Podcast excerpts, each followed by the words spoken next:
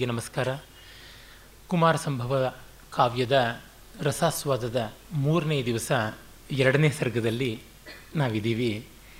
ಬ್ರಹ್ಮನನ್ನು ಎಲ್ಲ ದೇವತೆಗಳು ಇಂದ್ರ ಪುರಸ್ಸರರಾಗಿ ಹೋಗಿ ಸ್ತೋತ್ರ ಮಾಡ್ತಾ ಇರುವ ಭಾಗ ಕಾಣ್ತಾ ಇತ್ತು. ಅಲ್ಲಿ ಗಂಭೀರವಾದ ವೇದಾಂತಮಯವಾದ ಸ್ತೋತ್ರ ಮಾಡ್ತಾನೆ ಕವಿ. ನೋಡಿ, ಈತನ ಒಂದು ಸರ್ವಸಮತ್ವ ಅನ್ನುವುದು ದಾರ್ಶನಿಕ ಭೂಮತೆ ಎಂದರೆ ಶಿವನಾಗಲಿ, ವಿಷ್ಣುವಾಗಲಿ, ಬ್ರಹ್ಮನಾಗಲಿ ಒಂದೇ. ಅದು ಒಂದೇ ಪರತತ್ವ ಅಂತ ಮೂರು ಸ್ತೋತ್ರಗಳನ್ನು ಮಾಡಿದ್ದಾನೆ. ಕುಮಾರ ಸಂಭವದ ಏಳನೇ ಸರ್ಗದಲ್ಲಿ ಶಿವ ಮತ್ತು ಆರನೇ ಸರ್ಗದಲ್ಲಿ ಶಿವ, ಎರಡನೇ ಸರ್ಗದಲ್ಲಿ ಬ್ರಹ್ಮ, ರಘುವಂಶದ ಹತ್ತನೇ ಸರ್ಗದಲ್ಲಿ ವಿಷ್ಣು ಅಂತ ತಿಳಿಸಿದ್ದೆ. ಮೂರು ಸ್ತೋತ್ರಗಳು ಒಂದೇ. ಎಲ್ಲಿಂದ ಎಲ್ಲಿಗೆ ಬೇಕಾದರೂ ಹಾಕಬಹುದು. ಇದು ನಾರಾಯಣ, ಇದು ಶಿವ, ಇದು ವಿಷ್ಣು ಅಂತ ಹೆಸರುಗಳು ಬರೋದಿಲ್ಲ. ಕೇವಲ ತ್ವಂ ಪರಮಾತ್ಮ ಅನ್ನುವ ಭಾವನೆಯಿಂದಲೇ ಬಂದಿರುವುದು. ಅಂದರೆ ಇದನ್ನು ನಿರ್ಗುಣ ನಿರಾಕಾರದ ಸ್ತರದಲ್ಲಿದ್ದರೂ ಸಗುಣ ಸಾಕಾರಕ್ಕೆ ತಂದರೂ, ಯಾವ ಹಂತದಲ್ಲಿದ್ದರೂ ಕೂಡ ಮೂರ್ತಿ ಭೇದ ಅನ್ನುವಂಥದ್ದು ಕೇವಲ ಅನುಕೂಲಕ್ಕಾಗಿ ಬಂದದ್ದೇ ಹೊರತುನುವೆ ವಾಸ್ತವವಲ್ಲ ಅನ್ನುವುದು ಕಾಳಿದಾಸನ ದೃಷ್ಟಿ. ಬಹಳ ಗಂಭೀರ ಮನೋಹರವಾದ ಸ್ತೋತ್ರ. ಹೀಗೆ ಮುಂದೆ ಅಂಥ ಯಾವ ಕವಿಗಳು ಮಾಡಲಿಲ್ಲ ಅನ್ನುವುದೊಂದು ದುರಂತ. ಭಾರವಿ ಮತ್ತು ಮಾಘ ಒಂದು ಸ್ವಲ್ಪ ಮಟ್ಟಿಗೆ ಈ ಆದರ್ಶವನ್ನು ಉಳಿಸಿಕೊಂಡರೂ ಕೂಡ ಮಾಘ ಮಾಡುವಂಥ ಶಿಶುಪಾಲವಧದ ಶ್ರೀಕೃಷ್ಣ ಸ್ತುತಿಯಾಗಲಿ. ಹದಿನೇಳನೇ ಸರ್ಗದಲ್ಲಿ ಮಾಡ್ತಕ್ಕಂಥ ಹ ಶಿಶು ಶಿಶುಪಾಲನ ವಧೆಯ ಸಂದರ್ಭದಲ್ಲಿ ಆಗುವಂಥ ಭೀಷ್ಮನಿಂದ ಮಾಡಲ್ಪಟ್ಟ ಕೃಷ್ಣ ಸ್ತುತಿಯಾಗಲಿ. ಮತ್ತು ಅರ್ಜುನ ಪಾಶುಪಥವನ್ನು ಪಡ್ಕೊಂಡ ಮೇಲೆ ಕಿರಾತಾರ್ಜುನಿದ ಹದಿನೆಂಟನೇ ಸರ್ಗದಲ್ಲಿ ಮಾಡುವಂಥ ಶಿವಸ್ತುತಿಯಾಗಲಿ, ಈ ಉನ್ನತೋನ್ನತವಾದ ವೇದಾಂತ ಚಿಂತನೆಗಳ ಮಟ್ಟಕ್ಕೆ ಬರೋದಿಲ್ಲ. ಇನ್ನು ಬೇರೆ ಕವಿಗಳ ಬಗ್ಗೆ ಅಷ್ಟಾಗಿ ಹೇಳಲೇಬೇಕಾಗಿಲ್ಲ ಅವರವರ ಮತ ಅಂತ ಅವರವರ ಮೂಗಿನ ನೇರಕ್ಕೆ ಹೋಗ್ತಾರೆ. ಕಾಳಿದಾಸನಲ್ಲಿ ಅದು ಕಾಣಿಸೋಲ್ಲ. ರಾಷ್ಟ್ರ ಕವಿ ಅಂತಾಗಬೇಕು ಅಂತಂದರೆ ಈ ಒಂದು ಮಹಾ ದರ್ಶನ ಬೇಕಾಗುತ್ತದೆ. ಅಂದರೆ ಯಾವ ದೇವತೆಯಾದರೂ ಸರಿಯೇ ತೊಂದರೆ ಇಲ್ಲ ಅಂತ. ಇತ್ತೀಚೆಗೆ ವಿಜಯ ಕರ್ನಾಟಕದಲ್ಲಿ ಯೋಗೇಶ್ವರ ಕೃಷ್ಣ ಗುರೂಜಿ ಅಂತ ಒಬ್ಬರು ಒಂದಷ್ಟು ವಿಚಾರಗಳನ್ನು ಬರೀತಾ ಇದ್ದರು ವಾದ, ವಿವಾದ ಎಲ್ಲ ಬರ್ತಾ ಇತ್ತು. ಅವರು ಹೇಳುವುದು ಕೃಷ್ಣನೊಬ್ಬನೇ ದೇವರು ಅಂತ. ಜಾತಿ ಭೇದಗಳಿಲ್ಲ ಅಂತ. ಆದರೆ ದೈವಭೇದ ಮಾತ್ರ ಬಂದುಬಿಟ್ಟಿದೆ, ಅದು ಹೇಗೋ ಗೊತ್ತಾಗಲ್ಲ. ಜಾತಿ ಭೇದಗಳನ್ನೇ ಬೇಡ ಅಂತಂದವರಿಗೆ ದೈವಭೇದ ಅದು ಹೇಗೆ ಬೇಕಾಯಿತು ಅಂತ ನನಗೆ ಅರ್ಥವಾಗೋದಿಲ್ಲ. ಅಂದರೆ ಅದು ಬಹಳ ವಿಚಿತ್ರವಾದಂಥ ವಿಶಿಷ್ಟ ದ್ವೈತ. ಅದು ಅವರೇ ಸೃಷ್ಟಿ ಮಾಡಿರತಕ್ಕಂಥದ್ದು ಅಂತ ಅನಿಸುತ್ತೆ. ಎಲ್ಲ ದೇವರುಗಳಿಗಿಂತ ಮೇಲೆ ಇರೋವನು ಕೃಷ್ಣ. ಮತ್ತು ಶಂಕರಾಚಾರ್ಯರು ಗೀತಾಭಾಷ್ಯದಲ್ಲಿ ಮಾತೃಕಾ ದೇವತೆಗಳನ್ನು ಸಪ್ತಮಾತೃಕೆಯರನ್ನು ವಿನಾಯಕರನ್ನು ಇತ್ಯಾದಿಗಳನ್ನೆಲ್ಲ ತಾಮಸ ಪೂಜೆ ಮಾಡಬೇಕಾಗಿಲ್ಲ ಅಂತ ಹೇಳಿದ್ದಾರೆ ಎನ್ನುವುದು ನಿಜ. ಆದರೆ ಅದು ಯಾವ ಕಾಂಟೆಕ್ಸ್ಟ್ನಲ್ಲಿ ಹೇಳಿದ್ದಾರೆ? ಅದೇ ಭಗವದ್ಗೀತೆಯಲ್ಲೇ ಕೃಷ್ಣ, ಆದಿತ್ಯಾನಾಮಹಂ ವಿಷ್ಣು, ರುದ್ರಾಣಾಮಸ್ಮಿ ಶಂಕರ ಅಂತಲೂ ಹೇಳಿದ್ದಾನೆ. ಕೃಷ್ಣನೇ ಸ್ವಯಂ ಈ ರೂಪಗಳು ತನಗಿವೆ ಅಂತ ಹೇಳಿದ್ದಾನೆ. ದ್ಯೂತಶ್ಚಲಯತಾಮಹಂ ಜೂಜಿನಲ್ಲಿ, ಮೋಸದಲ್ಲಿ ಜೂಜಾಗಿದ್ದೀನಿ ನಾನು ಅಂತಲೂ ಹೇಳಿದ್ದಾನೆ. ಅಂದರೆ if you have a hammer in your hand everything in the world looks like a nail ಅಂತೀವಲ್ಲ, ಆ ತರಹ ಆಗಿಬಿಡುತ್ತೆ. ಇಂಥವರು ಯೋಗೇಶ್ವರ ಅಂತ ತಮಗೆ ತಾವೇ ಬಿರುದು ಕೊಟ್ಕೊಂಡು ಬಿಡ್ತಾರೆ ಆ ಯೋಗ ಪಾಪ ಮಾಡಿರ್ತಕ್ಕಂಥ ಗ್ರಹಚಾರ ಏನೋ ನನಗೆ ಗೊತ್ತಾಗೋದಿಲ್ಲ. ಅವರ ಬರವಣಿಗೆ ನೋಡಿದರೆ ಮೂಲ ಗ್ರಂಥಗಳನ್ನು ಅನುವಾದದಲ್ಲಿ ಆದರೂ ಓದಿರಬೇಕು ಅಂತ ಗೊತ್ತಾಗುತ್ತದೆ. ಅಷ್ಟು ಮಟ್ಟಿಗೆ ಚೆನ್ನಾಗಿ ಕೋಟ್ ಮಾಡ್ತಾರೆ. ಆದರೆ ದೃಷ್ಟಿ ಮಾತ್ರ ಉನ್ನತವಾದದ್ದಲ್ಲ. ಶಂಕರರ ಸೌಂದರ್ಯ ಲಹರಿ ಶಂಕರರದೇ ಅಲ್ಲ ಶಂಕರರದೇ ಅಲ್ಲ ಅಂದ್ರಾದರೂ ಪರವಾಗಿಲ್ಲ. ಅದನ್ನು ಯಾರು ಓದಬಾರದು ಅಂತ ಬೇರೆ ತಾಕೀತು ಮಾಡ್ತಾರೆ. ಅದು ಅರ್ಥವಾಗದೇ ಇರತಕ್ಕಂಥದ್ದು. ಪರತತ್ವ ಮೂರ್ತಿಯನ್ನು ತಳೆದ ತಕ್ಷಣವೇ ಅದು ಪ್ರಕೃತಿ ಆಯಿತು ಅಂತ ಅರ್ಥ. ಆ ಕೇವಲ ಪರಮಾತ್ಮ ಅಂತ ಯಾವನ್ನು ನಾವು ನಾವು ಹೇಳ್ತೀವಿ, ಅದು ಅಂತೀವಿ, ಆ ಪರಬ್ರಹ್ಮ ವಸ್ತು ಒಂದು ನಾಮ, ಒಂದು ರೂಪ ತಾಳಿದ ತಕ್ಷಣವೇ ಅದಕ್ಕೆ ಸ್ತ್ರೀತ್ವ ಬಂತು ಅಂತ ಅರ್ಥ.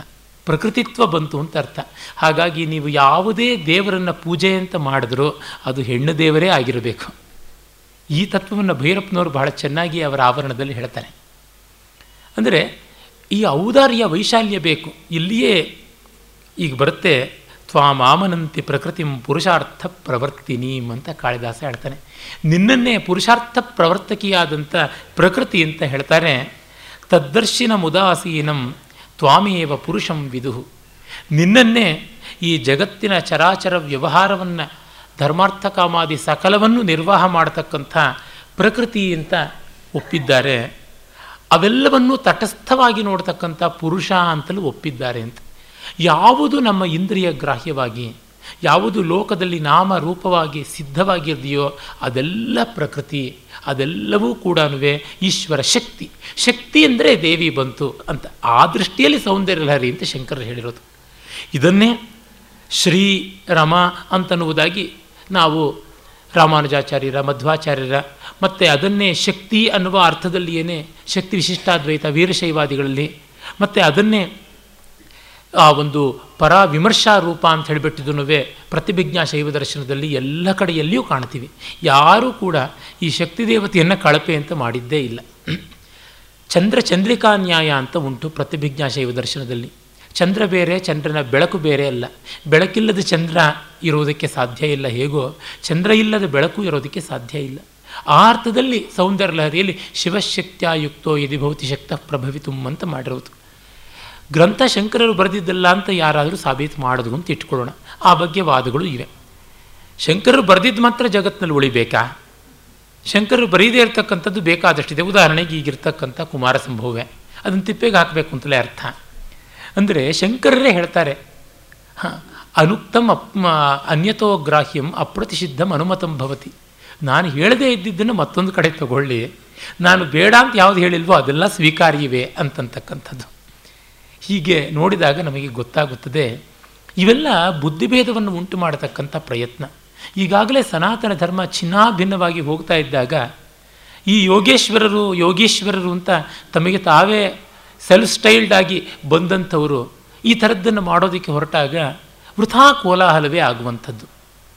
ಇದು ಕಾಳಿದಾಸನ ದೃಷ್ಟಿಯಲ್ಲ Kalidasa the great synthesizer of Indian culture ಅವನ ಈ ಶ್ಲೋಕ ಬಹಳ ಸೊಗಸಾಗಿ ತತ್ವಕ್ಕೆ ಅನುಗುಣವಾಗಿ ಬಂದಿದೆ ಅಂತ ತೋರಿಸೋದಕ್ಕೆ ಈ ಪ್ರಸ್ತಾವನೆ ಮಾಡಬೇಕಾಯಿತು. ತ್ವಾಂ ಆಮನಂತಿ ಪ್ರಕೃತಿಂ ಪುರುಷಾರ್ಥ ಪ್ರವರ್ತಿನಿ. ಅಲ್ಲಿ ಮಲಿನಾಥನ ವ್ಯಾಖ್ಯಾನ ಹೇಳುತ್ತೆ, ಪುರುಷಾರ್ಥ ಪ್ರವರ್ತಿನೀಂ ತಾಂ ಪ್ರಕೃತಿಂ ತ್ರೈಗುಣ್ಯಾತ್ಮಕಂ ಮೂಲ ಕಾರಣಂ, ಪ್ರಕೃತಿ ಪಂಚಭೂತೇಶು ಪ್ರಧಾನ ಮೂಲ ಕಾರಣಂ. ಹೀಗಾಗಿ ಇಡೀ ವಿಶ್ವವೇ ಪ್ರಕೃತಿ. ನಿನ್ನೆ ದಿವಸವಷ್ಟೇ ನಮ್ಮ ಅಜಕ್ಕಳ ಗಿರೀಶ್ ಭಟ್ರು ಬಹಳ ಸೊಗಸಾಗಿ ಬರೆದಿರುವಂಥ ಮಾತನ್ನು ನಾನು ಹೇಳಿದೆ ವಿಜಯ ಕರ್ನಾಟಕದ ಚರ್ಚೆಯಲ್ಲಿ ನಮ್ಮವರು ಕೇವಲ ಸೃಷ್ಟಿಕರ್ತನನ್ನು ಮಾತ್ರವಲ್ಲ ಸೃಷ್ಟಿಯನ್ನು ಪೂಜೆ ಮಾಡ್ತಾರೆ, ಅದನ್ನೂ ಅಭೇದದಿಂದ ಪೂಜೆ ಮಾಡ್ತಾರೆ ಅಂತ ಈ ಅರ್ಥದಲ್ಲಿ ನೋಡಿದಾಗ ಪ್ರಕೃತಿ ಅಂತ ಗೊತ್ತಾಗುತ್ತೆ. ಪ್ರಕೃತಿಯನ್ನು ಪೂಜೆ ಮಾಡದೇ ಇದ್ದರೆ ಕಾವ್ಯವಾಗಲಿ, ಗೀತವಾಗಲಿ, ನೃತ್ಯವಾಗಲಿ, ಚಿತ್ರವಾಗಲಿ, ಶಿಲ್ಪವಾಗಲಿ, ಕಡೆಗೆ ಅರ್ಥಾದಿ ನಾನಾ ಜೀವಿಕಾ ವ್ಯಾಪಾರಗಳಾಗಲಿ ಹೇಗೆ ಬರೋದಕ್ಕೆ ಸಾಧ್ಯವಾಗುತ್ತೆ? ಮತ್ತು ಪ್ರಕೃತಿಯನ್ನು ಗೌರವಿಸಬೇಕು ಅಂದರೆ ಹುಟ್ಟನ್ನು ಗೌರವಿಸಬೇಕು. ಹುಟ್ಟಿಗೆ ಮೂಲ ಕಾರಣವಾಗಬಲ್ಲ ಮಾತೃತ್ವವನ್ನು ಗೌರವಿಸಬೇಕು. ಹುಟ್ಟು ಅನ್ನೋದೇನೆ ಪಾತಕ. ಹೆಣ್ಣು ಅನ್ನೋದೇನೆ ಪಾತಕ. ಜನ್ಮ ಅನ್ನೋದೇ ಪಾತಕ. ಜನ್ಮ ವಿಧಾನ ಅನ್ನೋದೇ ಪಾತಕ. ಅಂತಂದರೆ ಇಂಥ ಒಂದು ಅವಿವೇಕ, ಅನ್ಯಾಯ ಅಂತ ಗೊತ್ತಾಗುತ್ತೆ. ಈ ದೃಷ್ಟಿಯಿಂದ ಈ ಸೆಮಿಟಿಕ್ ಮತಗಳಿಗಿಂತ ಭಿನ್ನವಾಗಿರುವ ಇನ್ನೆಲ್ಲ ಜಗತ್ತಿನ ಮತಾಚಾರಗಳು, ಬುಡಕಟ್ಟಿನ ಆಚಾರಗಳು, ಜಾನಪದೀಯವಾದ ಆಚಾರಗಳು ಎಲ್ಲವೂ ಒಂದೇ. ಇವತ್ತು ನಮ್ಮ ಬುದ್ಧಿಜೀವಿಗಳು ಅಂತ ಅನಿಸ್ಕೊಂಡವರು, ಇದು ವೈದಿಕ, ಇದು ಜಾನಪದ, ಇದು ಅವೈದಿಕ, ಇದು ಶಿಷ್ಟ, ಅದು ಪರಿಶಿಷ್ಟ ಅಂತ ಅನ್ಯಾಯ ಮಾಡ್ತಾ ಇದ್ದಾರೆ, ಇರುವುದು ಒಂದೇ. ಅವೆಲ್ಲದರ ತತ್ವ ಒಂದೇನೆ. ಅವಕ್ಕೆ ಬೇಕಾಗಿರ್ತಕ್ಕಂಥ ವೈಚಾರಿಕವಾದ ದೃಢತೆಯನ್ನು ಸನಾತನ ಧರ್ಮದ ವೇದ ಉಪನಿಷತ್ತುಗಳಲ್ಲಿ ನೋಡ್ತೀವಿ. ಆದರೆ ಆಚರಣೆ ಎಲ್ಲ ಒಂದೇ. ವೈಚಾರಿಕ ದೃಢತೆ ಇಲ್ಲಿಂದ ಬಂದಿದೆ. ಯಾತಕ್ಕೆಂದರೆ ಆ ಭಾಷೆ ಸಂಸ್ಕೃತ ಜನಜನಿತವಾಗಿತ್ತು, ಶಾಸ್ತ್ರಬದ್ಧವಾಗಿ ಬೆಳೆದಿತ್ತು. ಈ ಕಾಲದಲ್ಲಿ ಇಂಟರ್ನೆಟ್ನಲ್ಲಿ ಜಾಸ್ತಿ ಪ್ರಚಾರದಲ್ಲಿರುವುದು ಇಂಗ್ಲೀಷ್ ಭಾಷೆ. ನಮಗೆ ಯಾವುದಕ್ಕೆ ಬೇಕು ಅಂದರೆ ಗೂಗಲ್ ಸರ್ಚ್ ಹೆಚ್ಚಾಗಿ ಇಂಗ್ಲೀಷ್ಗೆ ಬರುತ್ತೆ, ವಿಕಿಪೀಡಿಯಾ ಇಂಗ್ಲೀಷ್ಗೆ ಬರುತ್ತೆ. ಅದರಿಂದ ಇಂಗ್ಲೀಷ್ ಭಾಷೆಗೆ ಬಂದಂಥ ದೊಡ್ಡತನ ಅಂತಲ್ಲ. ಆ ಭಾಷೆ ಒದಗಿ ಬಂತು, ಅದರಿಂದ ಬರೆದಿರ್ಬೋದು ಅಂತ. ಹಾಗೆ ಸಂಸ್ಕೃತದಲ್ಲಿ ಇದ್ದ ಮಾತ್ರಕ್ಕೆ ವೈದಿಕ ಅಂತಲ್ಲ. ಸಂಸ್ಕೃತದಲ್ಲಿ ಇಲ್ಲದೇ ಇರೋದೆಲ್ಲ ಅವೈದಿಕ ಅಂತ ಅಲ್ಲ. ಇದು ದೊಡ್ಡ ಅವಿವೇಕ ಮಾಡಿಕೊಂಡಿದ್ದಾರೆ. ಸಂಸ್ಕೃತ ಎಲ್ಲಕ್ಕೆ ಆಶ್ರಯ ಕೊಟ್ಟಿದೆ. ಮತ್ತು ವೈದಿಕ ವೈದಿಕ ಅನ್ನುವಂಥ ಭೇದ ಭಾಷೆಯಿಂದ ಅಲ್ಲ, ಭಾವದಿಂದ ಬರಬೇಕು. ಅರೆ ಭಾವದಲ್ಲಿ ಇಲ್ಲ ಭೇದ ಅನ್ನುವುದನ್ನು ನೋಡಬೇಕು. ಹೀಗಾಗಿ ಪರಾಪ್ರಕೃತಿ ಅಂತ ಅದನ್ನೇ ಕರೆದಿರುವುದು. ಪುರುಷಾರ್ಥ ಪ್ರವರ್ತನ ಅಂದರೆ ಧರ್ಮ, ಅರ್ಥ, ಕಾಮ, ಮೋಕ್ಷ ಬಂತು. ಅದು ಬಿಟ್ಟು ಇನ್ನೇನಿದೆ? ಜಗತ್ತಾಗಲಿ, ಜೀವವಾಗಲಿ, ಈಶ್ವರವಾಗಲಿ. ಈ ತತ್ವತ್ರಯ ಅಂತ ಯಾವುದು ಕರಿತೀವಿ? ಜಗಜ್ಜೀವೇಶ್ವರ. ಅದು ಎಲ್ಲವೂ ಕೂಡ ಒಂದೇ ಪರಾಪ್ರಕೃತಿ. ಅದರೊಳಗೆ ಇನ್ವಾಲ್ವ್ಮೆಂಟ್ ಅದು ಅಂದರೆ ತೊಡಗಿಸಿಕೊಳ್ಳುವಿಕೆ ಪ್ರಕೃತಿಯಾದರೆ ಬಿಡಿಸಿಕೊಳ್ಳುವಿಕೆ ಪುರುಷ. ಎರಡೂ ಬೇಕು. ಪ್ರವೃತ್ತಿ ನಿವೃತ್ತಿಗಳಲ್ಲಿ, ಪ್ರವೃತ್ತಿಯಲ್ಲಿ ಪ್ರಕೃತಿ ಉಂಟು, ನಿವೃತ್ತಿಯಲ್ಲಿ ಪುರುಷ. ನಿವೃತ್ತಿಗೆ ಪ್ರವೃತ್ತಿಯೇ ಬೇಕು. ಮತ್ತು ಪ್ರವೃತ್ತಿ ಚೆನ್ನಾಗಿ ಸಾಗೋದಕ್ಕೆ ನಿವೃತ್ತಿ ಬೇಕು. ಎರಡೂ ಇಲ್ಲದೆ ಆಗುವಂಥದ್ದಲ್ಲ. ಅವೆರಡೂ ತತ್ವತಃ ಬೇರೆ ಅಲ್ಲ. ಮೊದಲೇ ಹೇಳಿದಂತೆ ಚಂದ್ರಚಂದ್ರಿಕಾ ನ್ಯಾಯ. ಬೆಳಕು ಮತ್ತು ಬೆಳಕಿನ ಆಕಾರದಂತೆ. ಇದು ಕಾಳಿದಾಸ ನಮಗೆ ಕೊಟ್ಟ ಅದ್ಭುತವಾದಂಥ ದರ್ಶನ. ಬ್ರಹ್ಮನ ಬಗ್ಗೆ ಹೇಳುವಾಗ, ಬ್ರಹ್ಮನ ಪರಾಪ್ರಕೃತಿ ವಾಕ್, ವಿಷ್ಣುವಿನ ಬಗ್ಗೆ ಹೇಳುವಾಗ, ವಿಷ್ಣುವಿನ ಪರಾಪ್ರಕೃತಿ, ಸಮಸ್ತ ಪಂಚಭೂತಗಳ ಎಲ್ಲ ಆಕರ ವಸ್ತು ಸಂ, ದ್ರವ್ಯ ಸಮುಚ್ಚಯ ಅಂತಿದೆಯಲ್ಲ ರಿಸೋರ್ಸಸ್ ಸೋರ್ಸ್ ಅದೆಲ್ಲ ಆದಂಥ ಲಕ್ಷ್ಮಿ. ಲಕ್ಷ್ಮಿ ಅಂತನ್ನುವಾಗ ಮೀನ್ಸ್ ಅರ್ಥ, ಎಲ್ಲವೂ ಕೂಡ ಸೇರಿಕೊಳ್ಳುತ್ತೆ. ಆಮೇಲೆ ಶಿವನ ಬಗ್ಗೆ ಬಂದಾಗ ಶಕ್ತಿ ಅಂತನ್ನುವಾಗ ಬೇಕಾಗಿರ್ತಕ್ಕಂಥ ಎಲ್ಲ ಮೋಟಿವೇಟಿಂಗ್ ಫೋರ್ಸ್ ಅಂತೀವಲ್ಲ ಅಂಥದ್ದು. ಅಂದರೆ ನಮಗೆ ಇಚ್ಛಾಶಕ್ತಿ, ಜ್ಞಾನಶಕ್ತಿ, ಕ್ರಿಯಾಶಕ್ತಿ ಅಂತ ಮೂರನ್ನು ಹೇಳ್ತೀವಿ. ಲಲಿತಾ ಸಹಸ್ರಾಮದಲ್ಲಿ ಇಚ್ಛಾಶಕ್ತಿ, ಜ್ಞಾನಶಕ್ತಿ, ಕ್ರಿಯಾಶಕ್ತಿ ಸ್ವರೂಪಿಣಿ ಅಂತ ಜಗನ್ಮಾತೆಯನ್ನು ಸ್ತೋತ್ರ ಮಾಡ್ತೀವಲ್ಲ, ಆ ಇಚ್ಛಾಶಕ್ತಿ ಅನ್ನುವಂಥದ್ದೇನೆ ಲಕ್ಷ್ಮಿ. ಕ್ರಿಯಾಶಕ್ತಿ ಎನ್ನುವಂಥದ್ದೇನೆ ಪಾರ್ವತಿ. ಮತ್ತು ಜ್ಞಾನಶಕ್ತಿ ಎನ್ನುವುದೇನೆ ಸರಸ್ವತಿ ಅಂತಂದುಕೊಳ್ಳಬಹುದು. ಅಂದರೆ ಇಚ್ಛೆ, ಸಂಕಲ್ಪ ಅಲ್ಲಿಂದ ಆರಂಭವಾಗುತ್ತದೆ. ಆ ಸಂಕಲ್ಪವೇ ನಮ್ಮನ್ನೆಲ್ಲ ನಡೆಸ್ತಕ್ಕಂಥದ್ದು. ಆಮೇಲೆ ಅದಕ್ಕೆ ಬೇಕಾಗಿರ್ತಕ್ಕಂಥ ನಿರ್ದೇಶನಾತ್ಮಕವಾದ ಜ್ಞಾಪಕ ಸ್ತರದಲ್ಲಿ ವರ್ತಿಸ್ತಕ್ಕಂಥ ಚಿತ್ತ ಮತ್ತು ನಿಶ್ಚಯಾತ್ಮಕ ಸ್ತರದಲ್ಲಿ ವರ್ತಿಸ್ತಕ್ಕಂಥ ಬುದ್ಧಿ, ಆಮೇಲೆ ದ್ವಂದ್ವಾತ್ಮಕದಲ್ಲಿ ವರ್ತಿಸ್ತಕ್ಕಂಥ ಮನಸ್ಸು ಇವೆಲ್ಲ ಬೇಕಾಗುತ್ತದೆ. ಅದು ಜ್ಞಾನಶಕ್ತಿಗೆ ಸಂಬಂಧಪಟ್ಟಿದ್ದು. ಇನ್ನು ಕ್ರಿಯಾಶಕ್ತಿಗೆ ಬೇಕಾಗಿರ್ತಕ್ಕಂಥ ಸಮಸ್ತ ಕರ್ಣಗಳು, ಇಂದ್ರಿಯ, ವ್ಯಾಪಾರ ಎಲ್ಲವೂ ಕೂಡ ಆ ದೇವಿ ಪಾರ್ವತಿಗೆ ಸೇರಿದಂಥದ್ದು. ಇವುಗಳಲ್ಲಿ ಪರಸ್ಪರ ವಿರೋಧ ಎಂದೆಂದೂ ಬರೋದಕ್ಕೆ ಸಾಧ್ಯ ಇಲ್ಲ. ಇದೆಲ್ಲಕ್ಕೂ ಬೇಕಾಗಿರ್ತಕ್ಕಂಥ ನಾನು ಅನ್ನುವ ಭಾವ, ನಾನು ನನ್ನ ಬುದ್ಧಿ ನನ್ನ ಮನಸ್ಸು, ನನ್ನ ಜ್ಞಾನ, ನನ್ನ ಕ್ರಿಯೆ ಅಂತನ್ನುವಲ್ಲಿ ಅದಕ್ಕಿಂತ ನಾನು ಬೇರೆ ಅನ್ನುವ ಅರಿವು ಆ ತಾಟಸ್ಥ್ಯವನ್ನು ಪುರುಷ ಅಂತ. ಸಾಂಖ್ಯಂ ಯೋಗಂ ಪೃಥಕ್ ಬಾಲಾ ಪ್ರವದಂತಿ ನ ಪಂಡಿತಾ ಅನ್ನುವ ಗೀತಾಚಾರ್ಯನ ಮಾತು ಇಲ್ಲಿ ಅನುಸಂಧೇಯವಾಗುತ್ತದೆ. ಇಲ್ಲಿ ಸಾಂಖ್ಯ ತತ್ವವನ್ನು ಹೇಳ್ತಾ ಇದ್ದಾನೆ ಕಾಳಿದಾಸ, ವೇದಾಂತವನ್ನಲ್ಲ ಅಂತ ಕೆಲವರು ಹೇಳ್ತಾರೆ. ಆದರೆ ಅಲ್ಲ. ಸಾಂಖ್ಯ ಅನ್ನೋದು ಅಪ್ಲಿಕೇಶನ್ ಆಫ್ ವೇದಾಂತ. ವೇದಾಂತ ಅನ್ನೋದು ಥಿಯರಿ ಆಫ್ ಸಾಂಖ್ಯ ಅಂತ ಕರೀಬಹುದು. ಅದನ್ನೇ ಇಲ್ಲಿ ಮಲ್ಲಿನಾಥ ಅಜಾಮೇಕಾಂ ಲೋಹಿತ ಶುಕ್ಲ ಕೃಷ್ಣಾಂ ಅನ್ನುವ ಒಂದು ಪ್ರಸಿದ್ಧವಾದ ಋಗ್ವೇದದಲ್ಲಿ ಬರುವಂಥ ಅಸ್ಯವಾಮಿಯ ಸೂಕ್ತದ ಮಂತ್ರ. ಅದನ್ನೇ ನಾವು ಈ ಉಪನಿಷತ್ತುಗಳಲ್ಲಿ ಕಾಣ್ತೀವಿ. ಶ್ವೇತಾಶ್ವತರ ಇದನ್ನು ಬಳಸಿಕೊಂಡಿರ್ತಕ್ಕಂಥ ಪ್ರಸಿದ್ಧವಾದ ಉಪನಿಷತ್ತು ಆ ಮಂತ್ರದ ಮೂಲಕವಾಗಿ ತೋರಿಸಿ ಪ್ರಕೃತಿ ಪುರುಷ ಅಭಿನ್ನತೆ ಇಂಥದ್ದು. ಅದು ಕಾರ್ಯ ಭಿನ್ನತೆಯ ಹೊರತು ಕಾರಣ ಭಿನ್ನತೆ ಅಲ್ಲ ಅನ್ನೋದನ್ನು ಸಾಬೀತು ಮಾಡ್ತಾನೆ. ತ್ವಂ ಪಿತೃಣಾಮಪಿ ಪಿತಾ, ದೇವಾನಾಮಪಿ ದೇವತಾ, ಪರತೋಪಿ ಪರಶ್ಚಾಸಿ ವಿಧಾತ ವೇದಸಾಮಪಿ ನೀನು ತಂದೆಯರ ತಂದೆ, ದೇವತೆಗಳ ದೇವ, ಪರತರಕ್ಕೆ ಪರತಮ, ನೀನು ಸೃಷ್ಟಿಕರ್ತನ ಸೃಷ್ಟಿಕರ್ತ ಅಂತ. ಸೃಷ್ಟಿಕರ್ತನ ಎದುರೇ ನಿಂತುಕೊಂಡು ಸೃಷ್ಟಿಕರ್ತನ ಸೃಷ್ಟಿಕರ್ತ ನೀನು ಅಂದರೆ ಅದು ಸಗುಣ ಬ್ರಹ್ಮ ಕಾರ್ಯಬ್ರಹ್ಮದ ಹಂತ ಅಲ್ಲ. ನಿರ್ಗುಣ ಬ್ರಹ್ಮ, ಕಾರಣ ಬ್ರಹ್ಮದ ಹಂತದಲ್ಲಿ ಆ ಸ್ತೋತ್ರವನ್ನು ಮಾಡ್ತಾ ಇದ್ದಾನೆ ಅಂತ ಗೊತ್ತಾಗುತ್ತದೆ. ತ್ವಮೇವ ಹವ್ಯಂ ಹೋತಾಚ ಭೋಜ್ಯಂ ಭೋಕ್ತಾ ಚ ಶಾಶ್ವತಃ ವೇದ್ಯಂಚ ವೇದಿತಾಚಾಸಿ ಧ್ಯಾತ ಧ್ಯೇಯಂಚ ಯತ್ಪರಂ ಇದು ಬ್ರಹ್ಮಾರ್ಪಣಂ ಬ್ರಹ್ಮವಿಹಿ ಬ್ರಹ್ಮಾಗ್ನೋ ಬ್ರಹ್ಮಣಾಹುತಂ ಬ್ರಹ್ಮೈವತೇನ ಗಂತವ್ಯಂ ಬ್ರಹ್ಮಕರ್ಮ ಸಮಾಧಿನ ಅನ್ನುವ ಗೀತಾ ಶ್ಲೋಕದ ತದ್ವತ್ ಸಂವಾದಿ. ನೀನು ಹವಿಸ್ಸು ಮತ್ತು ನೀನು ಹವಿಸ್ಸನ್ನು ಹಾಕುವ ಯಜಮಾನ ಮತ್ತು ನೀನು ಹವಿಸ್ಸನ್ನು ಸ್ವೀಕರಿಸ್ತಕ್ಕಂಥ ಅಗ್ನಿ ಹವ್ಯವಾಹನ ನೀನು ಅನ್ನವೂ ಆಗಿದ್ದೀಯಾ? ಅನ್ನಾದ. ಅಂದರೆ ಭೋಜ್ಯವೂ ಆಗಿದ್ದೀಯಾ? ಭೋಕ್ತನೂ ಆಗಿದ್ದೀಯಾ? ಮತ್ತು ಭೋಜನ ಕರ್ಮ ಅನ್ನುವ ಚಟುವಟಿಕೆಯೂ ಆಗಿದ್ದೀಯಾ ಅನ್ನುವ ತ್ರಿಪುಟಿಯನ್ನು ತೋರಿಸಿ ಅದು ಒಂದೇ ಅಂತ. ನೀನು ತಿಳಿಯಬೇಕಾದವನು ವೇದ್ಯಂ. ಮತ್ತು ವೇದಿತ ತಿಳಿಯುವವನು. ಮತ್ತು ವೇದನ ತಿಳಿಯುವಿಕೆ ಅದು ಎಲ್ಲ ಆಗಿರ್ತಕ್ಕಂಥದ್ದು. ನೀನು ಧ್ಯಾನವೂ ಹೌದು, ಧ್ಯೇಯವೂ ಹೌದು, ಧ್ಯಾನಿಯೂ ಹೌದು. ಹೀಗೆ ಎಲ್ಲವೂ ನೀನೇ ಆಗಿದ್ದೀಯಾ ಅಂತ. ಈ ಥರ ಹೇಳಿಬಿಟ್ರೆ ಅರ್ಥ ಏನಾಗುತ್ತೆ ಅಂದರೆ ಗಾಢವಾದ ಉತ್ಕಟ ಅನುಭವ ಕಾಲದಲ್ಲಿ ಯಾವುದು ಏನು ಎಂಥದ್ದು ಗೋಚರದಲ್ಲಿ ಇರುವುದಿಲ್ಲ. ದೇಶ ಕಾಲಗಳು ಬಿಂದುವಿಗೆ ಬಂದು ನಿಂತು ಬಿಡುತ್ತೆ ಫ್ರೀಸ್ ಆಗುತ್ತೆ. ಆ ಸ್ಥಿತಿಯನ್ನು ಹೇಳ್ತಾ ಇದ್ದಾನೆ ಕವಿ. ಅಲ್ಲಿಂದ ಮಿಕ್ಕಿದ್ದಲ್ಲ. ಅದು ಒಂದು ಬಿಂದು, ಒಂದು point. Point has no dimension ಅಂತೀವಿ.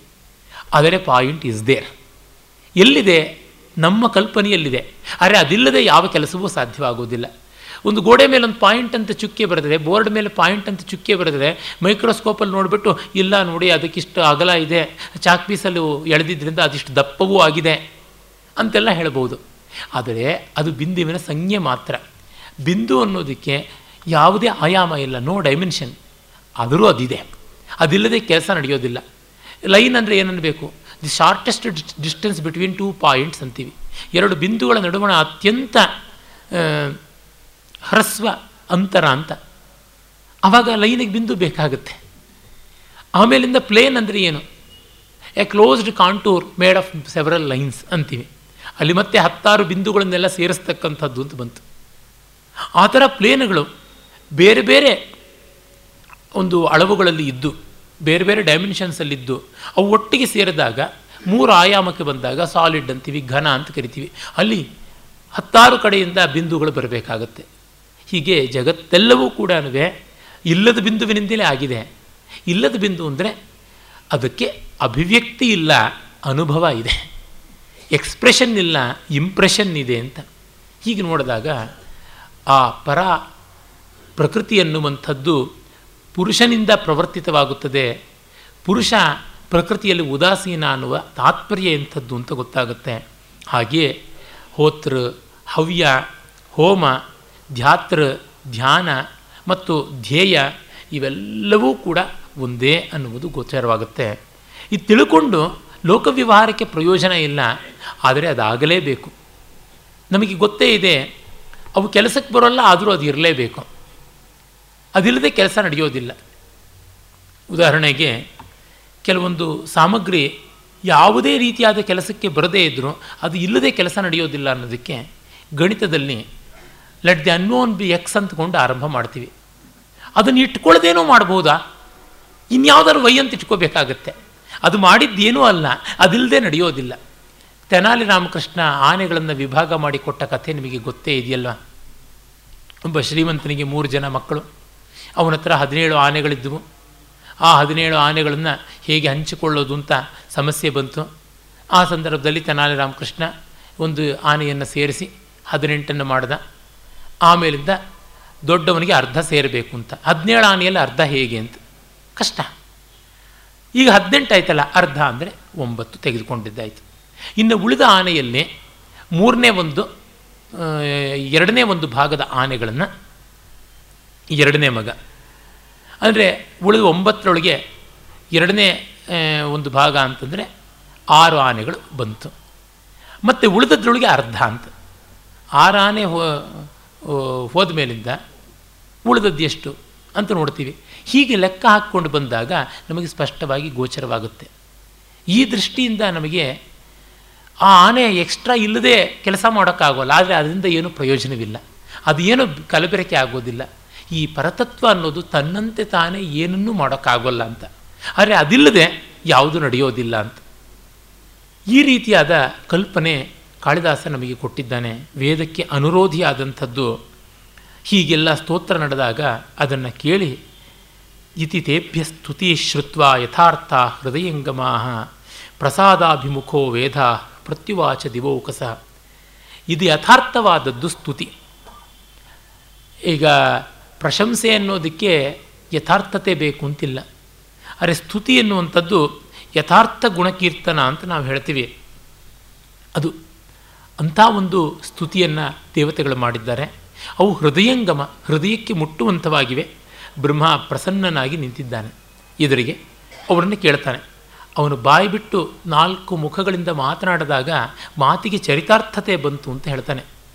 ರಘುವಂಶದಲ್ಲಿ ಇದನ್ನೇ ಚರಿತಾರ್ಥ ಸರಸ್ವತಿ ಅಂತ ನಾರಾಯಣ ಬಾಯಿ ಬಿಟ್ಟಾಗ ಆ ವರ್ಣಗಳಿಗೆಲ್ಲ ಪಾವನತ್ವ ಬಂದು ಅವುಗಳಿಗೆ ಸಾರ್ಥಕ್ಯ ಉಂಟಾಯಿತು ಅಂತ ಇದನ್ನು ಹಾಗೆ ಇಲ್ಲಿ ವರ್ಣಿಸಿದ್ದಾನೆ. ಪುರಾಣಸ್ಯ ಕವೇಸ್ತಸ್ಯ ಚತುರ್ಮುಖ ಸಮೀರಿತ ಪ್ರವೃತ್ತಿರಾಸಿ ಶಬ್ದಾನಾಂ ಚರಿತಾರ್ಥ ಚತುಷ್ಟಯಿ ಅಂತ. ಬ್ರಹ್ಮನ ಬಾಯಿಂದ ಬಂದಾಗ ಮಾತು ವೇದಕ್ಕೆ ಸಾರ್ಥಕ್ಯ ಬಂತು ಅಂತ. ಯಾವುದೇ ಶಾಸ್ತ್ರಕ್ಕೆ ಸಾರ್ಥಕ್ಯ ಇರೋದು ಎಲ್ಲಿ? ಅನುಭವಿಗಳ ಬಾಯಿಂದ ಬಂದಾಗ. ಈಗ ಸಪ್ತಸ್ವರಕ್ಕೆ ಸಾರ್ಥಕ್ಯ ಎಲ್ಲಿ ಅಂದರೆ ಚೆನ್ನಾಗಿ ಸಂಗೀತ ಕಲಿತವನು ಬಾಯಿಂದ ಬಂದಾಗ. ಅಂದರೆ ನಾನು ಹೇಳ್ಬೋದು ಸಪ್ತಸ್ವರಗಳನ್ನು ಯಾರಿಗೆ ಹೇಳೋಕ್ಕಾಗೋದಿಲ್ಲ. ಹಾಗೆ ಯಾವುದೇ ವಿದ್ಯೆ, ಯಾವುದೇ ಕಲೆ ಅದರ ತಪಸ್ವಿಗಳ ಮೂಲಕ ಬಂದಾಗ ಅದಕ್ಕೆ ಸಾರ್ಥಕ್ಯ. ಹಾಗೆ ಆ ತಪಸ್ವಿಗಳಿಗೆ ಸಾರ್ಥಕ್ಯ ಬರೋದು ಅದನ್ನು ಅನುಸಂಧಾನ ಮಾಡಿ ಪರಿಪೂರ್ಣವಾಗಿ ಹಸ್ತಸಾತ್, ಆತ್ಮಸಾತ್ ಮಾಡಿಕೊಂಡಾಗ. ಬ್ರಹ್ಮನ ಬಾಯಿಂದ ಬಂದು ವಾಕ್ಯಿಗೆ ಕೃತಾರ್ಥತೆ ಬಂತು ಅಂತ ಕವಿ ಹೇಳುವುದರ ಅರ್ಥ ಇಲ್ಲಿದೆ. ಕಾಳಿದಾಸನ ಕೈಗೆ ಸಂಸ್ಕೃತ ಸಿಕ್ಕು, ಸಂಸ್ಕೃತ ಧನ್ಯವಾಯಿತು.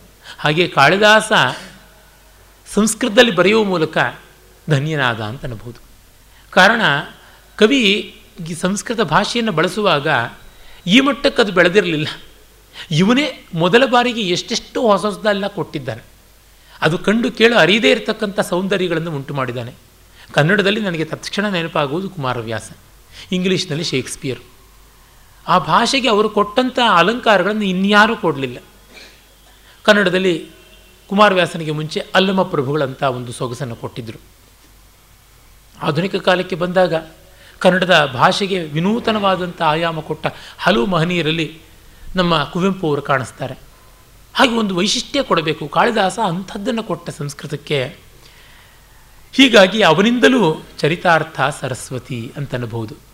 ಜೊತೆಗೆ ಅವನಿಗೆ ಆ ಮಟ್ಟಕ್ಕೆ ಭಾಷೆ ಸಿಕ್ಕಿತ್ತಲ್ಲ. ಈ ಭಾಷೆಯಿಂದ ಅವನು ಬರೆದ, ಬೆಳೆದು ದೊಡ್ಡವನಾದ.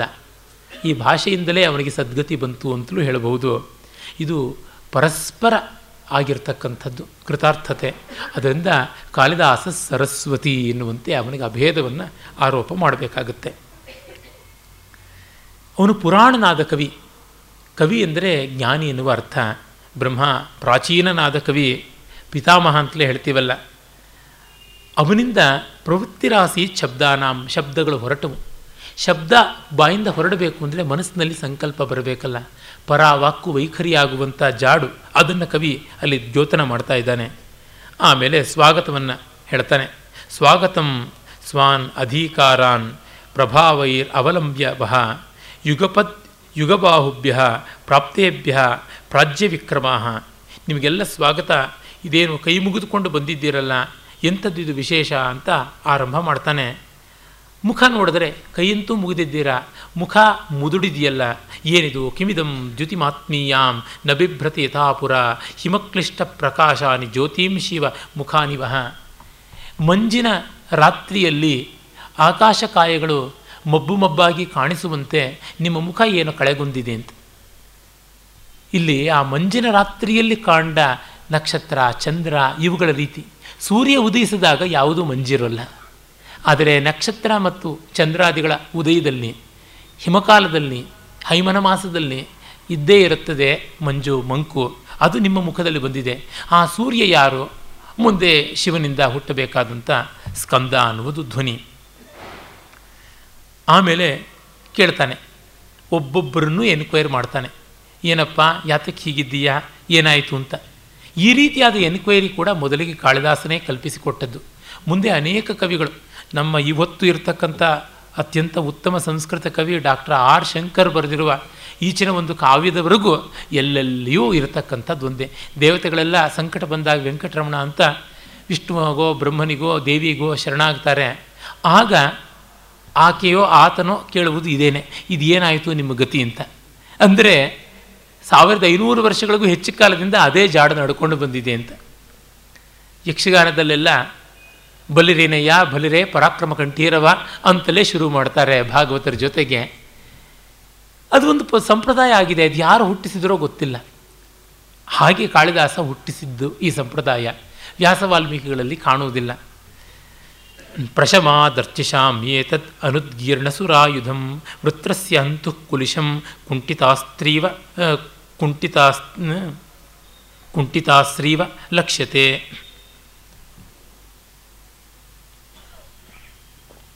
ಕೇಳ್ತಾ ಇದ್ದಾನೆ, ವೃತ್ರಾಸುರ ವೈರಿ ಇಂದ್ರ, ಅವನ ವಜ್ರಾಯುಧ ಕುಲಿಶ ಯಾವುದಿದೆ? ಅದು ಕುಂಠಿತವಾಗಿದೆಯಾ? ಅಂದರೆ ಅದರ ತುದಿ ಮೊನಚು ಕಳ್ಕೊಂಡಿದೆಯಾ ಶಾರ್ಪ್ನೆಸ್ ಕಳ್ಕೊಂಡಿದೆಯಾ? ಯಾತಕ್ಕೆ ಪ್ರಶಮಾದ್ ಅರ್ಚಿಷಾಂ ಏತತ್? ಕಾಂತಿಯನ್ನೆಲ್ಲ ಕಳ್ಕೊಂಡು, ತೇಜಸ್ಸನ್ನೆಲ್ಲ ದೂರ ಮಾಡಿಕೊಂಡು ತನ್ನ ಸುರೇಂದ್ರನ ಆಯುಧತ್ವದ ಒಂದು ಮಹತ್ವವನ್ನು ಕಳೆದುಕೊಂಡಂತೆ ತೋರ್ತಾ ಇದೆ. ಏನಿದು ಕಾರಣ? ಕಿಂಚಾಯಂ ಅರಿದುರ್ವಾರ ಪಾಣೋಪಾಶ ಪ್ರಚೇತಸ ಮಂತ್ರೇಣ ಹತವೀರ್ಯಸ್ಯ ಫಣಿನೌದನ್ಯ ಫಣಿನೌದನ್ಯಮಾಶ್ರಿತ.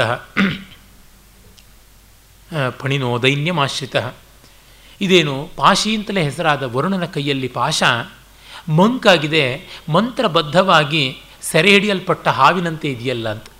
ಆ ಪಾಶವು ಹಾವಿನಂತೆ ಇರುತ್ತೆ, ಆದರೆ ಮಂತ್ರದಿಂದ ಸೆರೆ ಇದ್ದಾಗ ಆ ಕಡೆ ಈ ಕಡೆ ಮಿಸುಕಾಡೋಕ್ಕಾಗದಂತೆ ಹಾವಿರುತ್ತೆ ಅಂತ ಕಲ್ಪನೆ ತಾನೆ. ಆ ರೀತಿ ವರುಣನ ಪಾಶಕ್ಕೂ ಏನು ಬಲ ಇಲ್ಲವಾ ಅಂತ ಕೇಳ್ತಾ ಇದ್ದಾನೆ. ಅರಿದುರ್ವಾರ ವೈರಿಗಳಿಗೆ ಎದುರಿಸಲಾಗದೇ ಇರತಕ್ಕಂಥದ್ದು ಪಾಶ. ಕಾರಣ ಋತಾಧಿಪತಿಯಾದ ವರುಣ ಬಹಳ ಪರಾಕ್ರಮಿ. ಒಂದು ಸ್ವಲ್ಪ ಹೆಚ್ಚು ಕಡಿಮೆಯಾದರೂ ಅವ್ರನ್ನ ನಾಶ ಮಾಡ್ತಾನೆ ಅಂತ ವೇದದಲ್ಲಿ ಅನೇಕ ಮಂತ್ರಗಳು ವರ್ಣನ ಬಗ್ಗೆ ಬರುತ್ತವೆ. ಇಲ್ಲಿ ವರುಣನಿಗೆ ಏನಾಗಿದೆ ಅನ್ನುವ ಮಾತು. ಬ್ರಹ್ಮನದು, ಕುಬೇರಸ್ಯ ಮನಶಲ್ಯಂ ಶಂಸತೀವ ಪರಾಭವಂ ಅಪವಿದ್ಧ ಗದೋ ಬಾಹು ಭಗ್ನಶಾಖ ಇವ ದ್ರುಮ.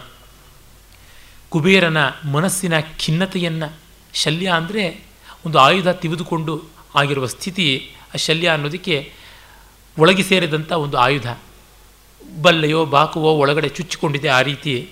ಆದರೆ ತಾತ್ಪರ್ಯವಾಗಿ ಲಕ್ಷಣ ವೃತ್ತಿಯಿಂದ ಹೇಳೋದಿದ್ದರೆ ಮನಃಕಷಾಯ, ಮನಃಖಿನ್ನತೆ. ಪರಾಭವವನ್ನು ಹೇಳ್ತಾ ಇದ್ದೆ.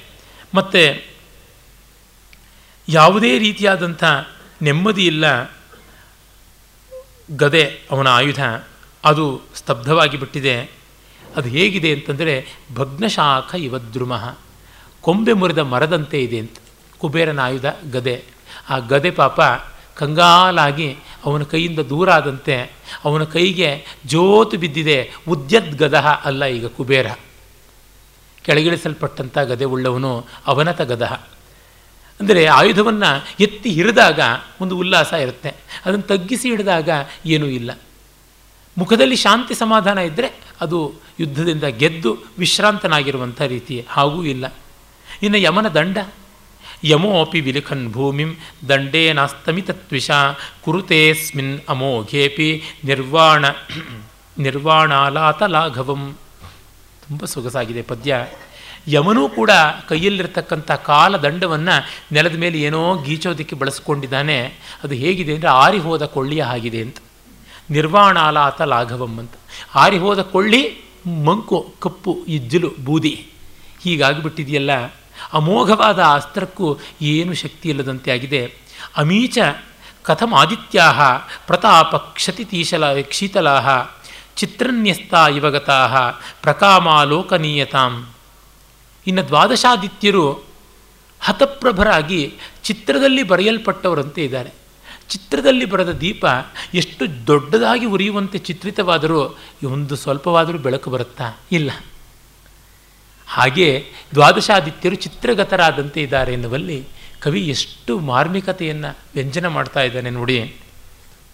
ದ್ವಾದಶಾದಿತ್ಯರು ಮಂಕಾಗಿ ಬಿಟ್ಟಿದ್ದಾರೆ ಎನ್ನುವುದನ್ನು ಪ್ರಕಾಮ ಆಲೋಕನೀಯತಾಂ ಚೆನ್ನಾಗಿ ನೋಡುವಂತೆ ಆಗಿದ್ದಾರೆ ಅಂತ ಸೂರ್ಯನನ್ನು ಎವೆಯಿಕ್ಕಿ ನೋಡೋದಕ್ಕೆ ಸಾಧ್ಯ ಎವೆಯಿಕ್ಕದೆ ನೋಡೋದಕ್ಕೆ ಸಾಧ್ಯವ. ಪ್ರಖರಾದಿತ್ಯನನ್ನು ಕಣ್ಣು ಬಿಟ್ಟು ನೋಡೋಕ್ಕಾಗಲ್ಲ, ಕಣ್ಣು ಮುಚ್ಚಿಕೊಳ್ತೀವಿ. ಆದರೆ ಇವ್ರನ್ನ ಕಣ್ಣು ಬಿಟ್ಟು ಚೆನ್ನಾಗಿ ನೋಡುವಂತೆ ಆಗಿದ್ದಾರೆ ಅಂದರೆ ಅಲ್ಲಿ ಬೆಳಕಿಲ್ಲ ಅಂತ ಅರ್ಥ ಆಯಿತು. ತೇಜಸ್ಸು ಇಲ್ಲ ಅಂತ ಕಾಳಿದಾಸ ಮಾಲವಿಕಾಗ್ನಿಮಿತ್ರದಲ್ಲಿ ಹೇಳ್ತಾನೆ, ರಾಜನ ತೇಜಸ್ಸು ಎಂಥದ್ದು ಅಂತಂದರೆ ಪ್ರತಿಸ್ಫುರಂತೀವ. ಮತ್ತೆ ಮತ್ತೆ ನಮ್ಮ ಕಡೆಗೆ ಕಿರಣಗಳನ್ನು ಬೀರಿ ಕಣ್ಣು ಕೋರೈಸುವಂತೆ ಮಾಡ್ತಾ ಇದೆಯಾ ಅನ್ನುವಂತೆ. ಹಾಗಿರಬೇಕು. ಆ ಪ್ರತಾಪ ಕಾಣದಂತೆ ಆಗಿದೆ. ಪರ್ಯಾಕುಲತ್ವ ಕುಲತ್ವಾನ್ ಮರುತಾಂ ವೇಗಭಂಗೋನು ಮೀಯತೆ. ಅಂಬಸಾಂ ಓಘಸಂ ಸಂರೋಧ ಪ್ರತೀಪ ಗಮನಾದಿವ. ಇನ್ನು ಏಳು ಏಳಿ ನಲವತ್ತೊಂಬತ್ತು. ಸಪ್ತ ಮರುತರು, ಸಪ್ತ ಗಣ. ಆ ಮರುತರೆಲ್ಲರೂ ಕೂಡ ಸ್ತಬ್ಧರಾಗಿ ಬಿಟ್ಟಿದ್ದಾರೆ. ಪರ್ಯಾಕುಲತ್ವದಿಂದ ಅವರ ಅಯ್ಯೋ ಅಂತ ಮಿಸುಕಾಡುವುದರಿಂದ ಅವರಲ್ಲಿ ಚಲನ ಇದೆ ಅಂತ ಹೇಳಬೇಕು. ಹೇಗೆ ಅಂದರೆ ವೇಗವಾಗಿ ಬರೋ ನೀರನ್ನು ತಡೆದಾಗ ಅದು ಅಲ್ಲೇನೆ ಡಿಕ್ಕಿ ಹೊಡೆದು ಸುಳಿಸುತ್ತಲ್ಲ ಆ ರೀತಿಯಾದ ಹರಿವು ಅಂತ. ಅಂಬಸಾಂ ಓಘ ಸಂರೋಧ. ಆ ಪ್ರವಾಹದ ಓಘ, ವೇಗ ಯಾವುದಿದೆ, ಅದನ್ನು ತಡೆದಾಗ ಅದು ಹಿಂದಿಂದೆ ಹೋಗುತ್ತಲ್ಲ ರಿವರ್ಸ್ ಡೈರೆಕ್ಷನಲ್ಲಿ ಆ ತರಹ ನಿಮ್ಮ ಹಿಮ್ಮೆಟ್ಟುವಿಕೆ, ಒದ್ದಾಡುವಿಕೆ, ಮಿಸುಕಾಡುವಿಕೆ, ಮಿಡುಕುವಿಕೆ ಅದು ಕಾಣಿಸ್ತಾ ಇದೆ. ಇದು ಎಂಥದ್ದಪ್ಪ ನಿಮಗೆ ಬಂದ ಸ್ಥಿತಿ? ಆವರ್ಜಿತ ಜಟಾ ಮೌಲಿ ವಿಲಂಬಿ, ಶಶಿಕೋಟಯ, ರುದ್ರಾಣಾಮಪಿ ಮೂರ್ಧಾನಃ, ಶತಹುಂಕಾರ ಶಾಂಸಿನಃ. ಇನ್ನು ಜಟಾಬದ್ಧಿಗಳ ಜಟಾಧಾರಿಗಳಾಗಿರ್ತಕ್ಕಂಥ ಚಂದ್ರಚೂಡರೇ ಆಗಿರ್ತಕ್ಕಂಥ ಏಕಾದಶ ರುದ್ರರಿದ್ದಾರೆ.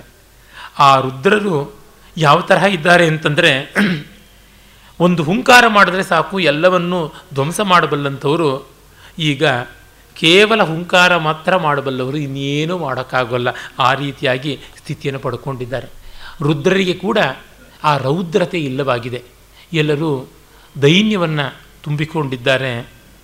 ಇನ್ನು ನೋಡಿ ಲಬ್ಧ ಪ್ರತಿಷ್ಠಾ ಪ್ರಥಮಂ ಯೂಯಂ ಕಿಂ ಬಲವತ್ತರೈ ಅಪವಾದೈರಿವೋತ್ಸರ್ಗಾ ಕೃತವ್ಯಾವೃತ್ತಯ ಪರೈ. ಅದ್ಭುತವಾದ ಒಂದು ವ್ಯಾಕರಣ ಚಮತ್ಕಾರವನ್ನು, ಭಾಷಾಶಾಸ್ತ್ರೀಯ ಚಮತ್ಕಾರವನ್ನು ಕವಿ ಮಾಡ್ತಾ ಇದ್ದಾನೆ.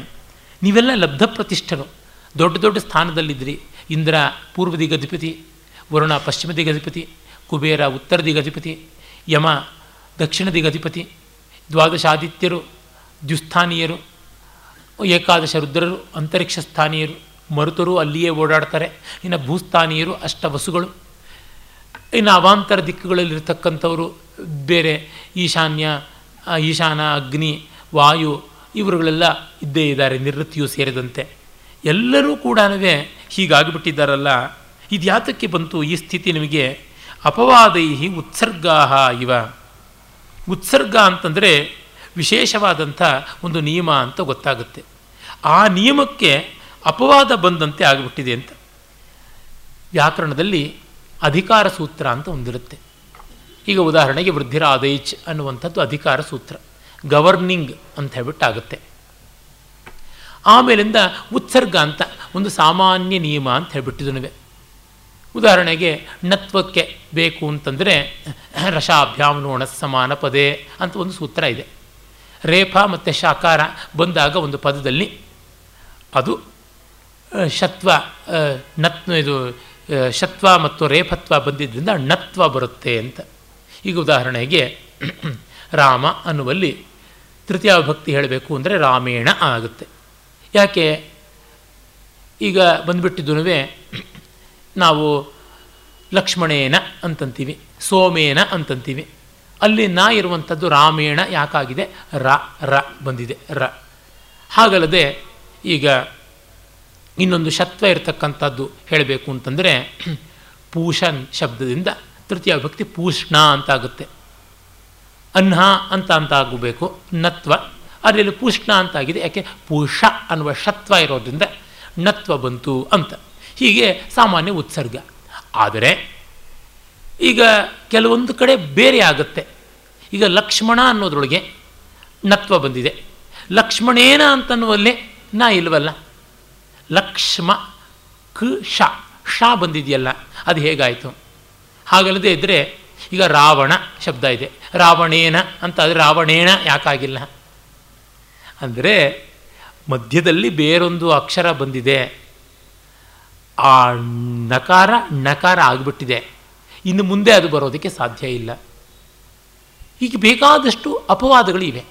ಈ ಅಪವಾದ ಸೂತ್ರ ಬಂದು ಉತ್ಸರ್ಗಕ್ಕೆ ಪಾಪ ತೊಂದರೆ ಬಂತಲ್ಲ, ಹಾಗೆ ನಿಮಗೆ ಯಾವುದೋ ಒಂದು ಅಪವಾದ ಬಂದು ನಿಮ್ಮ ಸಾಮಾನ್ಯ ನಿಯಮಗಳು ಹೊರಟೋಗ್ಬಿಟ್ಟಿವೆ ಅಂತ ಮಲ್ಲಿನಾಥ ಹೇಳ್ತಾನೆ ಉತ್ಸರ್ಗಾ ಸಾಮಾನ್ಯ ಶಾಸ್ತ್ರಾಣಿ, ಮಾ ಹಿಂಸ್ಯಾತ್ ಇತ್ಯೇವ ಮಾದೀನಿ, ಹಿಂಸೆ ಮಾಡಬಾರದು ಅಂತ. ಅಹಿಂಸಾ ಪರಮೋ ಧರ್ಮ ಉತ್ಸರ್ಗ, ಧರ್ಮ ಹಿಂಸಾತ ತೈವಚ, ಅದು ಅಪವಾದ. ಧರ್ಮಬದ್ಧವಾದ ಹಿಂಸೆಯೂ ಧರ್ಮ ಅಂತ. ಹಾಗಂತಂದಾಗ ಅಪವಾದ ಆಕ್ ಆಕಸ್ಮಿಕವಾಗಿ ಆಗೊಮ್ಮೆ ಈಗೊಮ್ಮೆ ಬರೋದು ಸದಾ ಬರೋದಿಲ್ಲ. ವೃತ್ರಾಸುರ ಅಥವಾ ನರಕಾಸುರ ಇಲ್ಲವೇ ಇನ್ಯಾವುದೇ ಒಬ್ಬ ರಾಕ್ಷಸ ಸದ್ಯಕ್ಕೆ ತಾರಕಾಸುರ, ಇವರು ಆಗೊಮ್ಮೆ ಈಗೊಮ್ಮೆ ಬರೋರು ನಿತ್ಯ ಬರೋರಲ್ಲ. ಅದಕ್ಕೆ ಅಪವಾದ ಯಾವಾಗಲೂ ಒಮ್ಮೆ exceptions are not frequent Sanskrit ವ್ಯಾಕರಣಕ್ಕೆ ಅದೊಂದು ಆಕ್ಷೇಪ ಇದೆ. ಎಕ್ಸೆಪ್ಷನ್ ಇಸ್ ದಿ ಆರ್ಡರ್ ಅಂತಾಗಿದೆ. ಪ್ರತಿ ವ್ಯಾಕರಣದ ಸೂತ್ರದಲ್ಲಿ ನೋಡಿದ್ರೆ ವಿಧಿಸೂತ್ರಗಳಿಗಿಂತ ಅಧಿಕಾರ ಸೂತ್ರಗಳಿಗಿಂತ ಅಪವಾದ ಸೂತ್ರಗಳೇ ಜಾಸ್ತಿ ಎನ್ನುವಂತೆ ಆಗಿಬಿಟ್ಟಿದೆ. ಏನು ಮಾಡೋಣ? ಈಗ ರಾಕ್ಷಸ ಬಾಧೆ ಜಾಸ್ತಿಯಾಗಿ ಕಲಿಯುಗದಲ್ಲಿ ಹಾಗೆ ತೋರ್ತಾ ಇದೆ ಅಂತ ಅನ್ಬೋದು. ಕವಿ ಇಲ್ಲಿ ತನ್ನ ಶಾಸ್ತ್ರ ಪಾಂಡಿತ್ಯವನ್ನು ಬಳಸ್ಕೊಳ್ತಿದ್ದಾನೆ. ವ್ಯಾಖ್ಯಾಕರ್ತೃವಾದ ಮಲ್ಲಿನಾಥ ಮತ್ತೂ ಚೆನ್ನಾಗಿ ಹೇಳ್ತಾ ಇದ್ದಾನೆ. ನಾನು ಒಂದು ವ್ಯಾಕರಣಕ್ಕೆ ಮಾತ್ರ ಅನ್ವಯಿಸಿ ಹೇಳಿದೆ. ಇವನು ಮತ್ತೂ ವಿಶಾಲವಾಗಿ ಎಲ್ಲ ಶಾಸ್ತ್ರ ಸಾಮಾನ್ಯ ಅಂತ ತೆಗೆದುಕೊಳ್ತಾ ಇದ್ದಾನೆ. ಮಾ ಹಿಂಸ್ಯಾತಿಥ್ಯವ ಮಾದೀನಿ ಅಂತ ಹೇಳ್ಬಿಟ್ಟು ಅಂದ್ಬಿಡ್ತಾನೆ. ಗಾಮಾಲಭೇತ ಇತ್ಯಾದಿ ವಿಶೇಷ ಶಾಸ್ತ್ರ ಇರಿವ ಅಂತ ಹೇಳ್ಬಿಟ್ಟು ಗವಾಲಂಭ ಮಾಡಿ, ಅಶ್ವಮೇಧ ಮಾಡಿ, ಈ ಥರದ್ದು ಬಂದಾಗ ಹಿಂಸೆ ಬಂತು. ಇದು ಅಲ್ಲಿ ಬರ್ತಕ್ಕಂಥ ಅಪವಾದ ಅಂತ ನಮಗೆ ಗೊತ್ತಾಗುತ್ತೆ. ಈಗ ಆತ್ಮವತ್ ಸರ್ವಭೂತಾನಿ, ತನ್ನಂತೆ ಎಲ್ಲರನ್ನೂ ನೋಡಬೇಕು ಅಂತಂದರೆ ಯಾವ ರೀತಿ ಅನ್ನುವಲ್ಲಿ ವಿಶೇಷ ವಿವೇಕ ಎಲ್ಲ ಬರುತ್ತೆ. ಆಗ ಅಪವಾದಗಳೆಲ್ಲ ಕೂತ್ಕೊಳ್ಳುತ್ತವೆ. ಇದನ್ನು ನಾವು ನೋಡಬೇಕಾಗತ್ತೆ. ಹೀಗೆ ನಿಮಗೆ ಹತಪ್ರಭತ್ವ ಬಂದಿರುವುದು ಯಾವ ಅಪವಾದದಿಂದ ಯಾತಕ್ಕೆ ಹೀಗಾಗಿದ್ದೀರಾ ಅಂತ ಬ್ರಹ್ಮ ಕೇಳುವಲ್ಲಿ ವಾಣೀಪತಿಯಾದ್ದರಿಂದ ಈ ವಾಕ್ಶಾಸ್ತ್ರ ವ್ಯಾಕರಣ ಮೊದಲಾದ ಶಾಸ್ತ್ರಗಳ ಪರಿಭಾಷೆ ಬಳಸಿದ್ದು ಬಹಳ ಚೆನ್ನಾಗಿದೆ. ಸಂಸ್ಕೃತದಲ್ಲಿಯೇ ಇಂಥ ಶಾಸ್ತ್ರಗಳ ಒಂದು ಮೂಲದಿಂದ ಬಂದ ಅಲಂಕಾರಗಳನ್ನು ಬಳಸ್ತೀವಿ, ಹೋಲಿಕೆಗಳನ್ನು ಬಳಸ್ತೀವಿ. ಇಂಗ್ಲೀಷ್ನಲ್ಲಾಗಲಿ ಮತ್ತೊಂದು ಕಡೆಯಾಗಲಿ ಎಲ್ಲಿ ತುಂಬ ಕಡಿಮೆ ನೋಡುವುದು, ಕನ್ನಡದಲ್ಲಂತೂ ಬಹಳ ಕಡಿಮೆ, ಬೇರೆ ಭಾಷೆಗಳಲ್ಲೂ ಅಷ್ಟೇ. ಯಾಕೆಂದರೆ ಎಲ್ಲಿ ತುಂಬ ಬೆಳೆದಿವೆ ಅಲ್ಲಿ ಇದು ಬರುತ್ತೆ. ಈಚಿನ ಕಾಲದಲ್ಲಿ ನಾವು ನೋಡ್ಬೋದು, ಆದರೆ ಈಚಿನ ಕವಿಗಳು ಅಷ್ಟಾಗಿ ಹೆಚ್ಚಾಗಿ ಮಾಡ್ತಾ ಇಲ್ಲ, ಅದೊಂದು ದುರ್ದೈವ. ಇಂಗ್ಲೀಷ್ನಲ್ಲಿ ಕೆಲವು ಮಟ್ಟಿಗೆ ಈ ಥರ ಹೋರಿಕೆ, ಹೋರಿಕೆಗಳನ್ನೆಲ್ಲ ನವ್ಯ ಕಾವ್ಯದಲ್ಲಿ ತಂದರು. ಕನ್ನಡದಲ್ಲಿಯೂ ಅದನ್ನು ತಂದರು. ಆದರೆ ಪ್ರಾಚೀನ ಕವಿಗಳಲ್ಲಿ ಇದು ಕಾಣುವಂಥದ್ದಲ್ಲ. ಆಮೇಲೆ ಈ ಥರ ಎನ್ಕ್ವೈರಿ ಆದಮೇಲೆ ಕೇಳ್ತಾನೆ, ಏನಾಗಿದೆ ಸಮಸ್ಯೆ? ತದ್ಬ್ರೂತವತ್ಸ ಕಿಮಿತಃ ಪ್ರಾರ್ಥಯಧ್ವಂ ಸಮಾಗತಾ, ಮಯಿ ಸೃಷ್ಟಿರ್ಹಿ ಲೋಕಾನಾಂ ರಕ್ಷಾಯುಷ್ಮಸ್ವಸ್ಥಿತ ಮಕ್ಕಳೇ, ಹೇಳಿ, ಏನು ಬಂದಿರತಕ್ಕಂಥ ಸಮಸ್ಯೆ, ಏನಾಗಿದೆ ಹೇಳಿ ಅಂತ ಕೇಳ್ತಾನೆ. ಈಗ ಇಂದ್ರ ನೋಡಿ ತಾನು ಬಾಯಿ ಬಿಡೋಲ್ಲ. ಯಾರು ನಾಯಕನಾಗಿ ಬಂದವನು ಇಂದ್ರ. ಆದರೂ ಗುರು ಹೇಳಲಿ, ಬೃಹಸ್ಪತಿ ಹೇಳಲಿ ಅಂತ ಒಂದು ಪದ್ಯವನ್ನು ಕವಿ ಬರೀತಾನೆ. ತುಂಬ ಸುಂದರವಾದದ್ದು. ತಥೋ ಮಂದ ನಿಲೋದ್ಧೂತ ಕಮಲಾಕರ ಶೋಭಿನ ಗುರುಂ ನೇತ್ರ ಸಹಸ್ರೇಣ ನೋದಯಾಮಾಸ ವಾಸವ. ಆಗ ಸಾವಿರ ಕಣ್ಣುಗಳಿಂದ ಇಂದ್ರ ಒಮ್ಮೆಲೆ ಬೃಹಸ್ಪತಿಯ ಕಡೆಗೆ ಓರೆಗಣ್ಣಿಂದ ನೋಡದಂತೆ. ಪಕ್ಕಕ್ಕೆ ತಿರುಗಿ ಹಾಂ now it is your turn ಅಂತ. ಅದು ಹೇಗಿತ್ತು ಅಂದರೆ ಒಂದು ಮಂದ ಮಾರುತ ಸಾವಿರಾರು ಅರಳಿದ ತಾವರೆಗಳು ತುಂಬಿರುವ ಸರೋವರದ ಮೇಲೆ ಹಾಗೆ ಬೀಸಿದಾಗ ಅವೆಲ್ಲ ಒಂದು ಕಡೆಗೆ, ಒತ್ತಟ್ಟಿಗೆ ಹೇಗೆ ಸರಿಯುತ್ತವೋ ಹಾಗೆ ಅವನ ಕಣ್ಣುಗಳಷ್ಟು ಗುರುವಿನ ಮೇಲೆ, ಬೃಹಸ್ಪತಿಯ ಮೇಲೆ ತಿರುಗಿತು ಅಂತ. ಇಂಥ ಒಳ್ಳೆಯ ಪೆನ್ ಪಿಕ್ಚರ್ ಇದು. ನಾನು ಹಿಂದೆ ಕಾಳಿದಾಸನ ಕಾವ್ಯ ಸಂಸ್ಕೃತಿಯಲ್ಲಿ ವಿವರಿಸಿದ್ದೆ ಈ ಉಪಮೆಯ ಸೌಂದರ್ಯವನ್ನು. ಎಂದೋ ಕಾಳಿದಾಸ ಯಾವುದೋ ವನ ಪ್ರದೇಶದಲ್ಲಿ ಮತ್ತೆಲ್ಲೋ ಯಾವ ಪುಷ್ಪಾವಚಯ ಕುತೂಹಲಿಗಳು ಇಲ್ಲದ ಜಾಗದಲ್ಲಿ? ಹೂ ಕಂಡ್ರೆ ಕೇಳಬೇಕು ಅಂತ ಮನಸ್ಸು ಬರುತ್ತಲ್ಲ. ಅಂಥವ್ರು ಇಲ್ಲದ ಜಾಗದಲ್ಲಿ, ದೊಡ್ಡ ಸರೋವರದಲ್ಲಿ ನೂರಾರು ತಾವರೆಗಳು ಬೆಳೆದಿದ್ದನ್ನು ಕಂಡು, ಅದು ಯಾವುದೋ ಮಂದಾನೆಲಕ್ಕೆ ಬೀಸಿ ಒಂದು ಕಡೆಗೆ ತಿರುಗಿದ್ದನ್ನು ನೋಡಿ ಇಲ್ಲಿ ಗಮನಿಸಿಕೊಂಡು ಬರೆದಿರಬೇಕು ಅಂತ. ಸುಮ್ಮನೆ ಅನುಭವ ಇಲ್ಲದೆ ಹೊಳೆಯಲಾಗದಂಥ ಒಂದು ಹೋಲಿಕೆ ಇದು. ಪ್ರಾಕೃತಿಕವಾದಂಥ ಚಿತ್ರಣಗಳೆಲ್ಲ ಕವಿ ಕಲ್ಪನೆ ಮಾಡಿಕೊಳ್ಳದೆ ಸಾಕ್ಷಾತ್ ಅನುಭವಿಸಿಯೇ ನೋಡಿರಬೇಕು. ಆಗುವಂಥದ್ದಲ್ಲ ಇಲ್ಲದೇ ಇದ್ರೆ. ಸದ್ವಿನೇತ್ರಂ ಹರೇಶ್ಚಕ್ಷು ಸಹಸ್ರನಯನಾಧಿಕಂ ವಾಚಸ್ಪತಿರ್ವಾಚೇದಂ ಪ್ರಾಂಜಲಿರ್ಜಲಜಾಸನಂ. ಆಗ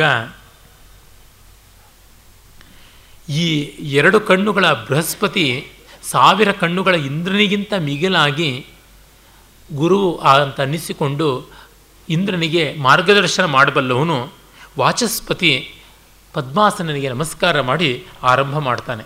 ಇಲ್ಲಿ ನೋಡಿ ವಾಗೀಶನಾದಂಥ ಬ್ರಹ್ಮನ ಎದುರಿಗೆ ವಾಚಸ್ಪತಿಯಾದ ಬೃಹಸ್ಪತಿಯೇ ಮಾತಾಡಬೇಕು. ಇನ್ಯಾರಿಗಾಗುತ್ತೆ? ಮತ್ತು ದೇವತೆಗಳಿಗೆ ಬಂದಿರುವ ಕಷ್ಟವನ್ನು ಅಲ್ಪ ಸ್ವಲ್ಪದವರು ಸಾಮಾನ್ಯದ ಮಟ್ಟದಲ್ಲಿ ಹೇಳೋಕ್ಕಾಗೋದಿಲ್ಲ.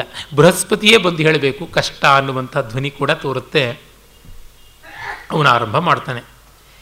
ಏವಂ ಯದಾರ್ಥ ಭಗವನ್. ಆಮೃಷ್ಟಂ ನಃ ಪರೈಃ ಪದಂ ಪ್ರತ್ಯೇಕಂ ವಿನಿಯುಕ್ತಾತ್ಮ, ಕಥಂ ನ ಜ್ಞಾಸ್ಯಸಿ ಪ್ರಭೋ. ನಮ್ಮೆಲ್ಲರಿಗೆ ನೀನೇ ಕೆಲಸ ಕೊಟ್ಟವನು. ನಮಗೀಗ ಬಂದಿರುವ ಕಷ್ಟ ಏನು ಅನ್ನೋದು ನಿನಗೆ ಗೊತ್ತಿರೋಲ್ವಾ? ಆದರೂ ಭವಲ್ಲಬ್ಧವರೋ ದೀರ್ಣಸ್ತಾರಕಾಖ್ಯೋ ಮಹಾಸುರ, ಉಪಪ್ಲವಾಯ ಲೋಕಾನಾಂ ಧೂಮಕೇತುರಿವೋತ್ಥಿತ. ನಿನ್ನಿಂದಲೇ ವರ ಪಡ್ಕೊಂಡಂಥ ತಾರಕಾಸುರ ಈ ಮೂರು ಲೋಕಗಳಿಗೆ ಉಪಪ್ಲವ, ತೊಂದರೆ ಉಂಟು ಮಾಡೋದಕ್ಕೋಸ್ಕರ ಧೂಮಕೇತು ಬಂದಂತೆ ಬಂದಿದ್ದಾನೆ ಅಂತ. ಧೂಮಕೇತು ಮೀಟಿಯಾರ್ ಸಾರಿ ಕಾಮೆಟ್ ಅಂತೀವಲ್ಲ, ಅದು ಧೂಮಕೇತು ಯಾವಾಗಲೂ ಒಮ್ಮೆ ಕಾಣುತ್ತೆ. ಈಗ ಹ್ಯಾಲಿ ಧೂಮಕೇತು ಎಂಬತ್ತು ವರ್ಷಕ್ಕೊಮ್ಮೆ ಅಂತ ನಮಗೆ ಗೊತ್ತಿದೆ. ಆ ರೀತಿ ಯಾವಾಗಲೂ ಒಮ್ಮೆ ರಾಕ್ಷಸ ಬಾಧೆ, ಅದು ಉಂಟಾದರೆ ಧೂಮಕೇತು ದರ್ಶನ, ಲೋಕಕ್ಕೆ ತೊಂದರೆ ಅಂತ ಗೊತ್ತಿದೆ. ಆ ಒಂದು ಲೋಕ ವಿಶ್ವಾಸವನ್ನು ಇಟ್ಟುಕೊಂಡು ಕಾಳಿದಾಸ ಕಲ್ಪಿಸಿರ್ತಕ್ಕಂಥ ಉಪಮೆ ಇದು. ಇಷ್ಟು ಸುಂದರವಾಗಿದೆ. ಆ ಧೂಮಕೇತುವಿನ ಕಕ್ಷೆ ಆರ್ಬಿಟ್ ತುಂಬ ದೊಡ್ಡದು. ಈ ರಾಕ್ಷಸರದು ಹಾಗೆ.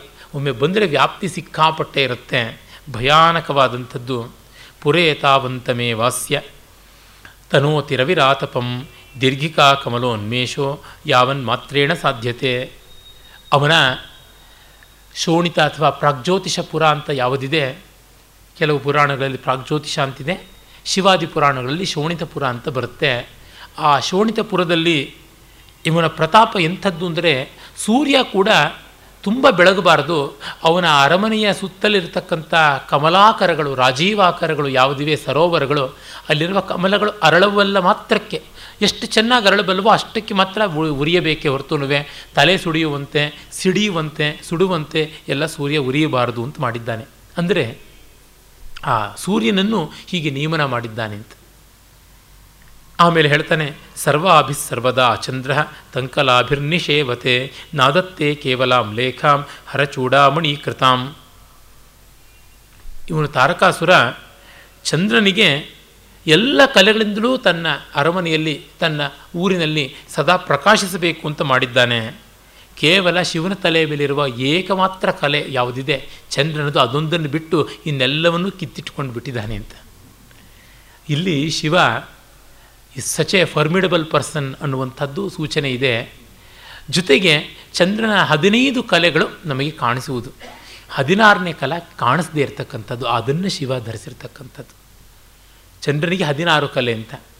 ಆದರೆ ನಮಗೆ ಪ್ರತಿಪತ್ತಿನಿಂದ ಪೂರ್ಣಿಮೆಗೆ ಬಂದಾಗ ಹದಿನೈದೇ ದಿವಸ ಇರೋದು. ಹದಿನೈದೇ ಕಲೆ ಕಾಣಿಸುತ್ತೆ. ಹದಿನಾರನೇ ಕಲೆ ಏನಾಯಿತು? ಅದು ಅಮಾವಾಸ್ಯೆ ದಿವಸ ಇರತಕ್ಕಂಥ ಕಲೆ. ಅದು ಶ್ರೀ ಅನ್ನುವ ಹೆಸರಿನ ಕಲೆ. ಆ ಶ್ರೀ ಅನ್ನುವ ಹೆಸರಿನ ಕಲೆಯನ್ನು ಶಿವ ಮಾತ್ರ ಧರಿಸಿರ್ತಾನೆ. ಷೋಡಶಿ ಮಂತ್ರ ಅಂತ ನಾವು ಹೇಳ್ತೀವಿ ಅಲ್ವಾ? ಅದು ತುಂಬ ರಹಸ್ಯವಾದದ್ದು. ಪ್ರಾಣಾಂದೇಹಿ ಶಿರೋದೇಹಿ ನದೇಹಿ ಷೋಡಶಾಕ್ಷರಿ ಅಂತೆಲ್ಲ ಹೇಳ್ತಾರೆ. ಆ ಷೋಡಶಿ ಮಂತ್ರದಲ್ಲಿ ಹದಿನಾರನೇ ಅಕ್ಷರ ಶ್ರೀಂ ಅಂತನ್ನುವುದು. ಇನ್ನು ಮಿಕ್ಕದ್ದು ಉಪದೇಶ ಮಾಡ್ತಾರೆ ಗುರುಗಳು. ಹದಿನಾರನೇ ಅಕ್ಷರವನ್ನು ಉಪದೇಶ ಮಾಡೋಲ್ಲ ಸಾಮಾನ್ಯ. ಅದು ಶಿಷ್ಯನೇ ಜ್ಞಾನೋದಯ ಮಾಡಿಕೊಳ್ಳಬೇಕಾದದ್ದು ಅಂತ. ಅಂದರೆ ಗೊತ್ತಿದೆಯಲ್ಲ ಆ ಪುಸ್ತಕದಲ್ಲಿ ಅಲ್ಲಿ ಇಲ್ಲಿ ಎಲ್ಲ ಅಂತ. ಅದು ಅವನಿಗೆ ಸ್ವಪ್ನದಲ್ಲಿಯೋ ಧ್ಯಾನದಲ್ಲಿಯೋ ತಾನಾಗಿ ಉಪಲಬ್ಧವಾಗಬೇಕು. ಓದಿ ಗೀದಿ ಇಂಟೆಲೆಕ್ಟಿಗೆ ಎಟಿಸ್ಕೊಳ್ಳೋದಲ್ಲ ಇಂಟ್ಯೂಷನ್ಗೆ ಎಟಕಿಸ್ಕೊಳ್ಳೋದು ಅಂತ ಆ ಅರ್ಥದಲ್ಲಿ ಶ್ರೀಮಂತೀವಿ ಆ ಶ್ರೀ ಅನ್ನುವ ಚಂದ್ರನ ಹದಿನಾರನೇ ಕಲೆಯನ್ನು ಶಿವ ಧರಿಸಿದ್ದಾನೆ. ಅದು ಅಮಾವಾಸ್ಯೆ ದಿವಸ ಕಾಣಿಸುತ್ತೆ. ನಮಗೆ ಕಾಣಿಸೋದಿಲ್ವಲ್ಲ ಅಂದರೆ ಅದು ಶಿವನಿಗೆ ಕಾಣಿಸಬೇಕಾದದ್ದು ಪಾರ್ವತಿ ಕಾಣಿಸ್ಬೇಕಾದದ್ದು ನಮಗಲ್ಲ ಅಂತ. ಶಿವನಾಗದೆ ಆ ಹದಿನಾರನೇ ಕಲೆ ಕಾಣಿಸುವುದಿಲ್ಲ ಅಂತ. ಕಾಳಿದಾಸನಿಗೆ ಕಂಡದ್ದು ನಮಗ್ಯಾಕೆ ಕಾಣೋಲ್ಲ ಅಂದರೆ ನಾವು ಕಾಳಿದಾಸ ಅಲ್ಲ. ಎಷ್ಟೋ ಬಾರಿ ಹೇಳ್ತೀವಿ, ಅಯ್ಯೋ, ಆ ಕೃತಿ ಬರೆಯೋವರೆಗೂ ನಮಗೆ ಈ ಥರ ಬರಿಬೋದು ಅಂತ ಗೊತ್ತೇ ಇರಲಿಲ್ಲ ಅಂತ. ಅದನ್ನೇ ಜೀನಿಯಸ್ ಅಂತ ಕರೀತಕ್ಕಂಥದ್ದು. ಅವರು ಬರೋವರೆಗೂ ಆ ಸಾಧ್ಯತೆಯೇ ಇದೆ ಅಂತ ನಮಗೆ ಗೊತ್ತಿರಲಿಲ್ಲ. ಆಮೇಲೆ ಗೊತ್ತಾದದ್ದು. ಬಾಲಮುರಳಿ ಕೃಷ್ಣ ಅವರು ಬರೋವರೆಗೂ ಮೂರು ಸ್ವರದಲ್ಲಿ ರಾಗ ಮಾಡ್ಬೋದು ಅಂತ ನಮಗೆ ಗೊತ್ತಿರಲಿಲ್ಲ. ಶಾಸ್ತ್ರಗಳು ಬೇಡ ಅಂತಂದಿವಿ, ಅಷ್ಟೇ ಗೊತ್ತಿತ್ತು. ಅದನ್ನು ಒಂದು ಮಟ್ಟಕ್ಕೆ ಪುಷ್ಟಿಯಿಂದ ಹಾಡಬಹುದು ಅಂತ ಅನ್ನೋದು ಕಲ್ಪನೆ ಮಾಡಿಕೊಟ್ಟದ್ದು ಆತ. ಹೀಗೆ ಪ್ರತಿಭೆ ಎನ್ನುವುದು ಆ ತರಹದ್ದು. ಆಮೇಲೆ ಹೇಳ್ತಾನೆ ವ್ಯಾವೃತ್ತಗತಿರುದ್ಯಾನೆ ಕುಸುಮಸ್ತೇಯ ಸಾಧ್ವಸಂ, ನವಾತಿ ವಾಯುಸ್ತತ್ಪಾ ತತ್ಪಾರ್ಶ್ವೇ ತಾಲವೃಂತಾನಿಲಾಧಿಕಂ ಇನ್ನು ವಾಯುವಾದರೂ ಯಾವ ಸ್ಥಿತಿಗೆ ಬಂದುಬಿಟ್ಟಿದ್ದಾನೆ ಅಂತಂದರೆ ಅವನು ಉದ್ಯಾನದಲ್ಲಿ ಕೂಡ ಜೋರಾಗಿ ಓಡಾಡೋ ಹಾಗಿಲ್ಲ. ಜೋರಾಗಿ ಓಡಾಡಿದ್ರೆ ಅವನಿಗೆ ಪ್ರಿಯವಾದಂಥ ಗಿಡಗಳ ಹೂವುಗಳು ಉದುರೋಗ್ಬಿಡುತ್ತವೆ ಅಂತ ಅವನಿಗೆ ಕೋಪ ಬರುತ್ತೆ ತಾರಕಾಸುರನಿಗೆ. ಹಾಗಾಗಿ ಆ ಗಿಡಗಳು ಸೊಂಪಾಗಿ ಹಾಗೆ ಹೀಗೆ ಬಳಕುವಷ್ಟು ಮಾತ್ರ ಓಡಾಡ್ತಾನೆ. ಅದಕ್ಕಿಂತ ಹೆಚ್ಚಲ್ಲ.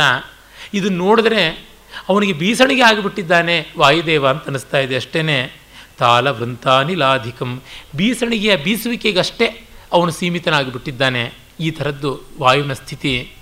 ಪರ್ಯಾಯ ಸೇವಾ ಮುತ್ಸೃಜ್ಯ ಪುಷ್ಪ ಸಂಭಾರ ತತ್ಪರಾ ಉದ್ಯಾನ ಪಾಲ ಸಾಮಾನ್ಯಂ ಋತವಸ್ತಮುಪಾಸತೆ ಇನ್ನು ಆರು ಋತುಗಳಿವೆ ವಸಂತದಿಂದ ಮೊದಲುಗೊಂಡು ಶಿಷ್ಯರದವರೆಗೆ ಅವು ಕಾಲಕ್ಕೆ ಹೇಗೆ ಬರಬೇಕು ಎರಡೆರಡು ತಿಂಗಳಿಗೆ ಒಮ್ಮೊಮ್ಮೆ ಆ ರೀತಿ ಬರದೆ ಆರೂ ಋತುಗಳು ಒಟ್ಟಿಗೆ ಅವನು ಉದ್ಯಾನದಲ್ಲಿ ಬಂದು ಸೇರಿಕೊಂಡು ಚಾಕರಿ ಮಾಡ್ತಾ ಇವೆ. ಪಾಪ ಇವುಗಳಿಗೆ ಶಿಫ್ಟ್ ಇತ್ತು. ಬೇಕಾದಷ್ಟು ಲೆಜರ್ಲಿ ಟೈಮ್ ಇತ್ತು. ಒಂದು ಋತುವಿಗೆ ಎರಡು ತಿಂಗಳ ಕೆಲಸ ಅಷ್ಟೇ. ಇನ್ನು ಮಿಕ್ಕಂತೆ ಹತ್ತು ತಿಂಗಳು ಆರಾಮಕ್ಕೆ ನಿದ್ರೆ ಮಾಡ್ತಾ ಇರ್ಬೋದಾಗಿತ್ತು. ಈಗ ಎಲ್ಲಕ್ಕೂ ಕೂಡ ಟ್ವೆಂಟಿ ಫೋರ್ ಅವರ್ಸ್ ಡ್ಯೂಟಿ ಅದು ಎಂಥದ್ದು? Three hundred and sixty five into twenty four ಆ ಮಟ್ಟಕ್ಕೆ ಬಂದುಬಿಟ್ಟಿದೆ ಇವುಗಳ ಕಷ್ಟ. ಏನು ಮಾಡೋದು ಅಂತ ಹೇಳ್ತಾ ಇದ್ದಾನೆ. ಇಲ್ಲಿಂದ ಇವು ಹೂ, ಈ ಒಂದು ಋತುಗಳಿಗೆ ಉದ್ಯಾನಪಾಲದ ಉದ್ಯಾನ ಪಾಲನೆಯ ಮಾಲಿಯ ಕೆಲಸ ಆಗಿದೆ. ಯಾಕೆಂದರೆ ಒಂದೊಂದು ಋತುವಿನಲ್ಲಿಯೂ ಕೂಡ ಹೂಗಳು ಹಣ್ಣುಗಳು ಇದ್ದೇ ಇರುತ್ತವೆ. ಅವಷ್ಟೂ ಕೂಡ ತನ್ನ ಉದ್ಯಾನದಲ್ಲಿ ಸಿಗಬೇಕು ಅಂತ. ಈಗ ನಮಗೆ ಬೆಂಗಳೂರಿನಲ್ಲೇ ಸಿಗ್ತಾ ಇವೆ. ಅದಕ್ಕೆ ಮಲ್ಲಿಗೆನಲ್ಲಿ ಪರಿಮಳ ಇಲ್ಲ ಅವರೆಕಾಯಲ್ಲಿ ಸೊಗಡಿಲ್ಲ. ಅದು ಮಲ್ಲಿಗೆ ಅಂತನ್ನೋದು ಆಕಾರದಿಂದ, ಹೆಸರಿಂದ ಗೊತ್ತಾಗಬೇಕು. ನಾಮಧೇಯ, ರೂಪಧೇಯದಿಂದಲೇ ಹೊರತುನುವೆ ಅದರ ಪ್ರಧಾನ ಗುಣವಾದ ಗಂಧದಿಂದ ಅಲ್ಲ. ಕೊತ್ತಂಬರಿ ಸೊಪ್ಪು, ಕರಿಬೇವಿನ ಸೊಪ್ಪು ಹಾಗೇ ಆಗಿಬಿಟ್ಟಿದೆ. ಯಾವುದೂ ನೋಡಿ ಹಾಗೆ. ಅಮೇರಿಕದಲ್ಲಂತೂ ನೆನ್ನೆ ತಾನೇ ಒಬ್ಬರು ಅಮೇರಿಕದಿಂದ ಬಂದಂಥ ನನ್ನ ಸ್ನೇಹಿತರು ಹೇಳ್ತಾ ಇದ್ದರು ಯಾವ ಹಣ್ಣು ಕೂಡ ನಮಗೆ ರೂಪ ಗಾತ್ರಗಳಿಂದ ಮಾತ್ರ ಗೋಚರವಾಗ್ತಾ ಇದೆ, ನಾಲಿಗೆಗೂ ಮೂಗಿಗೂ ಅವೇನು ಸಿಗ್ತಾ ಇಲ್ಲ ಅಂತಂದರು. ನಾವು ಇಲ್ಲೇ ಸರಿಗಿಲ್ಲ ಅಂತ ಅಂದ್ಕೊಂಡ್ರೆ, ಮನೆಗೆ ಬಂದಾಗ ಯಾವುದೋ ಒಂದು ಹಣ್ಣು ಕೊಟ್ಟೆ, ಎಷ್ಟು ಪರಿಮಳ ರೀ ಅಂತಂದರು. ನನಗೆ ಬರ್ತಾ ಇಲ್ಲ ಅಂತಂದೆ. ಪರವಾಗಿಲ್ಲ, ನೀವು ಅಮೇರಿಕದಿಂದ ಬಂದು ಸೆನ್ಸಿಟಿವ್ ಆಗಿದ್ದೀರಾ? ಯಾಕೆಂದರೆ ಅಲ್ಲಿ ಏನೂ ಇಲ್ಲದೇ ಇರೋದ್ರಿಂದ ನಿಮಗೆ ಇಷ್ಟು ಅನ್ನಿಸ್ತು ಅಂತ. ಈ ರೀತಿ ಋತುಗಳಿಗೆ ಪಾಪ ಎಲ್ಲ ಋತುಗಳಿಗೂ ಎಲ್ಲ ಕಾಲದ ಕೆಲಸ ಅಂತಂದರೆ ಅವುಗಳಲ್ಲಿ ಇನ್ಯಾವ ಸ್ವಾರಸ್ಯ ಇರುತ್ತೆ? ಒಂದಷ್ಟು ವಿಚ್ಛೇದ ಬೇಕು, ಒಂದಷ್ಟು ವಿರಾಮ ಬೇಕು ಅಲ್ವ? ಎಲ್ಲ ಹಬ್ಬಗಳಿಗೂ, ಎಲ್ಲ ಕಾಲಕ್ಕೂ ಒಂದೇ ಥರ ತಿಂಡಿ ಅಂತನ್ನೋದು ಒಂದು ಸ್ಥಿತಿ. ಆದರೆ ಪ್ರತಿ ದಿವಸ ಎಲ್ಲ ಹಬ್ಬಗಳಿಗೂ ಮಾಡೋ ತಿಂಡಿ ಮಾಡ್ತೀವಿ ಅಂತಂದರೆ ಅದು ಇನ್ನೊಂದು ಥರ ಅವಾಗ ಯಾವ ಹಬ್ಬಕ್ಕೂ ಯಾವುದು ವಿಶೇಷ ಇರೋದಿಲ್ಲ. ನಿರೀಕ್ಷೆಯಲ್ಲಿಯೇ ಒಂದು ಸೊಗಸಿದೆ. ಕುವೆಂಪು ಅವ್ರು ಹೇಳ್ತಾರಲ್ಲ, ನಿರೀಕ್ಷೆಯ ನೋಂಪಿ ಅದು ಮುಖ್ಯ. ಇಲ್ಲಿ ಇಲ್ಲ. ಈ ಒಂದು ಶ್ಲೋಕವನ್ನು ನೋಡಿ ಆಧುನಿಕ ತಾರಕಾಸುರರಿಗೆ ಅನ್ವಯ ಮಾಡಬಹುದು. ಈ ಸಾಲು ಸಾಲು ಶ್ಲೋಕಗಳು ನಾವು ಏರ್ ಕಂಡೀಷನಿಂಗ್ ಮಾಡ್ಕೊಂಡು ಬಿಟ್ಟಿದ್ದೀವಿ ಇಂಟೀರಿಯರ್ ಡೆಕೋರೇಷನ್ನು ಕೂಲ್ ಲೈಟ್ಸು ಶ್ಯಾಂಡಿಲಿಯರ್ಗಳು ಅಂತ ಮಾಡಿಕೊಂಡು ಸೂರ್ಯ, ಚಂದ್ರ, ವಾಯು, ಋತು ಇವನ್ನೆಲ್ಲವನ್ನು ಕಂಟ್ರೋಲ್ ಮಾಡಿಬಿಟ್ಟಿದ್ದೀವಿ. ಇದು ತಾರಕಾಸುರ. ತಾರಕ ಅಂತಂದರೆ ಇಂದ್ರಿಯ ಕೇಂದ್ರ ಅಂತ ಅರ್ಥ ಹೇಳಿದ್ನಲ್ಲ. ಇಂದ್ರಿಯ ಕೇಂದ್ರ ಅಂದರೆ ಲಾಂಪಟ್ಯ ಅಂತ ತಾನೇ ಅರ್ಥ. ನೈಸರ್ಗಿಕವಾಗಿ ಯಾವುದೂ ಇಲ್ಲ ಅನ್ನುವ ಸ್ಥಿತಿಗೆ ಬಂದರೆ ಇನ್ನೆಂಥದ್ದು ಇದೇ ಆಗುವುದು. ತಸ್ಯೋಪಾಯನ ಯೋಗ್ಯಾನಿ ರತ್ನಾನಿ ಸರಿತಾಂಪತಿ ಕಥಮಪ್ಯಂಭಸಾಂ. ಅಂತರ್ ಆನಿಷ್ಪತ್ತೆ ಪ್ರತೀಕ್ಷತೆ. ಇನ್ನು ಸಮುದ್ರ ರಾಜನಾದರೂ ಕೂಡ ಅವನಿಗೆ ಪ್ರತಿ ದಿವಸ ಕೊಡಬೇಕಾದಂಥ ನಜರಾನ ಇದೆಯಲ್ಲ, ಕಪ್ಪ ಕಾಣಿಕೆಗಾಗಿ ತಾನು ಇನ್ಯಾವ ಹೊಸ ರತ್ನವನ್ನು ಉತ್ಪಾದಿಸಲಿ ಅಂತ ದಿವಸ ತನ್ನ ತಳವನ್ನು ಕೆರಕೋತಾ ಇರ್ತಾನೆ ಅಂತ. ಕಥಮಪಿ ಅಂಬಸಾಂ ಅಂತಹ ಆನಿಷ್ಪತ್ತೆ ಪ್ರತೀಕ್ಷತೆ. ಏಕೆಂದರೆ ಒಂದು ಮುತ್ತು ಮುತ್ತಾಗಿ ಪರಿಣಮಿಸಬೇಕು ಅಂತಂದರೆ ಆ ಕಪ್ಪೆ ಚಿಪ್ಪಿನಲ್ಲಿ ಮುತ್ತು ಬೆಳೆಯಬೇಕು ಅಂದರೆ ಎಷ್ಟು ದಿವಸ ಬೇಕು? ಕಲ್ಚರ್ಡ್ ಪರ್ಲ್ಸ್ ಅಂತಂತೀವಿ ಅಲ್ಲ ಅವು ಎಷ್ಟು ಕಾಲ ಬೇಕಾಗುತ್ತದೆ. ಇನ್ನು ಅದಕ್ಕಿಂತ ಹೆಚ್ಚು ನೈಸರ್ಗಿಕವಾಗಿ ಆಗಬೇಕಾದರೆ. ಒಂದು ರತ್ನ ಭೂಗರ್ಭದಲ್ಲಿ ರೂಪುಗೊಳ್ಳಬೇಕು ಅಂದರೆ ಎಷ್ಟು ಒತ್ತಡ ಬೇಕು, ಎಷ್ಟು ಶಾಖ ಬೇಕು, ಎಷ್ಟು ಕಾಲ ಬೇಕು ಅನ್ನುವುದೆಲ್ಲ ಇವತ್ತು ನಮಗೆ ವಿಜ್ಞಾನದಿಂದ ಗೊತ್ತಿದೆ. ಇವನಿಗೋ ದಾಹ. ದಿನದಿನಕ್ಕೆ. ಅಂದರೆ ಗಣಿಗಾರಿಕೆ. ಅದು ಮರಳು ಗಣಿಗಾರಿಕೆ ಇರ್ಬೋದು, ನೀರಿನ ಗಣಿಗಾರಿಕೆ ಇರ್ಬೋದು, ಈ ಬೋರ್ವೆಲ್ಗಳ ರೂಪದಿಂದ ಇನ್ನು ಮಿಕ್ಕಂತೆ ಎಲ್ಲ ಗಣಿಗಾರಿಕೆ ಇರ್ಬೋದು. ಈ ಎಲ್ಲ ಗಣಿಗಾರಿಕೆ ಏನು ಮಾಡುತ್ತೆ? ನಮಗೆ ಗೊತ್ತೇ ಇದೆಯಲ್ಲ, ಬೆಳ್ಳಿಯ ಬಂಗಾರದ ಮೊಟ್ಟೆಗಳನ್ನು ಇಡತಕ್ಕಂಥ ಬಾತನ್ನು ದಿನ ದಿನ ಅದು ಒಂದೊಂದು ಮೊಟ್ಟೆ ಇಡುತ್ತೆ ಅಂತ ಅದಕ್ಕೆ ತೃಪ್ತನಾಗದೆ, ಅದಕ್ಕೆ ಕಾಯ್ದೆ. ಅದರ ಹೊಟ್ಟೆ ಒಳಗೆ ಅನಂತ ಸಂಖ್ಯೆ ಇದ್ದಿರಬೇಕು ಅಂತ ಕುಯ್ದೇ ಬಿಟ್ನಲ್ಲ, ಆ ರೀತಿಯಾದ ಸ್ಥಿತಿ ತಾರಕ ಅದೇ ಮಾಡ್ತಾ ಇರೋದು. ಕಾವ್ಯ ಯಾವ ಕಾಲದಲ್ಲೋ ಬರೆದದ್ದು ಪುರಾಣದ ಕಥೆ ಅಂತಲ್ಲ. ಪ್ರಸಕ್ತ ಕಾಲಕ್ಕೆ ಧ್ವನಿರೂಪವಾಗಿ ಅನ್ವಯ ಮಾಡಿಕೊಂಡಾಗ ಗೊತ್ತಾಗುತ್ತೆ, ಅವನಿಗೆ ಎಷ್ಟು ಕೊಟ್ಟರೂ ತೃಪ್ತಿ ಇಲ್ಲ ಸಮುದ್ರ, ಇನ್ನಷ್ಟು ಮತ್ತಷ್ಟು ತಾ ತಾ ತಾ ಅಂತ ಕೇಳ್ತಾ ಇದ್ದರೆ ಎಲ್ಲಿಂದ ಸಿಗುತ್ತದೆ? ಸಮುದ್ರದ ತಳವನ್ನೆಲ್ಲ ಗೋರಾಡಬೇಕು, ಜಾಲಾಡಬೇಕು. ಅಂದರೆ ಸಮುದ್ರ ಎಷ್ಟು ಬಗ್ಗಡವಾಗಬೇಕು. ಅಲ್ಲಿಯ ಸಸ್ಯ, ಪ್ರಾಣಿ, ಜೀವ ಎಷ್ಟು ಕ್ಷೋಭೆಗೆ ಒಳಗಾಗಬೇಕು. ಲೋಕ ಎಲ್ಲ ಈ ರೀತಿಯಾಗಿ ಉಪಪ್ಲವಕ್ಕೆ ತುತ್ತಾಗ್ತಾ ಇದೆ ಅನ್ನೋದನ್ನು ಈ ಅರ್ಥದಲ್ಲಿ ತೆಗೆದುಕೊಳ್ಳೋದಕ್ಕೆ ಸಾಧ್ಯ ಇದೆ. ಜ್ವಲನ್ಮಣಿಶಿಖಾಶ್ಚೈನಂ ವಾಸುಕಿ ಪ್ರಮುಖ ನಿಶಿ ಸ್ಥಿರ ಪ್ರದೀಪತಾಮೇತ್ಯ ಭುಜಂಗ ಪರ್ಯುಪಾಸತೆ. ಇನ್ನು ಮಹಾಸರ್ಪಗಳಾದ ವಾಸುಕಿ ಮುಂತಾದವರೆಲ್ಲ ತಮ್ಮ ಫಣ ಮಂಡಲದಲ್ಲಿರುವಂಥ ಆ ರತ್ನ ಕಾಂತಿ ಯಾವುದಿದೆ, ಅದನ್ನು ಪ್ರತಿಫಲಿಸೋದಕ್ಕೆ ಅವನ ಅರಮನೆಯಲ್ಲಿ ದೀಪದ ಕಂಬಗಳಂತೆ ಕೂತುಬಿಟ್ಟಿವೆ ಅಂತ. ಡೇ ಆ್ಯಂಡ್ ನೈಟ್ ಇಲ್ಯುಮಿನೇಷನ್ ಬೇಕು. ಅದಕ್ಕೆ ಯಾವುದು ಬೇಕಾದರೂ ಸಾಧ್ಯ, ಪರವಾಗಿಲ್ಲ. ನಾವು ಬೆಳಕು ಅವಶ್ಯಕವಾಗಿರೋದಕ್ಕಿಂತ ಹೆಚ್ಚಾಗಿ ಬಳಸ್ತೀವಿ. ಎಷ್ಟೋ ಕಡೆ ಕಚೇರಿಗಳಲ್ಲಿ ಅಲ್ಲಿ ಇಲ್ಲಿ ಎಲ್ಲ ಕಿಟಕಿಗಳಿಗೆಲ್ಲ ಬ್ಲೈಂಡ್ಸ್ ಹಾಕ್ಬಿಡೋದು, ದಪ್ಪ ಕರ್ಟನ್ ಹಾಕ್ಬಿಡೋದು, ಮತ್ತು ದೀಪ ಹಾಕೋದು. ಹಗಲು ಹೊತ್ತು ಕತ್ತಲು ಮಾಡಿಕೊಂಡು ಮತ್ತೆ ಬೆಳಕು ಮಾಡ್ಕೊಳ್ಬೇಕಾ? ಇದು ಯಾತಕ್ಕೆ? ಗಾಜಿನ ಕಿಟಕಿ ಮುಚ್ಚಿದ್ರೆ ಆಯ್ತಲ್ಲ? ಇಲ್ಲ. ಆ ಗಾಜಿನ ಕಿಟಕಿಗೊಂದು ಅಂದ ಬೇಕು, ಅಲಂಕಾರ ಬೇಕು, ಅದಕ್ಕೆ ಕರ್ಟನ್ ಇರಲೇಬೇಕು. ಆ ಕರ್ಟನ್ನನ್ನಾದರೂ ಅಕ್ಕಪಕ್ಕ ಕೌಪಿನ ಥರ ಉದ್ದಕ್ಕೆ ನೇತಾಡಿಸ್ಬಿಟ್ರೆ ಸಾಲದೆ ಇಷ್ಟು ಉದ್ದಕ್ಕೆ ಹಾಕಿ ಹಾಕಬೇಕು? ಪಕ್ಕದಲ್ಲಿ ಇದ್ದರೆ ಆಗೋದಿಲ್ವಾ? ಆ ಕಿಟಕಿಗೆ ಒಂದು ಚೌಕಟ್ಟಿನಂತೆ, ನಮಗೆ ತೃಪ್ತಿ ಆಗೋದಿಲ್ಲ. ಮತ್ತೆ ಅದ್ರ ಮೇಲೆ ಧೂಳು ಕೂತ್ಕೋಬೇಕು, ಅದನ್ನು ದೋಬಿಗೆ ಹಾಕಬೇಕು, ಈ ತರಹ. ಆ ಕರ್ಟನ್ಗಳು ಎರಡೆರಡು. ಈಗ ಮನುಷ್ಯರಿಗೆ ಹೇಗೆ ಅಂಡರ್ ಗಾರ್ಮೆಂಟ್ಸು ಮತ್ತು ರೆಗ್ಯುಲರ್ ಗಾರ್ಮೆಂಟ್ಸು ಆ ಥರ ಒಂದು ತಳ್ಳಿಗಿರೋ ಕರ್ಟನ್ನು ಅದ್ರ ಮೇಲೆ ಒಂದು ದಪ್ಪದ ಕರ್ಟನ್ನು ಏನೇನೋ ಎಲ್ಲ ಬಂದು ಕೂತ್ಬಿಟ್ಟಿದೆ. ಅಂದರೆ ನಾವು ಎಷ್ಟೆಷ್ಟು ಹೊರೆ ಮಾಡ್ಕೊಳ್ತಾ ಇದ್ದೀವಿ ಅಂತ ಗೊತ್ತಾಗುತ್ತೆ. ಈ ಹೊರೆ ಮಾಡಿಕೊಳ್ಳುವಿಕೆ ತಾನೇ ಆಸುರಿ ಪ್ರವೃತ್ತಿ. ಆಸುರಿ ಪ್ರವೃತ್ತಿ ಅಂದರೆ ಯಾವುದು? ಅರ್ಥಕಾಮಗಳನ್ನು ಎಲ್ಲಕ್ಕಿಂತ ದೊಡ್ಡದು ಅಂತ ಉಪಾಸನೆ ಮಾಡ್ತಕ್ಕಂಥದ್ದು. ಪ್ರೇಯಸ್ಸನ್ನು ಶ್ರೇಯಸ್ಸಿಗಿಂತ ಮಿಗಿಲು ಅಂತ ಭಾವಿಸ್ತಕ್ಕಂಥದ್ದು. ಪರಂಪರೆಯನ್ನು ಧಿಕ್ಕರಿಸಿ ಸ್ವತಂತ್ರತೆಯನ್ನು ಸ್ವಚ್ಛಂದತೆಯ ಮಟ್ಟಿಗೆ ತೆಗೆದುಕೊಂಡು ಹೋಗುವುದು. ಅದು ತಾರಕಾಸುರ ಮಾಡ್ತಾ ಇದ್ದಾನೆ. ತತ್ಕೃಶಾನುಗ್ರಹ ಅಪೇಕ್ಷಿ. ತಮ್ಮುಹೂರ್ತ ತಮ್ಮುಹುರ್ದೂತಹಾರಿತೈ ಅನುಕೂಲಯತ್ ಇಂದ್ರೋಪಿ ಕಲ್ಪದ್ರಮ ವಿಭೂಷಣೈ ತತ್ಕೃತಾನುಗ್ರಹ ಅಪೇಕ್ಷಿ. ಅವನ ಅನುಗ್ರಹವನ್ನು ಅಪೇಕ್ಷೆ ಮಾಡಿಕೊಂಡು ಮುಹುರ್ದೂತ್ ಹಾರಿತೈ ಅವನನ್ನು ಮತ್ತೆ ಮತ್ತೆ ದೂತರ ಹತ್ತಿರ ಎಲ್ಲ ಕರೆಸಿಕೊಂಡು ಅವರನ್ನು ಜೊತೆಯಲ್ಲಿಟ್ಟುಕೊಂಡು, ಅನುಕೂಲ ಇತಿ ಇಂದ್ರೋಪಿ. ಇಂದ್ರನು ಅವನನ್ನು ಅನುಕೂಲವಾಗಿ ಗುಡ್ ಬುಕ್ಸಲ್ಲಿ ಇಟ್ಟುಕೊಳ್ಬೇಕು ಅಂತ ಕಲ್ಪದ್ರುಮ, ಕಾಮಧೇನು ಇವುಗಳೆಲ್ಲ ಕೊಟ್ಟಂಥ ಕಾಣಿಕೆಗಳನ್ನು ಮುಂದೆ ಇಟ್ಕೊಂಡು ಹೋಗಿ ಹೋಗಿ ಬೇಡ್ಕೋತಾ ಇದ್ದಾನೆ ಅಂತ. ನಾವು ಯಾರನ್ನೋ ಒಬ್ಬರನ್ನ ನಮಗೆ ಸುಮುಖರನ್ನಾಗಿ ಇಟ್ಟುಕೊಳ್ಳೋದಕ್ಕೆ ಕೊಡುವ ಲಂಚ ಇದು. ಅವನನ್ನು ಮತ್ತೆ ಮತ್ತೆ ಹೋಗಿ ಬೇಡ್ಕೊಳ್ಳೋದು ಉತ್ಕೃಷ್ಟ ಅಂತ ತನಗನಿಸಿದ್ದೆಲ್ಲನೂ ಒಪ್ಪಿಸಿಕೊಡೋದು, ಇದನ್ನು ಮಾಡ್ತಾ ಕೂತಿದ್ದಾನೆ. ಇನ್ನೇನು ಗತಿಯಾಗಿದೆ ನೀನೇ ನೋಡ್ಕೋ. ದೇವೇಂದ್ರನಿಗೆ ಈ ಸ್ಥಿತಿ ಬಂದರೆ ಮಿಕ್ಕವರ ಗತಿ ಏನು? ಇತ್ತಂ ಆರಾಧ್ಯಮಾನೋಪಿ ಕೃಷ್ಣಾತಿ ಭುವನತ್ರಯಂ ಇಷ್ಟೆಲ್ಲ ಕೊಟ್ಟು ಅವನಿಗೆ ತೃಪ್ತಿ ಇಲ್ಲ, ಅದೇ ಬಂದಿರುವಂಥದ್ದು ಕಷ್ಟ. ಶಾಮ್ಯೇತ್ ಪ್ರತ್ಯಪಕಾರೇಣ ನೋಪಕಾರೇಣ ದುರ್ಜನ.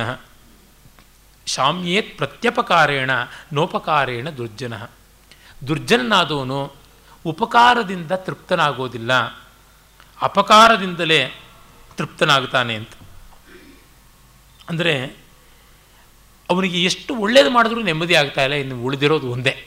ಅವನನ್ನು ಬಲಿ ಹಾಕುವಂಥದ್ದಷ್ಟೇ ಅಂತ. ಕಾಳಿದಾಸ ಇಷ್ಟು ಸೂಕ್ಷ್ಮವಾಗಿ ದಂಡ ನೀತಿಯನ್ನು ಪ್ರಸ್ತಾವಿಸ್ತಾ ಇದ್ದಾನೆ. ದುರ್ಜನನಿಗೆ, ದುಷ್ಟನಿಗೆ ಏನು ಸೇವೆ ಮಾಡಿದ್ರೂ ಪ್ರಯೋಜನ ಬರೋದಿಲ್ಲ. ಮೃಚ್ಛಕಟಿಕದಲ್ಲಿ ಒಂದು ಕಡೆ ಬರುತ್ತಲ್ಲ ಲಿಂಪಂತೀವ ತಮೋಂಗಾನಿ ವರ್ಷಂತೀವಾಂಜನಂ ನಭಃ, ಅಸತ್ಪುರುಷ ಸೇವೇವ ದೃಷ್ಟಿರ್ ನಿಷ್ಫಲತಾಂಗತ ಅಂತ. ಲಿಂಪಂತೀವ ತಮೋಂಗಾನಿ ವರ್ಷ, ವರ್ಷತೀವಾಂಜನಂ ನಭಃ. ಕತ್ತಲು ಮೈಗೆ ಮೆತ್ತಿಕೊಳ್ಳುವಂತೆ, ಆಕಾಶವೇ ಕಾಡಿಗೆಯನ್ನು ಸುರಿಸುವಂತೆ ಹೀಗೆ ತೋರ್ತಾ ಇದೆ ಈ ಕಗ್ಗತ್ತಲು. ಕಣ್ಣು ಏನಾಗಿದೆ ಅಂದರೆ ದುಷ್ಟರಿಗೆ ಮಾಡಿದ ಸೇವೆಯಂತೆ ನಿಷ್ಫಲವಾಗಿದೆ ಅಂತ, ನಿಷ್ಪ್ರಯೋಜಕವಾಗಿದೆ.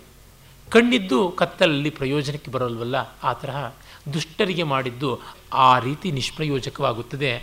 ಇವನಿಗೆ ಏನು ಉಪಕಾರ ಮಾಡಿದರೂ ಇಲ್ಲ, ಇನ್ನು ಉಳಿದಿರುವುದೊಂದೇ ತೇನಾಮರ ವಧೂ ಹಸ್ತೈ ಸದಯಾಲೂನ ಪಲ್ಲವ ಅಭಿಜ್ಞಾಶ್ಛೇದಪಾ ಅಭಿಜ್ಞಾಶ್ಛೇದಪಾತಾನಾಂ ಕ್ರಿಯಂತೆ ನಂದನದ್ರುಮಾ. ಈ ನಂದನದ ವೃಕ್ಷಗಳು ಅಮರ ವಧುಗಳಿಂದಲೂ ದೇವತೆಗಳ ಪತ್ನಿಯರಿಂದಲೂ ದೇವಸ್ತ್ರೀಯರಿಂದಲೂ ಕೂಡ ನೋವಿಗೆ ತುತ್ತಾಗಿರಲಿಲ್ಲ. ಒಂದು ಮರದ ಹೂವಿನ ಕುಡಿಯನ್ನು, ಎಲೆಯನ್ನು, ಕೊಂಬೆಯನ್ನು ಯಾರೂ ಮುರಿದಿದ್ದಿಲ್ಲ. ಅಷ್ಟರ ಮಟ್ಟಿಗೆ ಆ ನಂದನ ವೃಕ್ಷಗಳನ್ನು ಮತ್ತು ಗುಲ್ಮ ಲತಾದಿಗಳನ್ನು ಪ್ರೀತಿಯಿಂದ ಕಂಡಿದ್ದರು ಆ ದೇವತೆಗಳು. ಈಗ ಏನಾಗಿಬಿಟ್ಟಿದೆ ಅವೆಲ್ಲ ಅಂತಂದರೆ ಅಭಿಜ್ಞ ಅಂತಂದರೆ, ಛೇದಪಾತಾನಾಂ ಕ್ರಿಯಂತೆ ನಂದನದ್ರುಮಾಹ ತಮ್ಮ ಹೆಮ್ಮೆಗೋಸ್ಕರವಾಗಿ, ಅವನ ಲಾಂಛನಕ್ಕೋಸ್ಕರವಾಗಿ ಕತ್ತರಿಸಲ್ಪಡ್ತಾ ಇವೆ ಅಂತ. ಅವನು ಡಿಫಾರೆಸ್ಟೇಷನ್ನು ಮಾಡ್ತಾ ಇದ್ದಾನೆ ಅಂತ. ಗರ್ವ ಎಂಥದ್ದು ಬಂದುಬಿಡುತ್ತೆ, ಇಂದ್ರಿಯ ಲೋಲುಪತೆ ಎಂಥದ್ದು ಅಂದರೆ ಯಾವುದನ್ನು ಉಳಿಸೋದಿಲ್ಲ. ನಾವು ಗಿಡವನ್ನು ಗಿಡವಾಗಿ ನೋಡಿ ಸಂತೋಷ ಪಡದೆ, ಅದನ್ನು ಇನ್ನೇನೋ ಮಾಡಿಯೇ ನೋಡಬೇಕು ಅಂತನ್ನುವಂತೆ. ಅದಕ್ಕೆ ಮತ್ತಾವುದೋ ಒಂದು ವಿಕೃತಿಯನ್ನು ಉಂಟು ಮಾಡಬೇಕು ಅಂತ. ನಮಗೆ ನಿರೀಕ್ಷೆಗೆ ಮೀರಿ ಅದು ಕೊಡಬೇಕು ಅಂತ ಮಾಡಿದಾಗ ಇಂಥದ್ದೆಲ್ಲ ದೌರ್ಜನ್ಯ ಆಗುತ್ತದೆ. ಅದನ್ನು ಕವಿ ಹೇಳ್ತಾ ಇದ್ದಾನೆ. ವಿಜ್ಯತೆ ಸಹಿ ಸಂಸುಪ್ತ ಶ್ವಾಸ ಸಾಧಾರಣಾನಿಲೈ ಬಾಷ್ಪಸೀಕರ ವರ್ಷಿಭಿ. ಅವನೀಗ ದೇವತೆಗಳಿಂದ ಸರ್ವ ಸೇವೆ ಮಾಡಿಸ್ಕೊಳ್ತಾ ಇದ್ದಾನೆ. ಅದು ಹೇಗೆ ದೇವತೆಗಳು ಪಾಪ ಅವನು ಮಲಗಿದ್ದರೆ ಉಸಿರು ಬಿಟ್ಟರೆ ಅವನಿಗೆಲ್ಲಿ ನಿದ್ರಾಭಂಗ ಆಗುತ್ತೋ ಅಂತ ಉಸಿರು ಬಿಗಿ ಹಿಡ್ಕೊಂಡು ಕಣ್ಣೀರು ಸುರಿಸಿಕೊಂಡು ಚಾಮರವನ್ನು ಬೀಸ್ತಾ ಇದ್ದಾರೆ. ತಂಪಾಗಿ ಗಾಳಿ ಬೀಸಬೇಕು. ಈ ಕಣ್ಣೀರು ಅದರ ಮೇಲೆ ಗಾಳಿ ಬೀಸಿದ್ರೆ ಆ ತಂಪು ಗಾಳಿ ಅವರ ಮೇ, ಅವನ ಮೇಲೆ ಹೋಗುತ್ತೆ. ಹೀಗೆ ಇವನು ಒಂದು ಏರ್ ಕಂಡೀಷನಿಂಗ್ ಮಾಡ್ಕೊಂಡಿದ್ದಾನೆ ಏರ್ ಕೂಲಿಂಗ್ ಎಫೆಕ್ಟ್ ಮಾಡ್ಕೊಂಡಿದ್ದಾನೆ. ಇವರ ಕಣ್ಣೀರು ಏರನ್ನು ಕಂಡೀಷನ್ ಮಾಡ್ತಾ ಇದೆ. ಆದರೆ ಇವರ ಬಿಸಿಯುಸಿರು ನಿಟ್ಟುಸಿರು ಅವನಿಗೆ ಡಿಸ್ಟರ್ಬೆನ್ಸ್ ಆಗಬಾರ್ದು. ಆ ತರಹ ಆಗ್ತಾ ಇದೆ. ಈ ಅಮರ ಸುರಸುಂದರಿಯರ ಒಂದು ಬಂದೀಕೃತವಾದ ರೀತಿ ಇಂಥದ್ದಾಗಿದೆ ಅಂತ. ಉತ್ಪಾಟ್ಯ ಮೇರು ಶೃಂಗಾಣಿ ಕ್ಷುಣ್ಣಾನಿ ಹರಿತಾಂ ಖುರೈ ಆಕ್ರೀಡ ಪರ್ವತಾಸ್ತೇನ ಕಲ್ಪಿತಾಸ್ವೇಷು ವರ್ಷ ವೇಷ್ಮಸು ಮೇರು, ಸೂರ್ಯ ಚಂದ್ರರೇ ಸುತ್ತತಕ್ಕಂಥ ಅಕ್ಷ. It is the axis universal axis ಆ ಮೇರು ಪರ್ವತ ಅದರ ಸುತ್ತಲೂ ಕಾಲ ಸುತ್ತಾ ಇದೆ. ಆ ಕಾಲದ ಕೋಡನ್ನೇ ಮುರಿದು ಉದ್ಯಾನದಲ್ಲಿ ಕ್ರೀಡಾಶೈಲವಾಗಿ ಮಾಡಿಕೊಂಡಿದ್ದಾನೆ ಅಂತ. ಅಂದರೆ ಕಾಲವನ್ನು ನುಂಗುವಂಥ ಸ್ಥಿತಿ, ಕಾಲದ ಗತಿಯನ್ನು ಅಸ್ತವ್ಯಸ್ತ ಮಾಡುವಂಥ ಧೂರ್ತತೆ ಇವನದಾಗಿದೆ. ಮೇರು ಇಲ್ಲದೇ ಇದ್ದರೆ ಹಗಲು ರಾತ್ರಿ ಗೋಚರವಾಗೋಲ್ಲ ಅಂತ.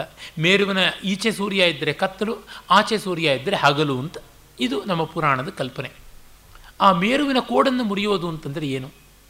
ಕಾಲ ವ್ಯಸ್ತವಾಗಿ ತೋರುವಂತೆ, ಕಾಲ ಹದಗೆಡುವಂತೆ ಮಾಡ್ತಾ ಇದ್ದಾನೆ ಅಂತ. ತೆಲುಗಿನಲ್ಲಿ ವಿಶ್ವನಾಥ್ ಸತ್ಯನಾರಾಯಣ ಪುರಾಣ ವೈರ ಗ್ರಂಥಮಾಲ ಅಂತ ಹನ್ನೆರಡು ಕಾದಂಬರಿಗಳು ಬರೆದರು. ಆ ಕಾದಂಬರಿಗಳು ಹಲವು ಕೆಲವು ಗುಣಮಟ್ಟದಿಂದ ಸಾಮಾನ್ಯ ಕೆಲವು ಕಡೆ ಕಳಪೆ ಅಂತ ಕೂಡ ಹೇಳ್ಬೋದಾಗಿವೆ ಆದರೆ ಆ ಕಾದಂಬರಿಯ ಒಂದು ಆಶಯ ಇದೆಯಲ್ಲ, ಮತ್ತು ಅದರ ಮೂಲ ಕಾರಣ, ಅದರ ಕಲ್ಪನೆ ತುಂಬ ಅದ್ಭುತವಾದದ್ದು. ಅದು ಏನಂದರೆ ಜಯದ್ರಥ ಪಾಶುಪತಾಸ್ತ್ರದ ಒಂದು ಪ್ರಭಾವದಿಂದ ಸತ್ತ ಅಂತ ಕೆಲವು ಕಡೆ. ಮಹಾಭಾರತದಲ್ಲಿ ಪಾಶುಪತ ಬಿಡದೇನೆ ಅರ್ಜುನ ಕೊಂದ ಅಂತಲೂ ಬರುತ್ತೆ, ಇರಲಿ. ಒಟ್ಟಿನಲ್ಲಿ ಶಿವ ಮಹಾಕಾಲ ಸ್ವರೂಪಿ ಮತ್ತು ಕಾಲನೇ ಆಗಿರ್ತಕ್ಕಂಥ ಮಹಾವಿಷ್ಣು ಕೃಷ್ಣ, ಕಾಲಸ್ವರೂಪಿಯಾದವನು ಕೃಷ್ಣ ಮತ್ತು ಮಹಾಕಾಲನೇ ಆಗಿರತಕ್ಕಂಥವನು ಶಿವ. ಇವರಿಬ್ಬರ ಸಹಾಯದಿಂದ ಅರ್ಜುನ ಕೊಂದದ್ದು ಆ ದುಷ್ಟನನ್ನು ಜಯದ್ರಥನನ್ನು. ಆಗ ಜಯದ್ರಥ, ದೇವರ ಮೇಲೆ ಸೇಡು ತೀರಿಸ್ಕೊಳ್ತೀನಿ ಅಂತ, ನೀವು ಕಾಲ ಕಾಲನು ಕಾಲ ಸ್ವರೂಪಿಗಳಲ್ವೇ ನಿಮ್ಮನ್ನೇ ನಾನು ನುಂಗು ಬಿಡ್ತೀನಿ ಅಂತ ಅವನು ಭಾರತ ದೇಶದ ಚರಿತ್ರೆಯ ಮೇಲೆ ದಾಳಿ ಇಟ್ಟ ಅದರಿಂದ ಆದದ್ದು ಏನೆಂದರೆ ನಮ್ಮ ಚರಿತ್ರೆಯ ಸುಮಾರು ಎರಡು ಮೂರು ಸಾವಿರ ವರ್ಷಗಳಷ್ಟು ಕಾಲವನ್ನು ಅವನು ನುಂಗಿಬಿಟ್ಟ ಅಂತ. ಯಾಕೆ? Max Muller Aryan invasion happened around thousand five hundred B C thousand five hundred to seven hundred or thousand two hundred B C ಅಂತ ಒಂದು ಸುಳ್ಳನ್ನು ಹುಟ್ಟಿಸ್ದ. ಅದು ಸರ್ವಾನರ್ಥವಾಗಿ ಬಂದುಬಿಡ್ತು. ವಸ್ತುತಃ, ಅದರಿಂದಾಗಿ ನಮ್ಮ ಕಾಲಕ್ರಮ, ಎಣಿಕೆ ಎಲ್ಲ ಕೂಡ ಅಸ್ತವ್ಯಸ್ತ ಆಗಿಬಿಡ್ತು. ಈಗ ಉದಾಹರಣೆಗೆ ಪಾಣಿನಿಯ ಕಾಲ ಕ್ರಿಸ್ತಪೂರ್ವ ಮುನ್ನೂರು, ನಾನ್ನೂರು ಅಂತಾರೆ.